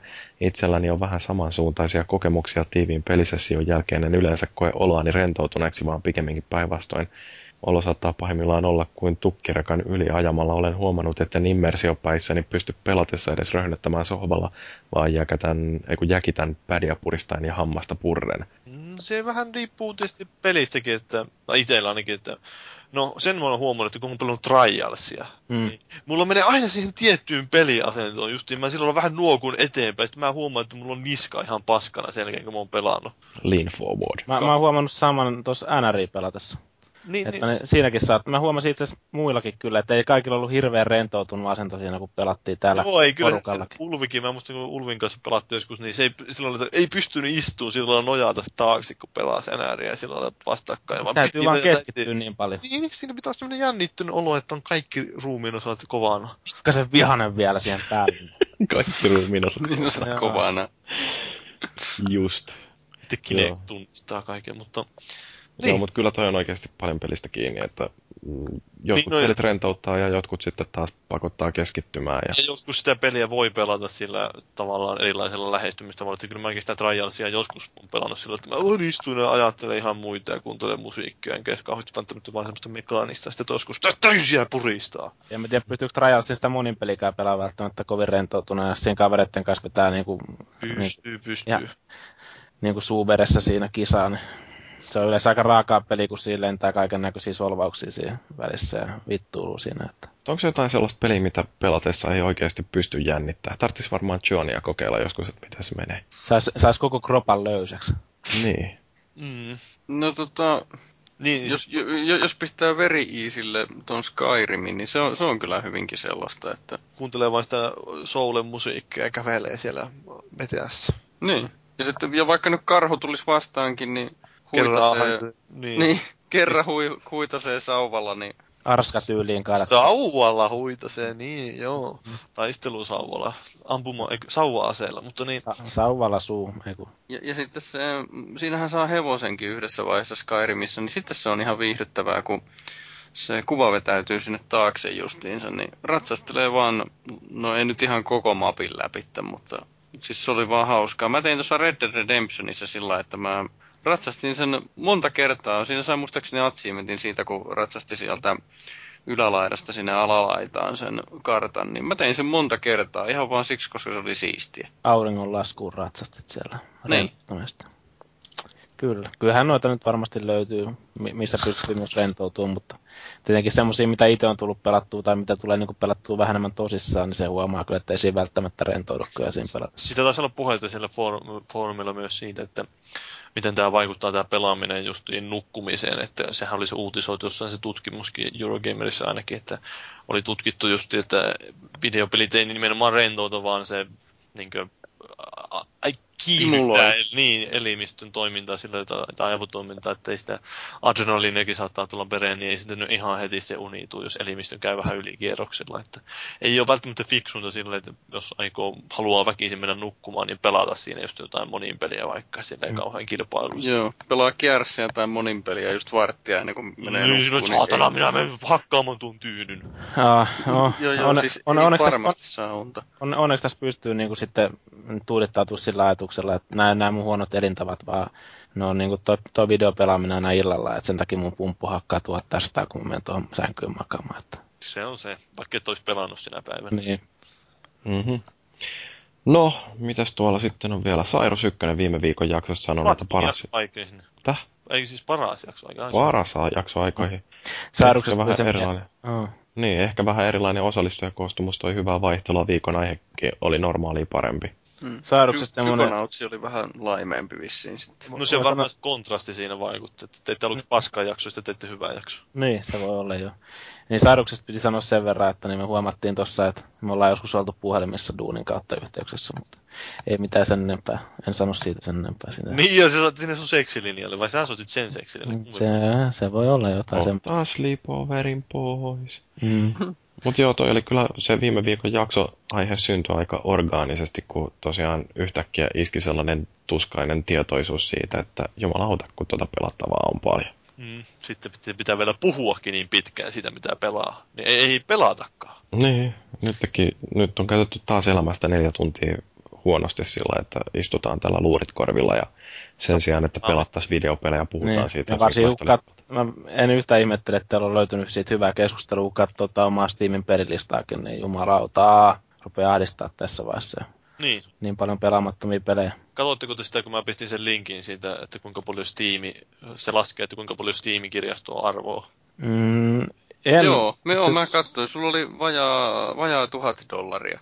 Joo, siis se on tällainen, että itse joo, joo, 976 dollaria. Mä voin pistää sen linkin tuohon, ehkä voi pistää formullekin sitä linkin, mutta...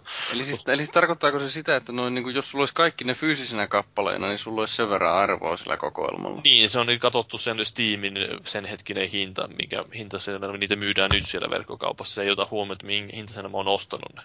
Että siis totta kai Uhuja. paljon, paljon pelejä tullut just jostain indie bundleista, että ne on tuolla noin 10 dollarin hintaisena oikeasti mä oon maksanut niistä niin kuin 50 senttiä ehkä. Ja niin, että tuolla on tosiaan alehinnoilla aika paljon tullut ostettua ja tuolla ne on suht korkeilla hinnoilla, että ei kyllä ihan pidä paikkaansa tuo 976 dollaria. Että sieltä voi jokainen käydä itse katsomassa osoitteessa steamcalculator.com. Sinne pistää oman Steam-tunnuksensa, niin kyllä, voi Jeesus sentään, voi ihmetellä, että kuinka paljon rahaa pistää paheisiin. Mm. No, Paavi, luetko sä ton Twitterin palautteen? Joo, mä en tiedä yhtään, mistä te olette puhunut, mutta Semikami on Twitterissä kertonut aiheesta näin, että ei todellakaan ole hyvä, että pelien metascore tulee monesti sen perusteella, kuinka laaja pelin kohdeyleisö on. Tietämättömälle kuluttajalle se tietysti minimoi huonon pelin ostamisen riskiä, mutta ei ole käypä mittapuu pelien laadusta. Mutta mistä hmm. helvetistä te olette puhunut? En minä tiedä. Siis kuulostaa siltä, että olette puhunut jotain ihan täyttä paskaa. No kun Mursu varmaan jossain 25 minuutin monologissa mainitsi Metaskorenkin. Niin. niin, no se voi olla, että sitä kukaan kuuntelee. Sitä kaikki ovat, joo, joo. Tarkoittaako tämä siis sitä, että...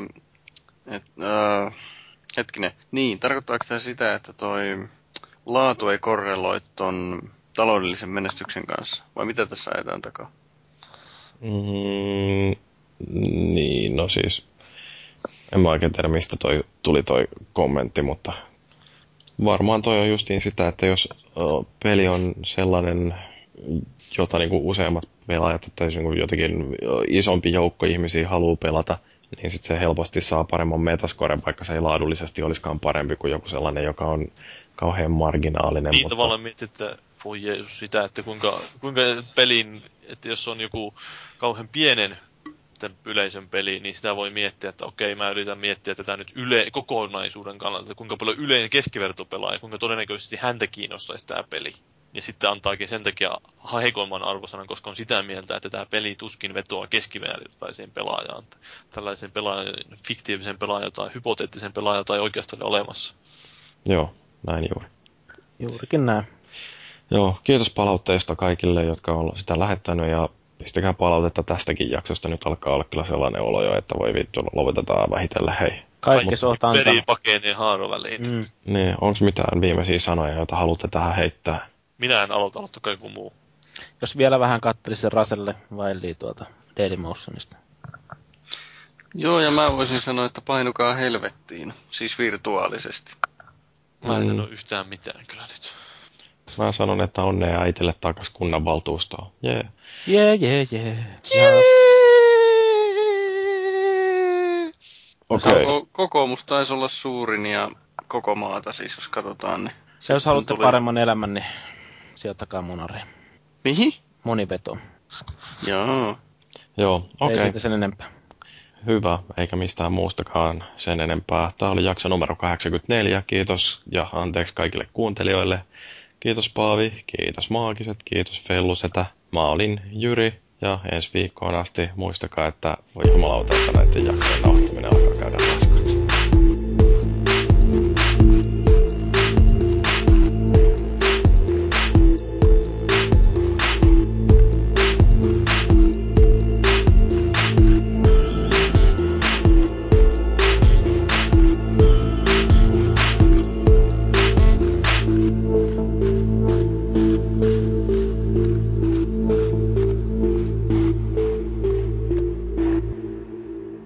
Arpoako tuo oikeesti tää vitu Facebookinu, että joku tykkää jostakin tuommoisia mainoksia, kun tulee? Siis mulla tuli yhdessä välissä koko ajan justiin, että oletko sinkku, täältä naisia, ja sitten, sitten että tuu, tuu tänne, täältä löytyy naisia, oletko vailla seuraa, täällä kypsät rouvat, ja no, siis niin kuin koko ajan tuossa sivussa oli yhteen aikaan, nyt ei ole ollut enää. Tarkoitin noita, kun tulee tuohon newsfeediin noita.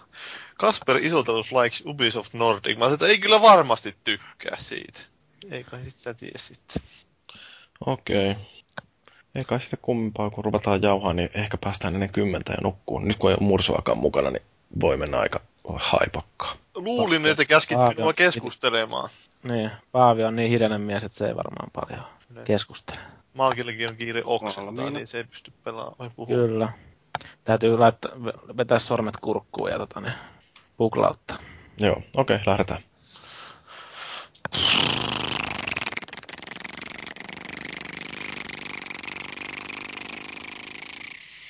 Hohoja.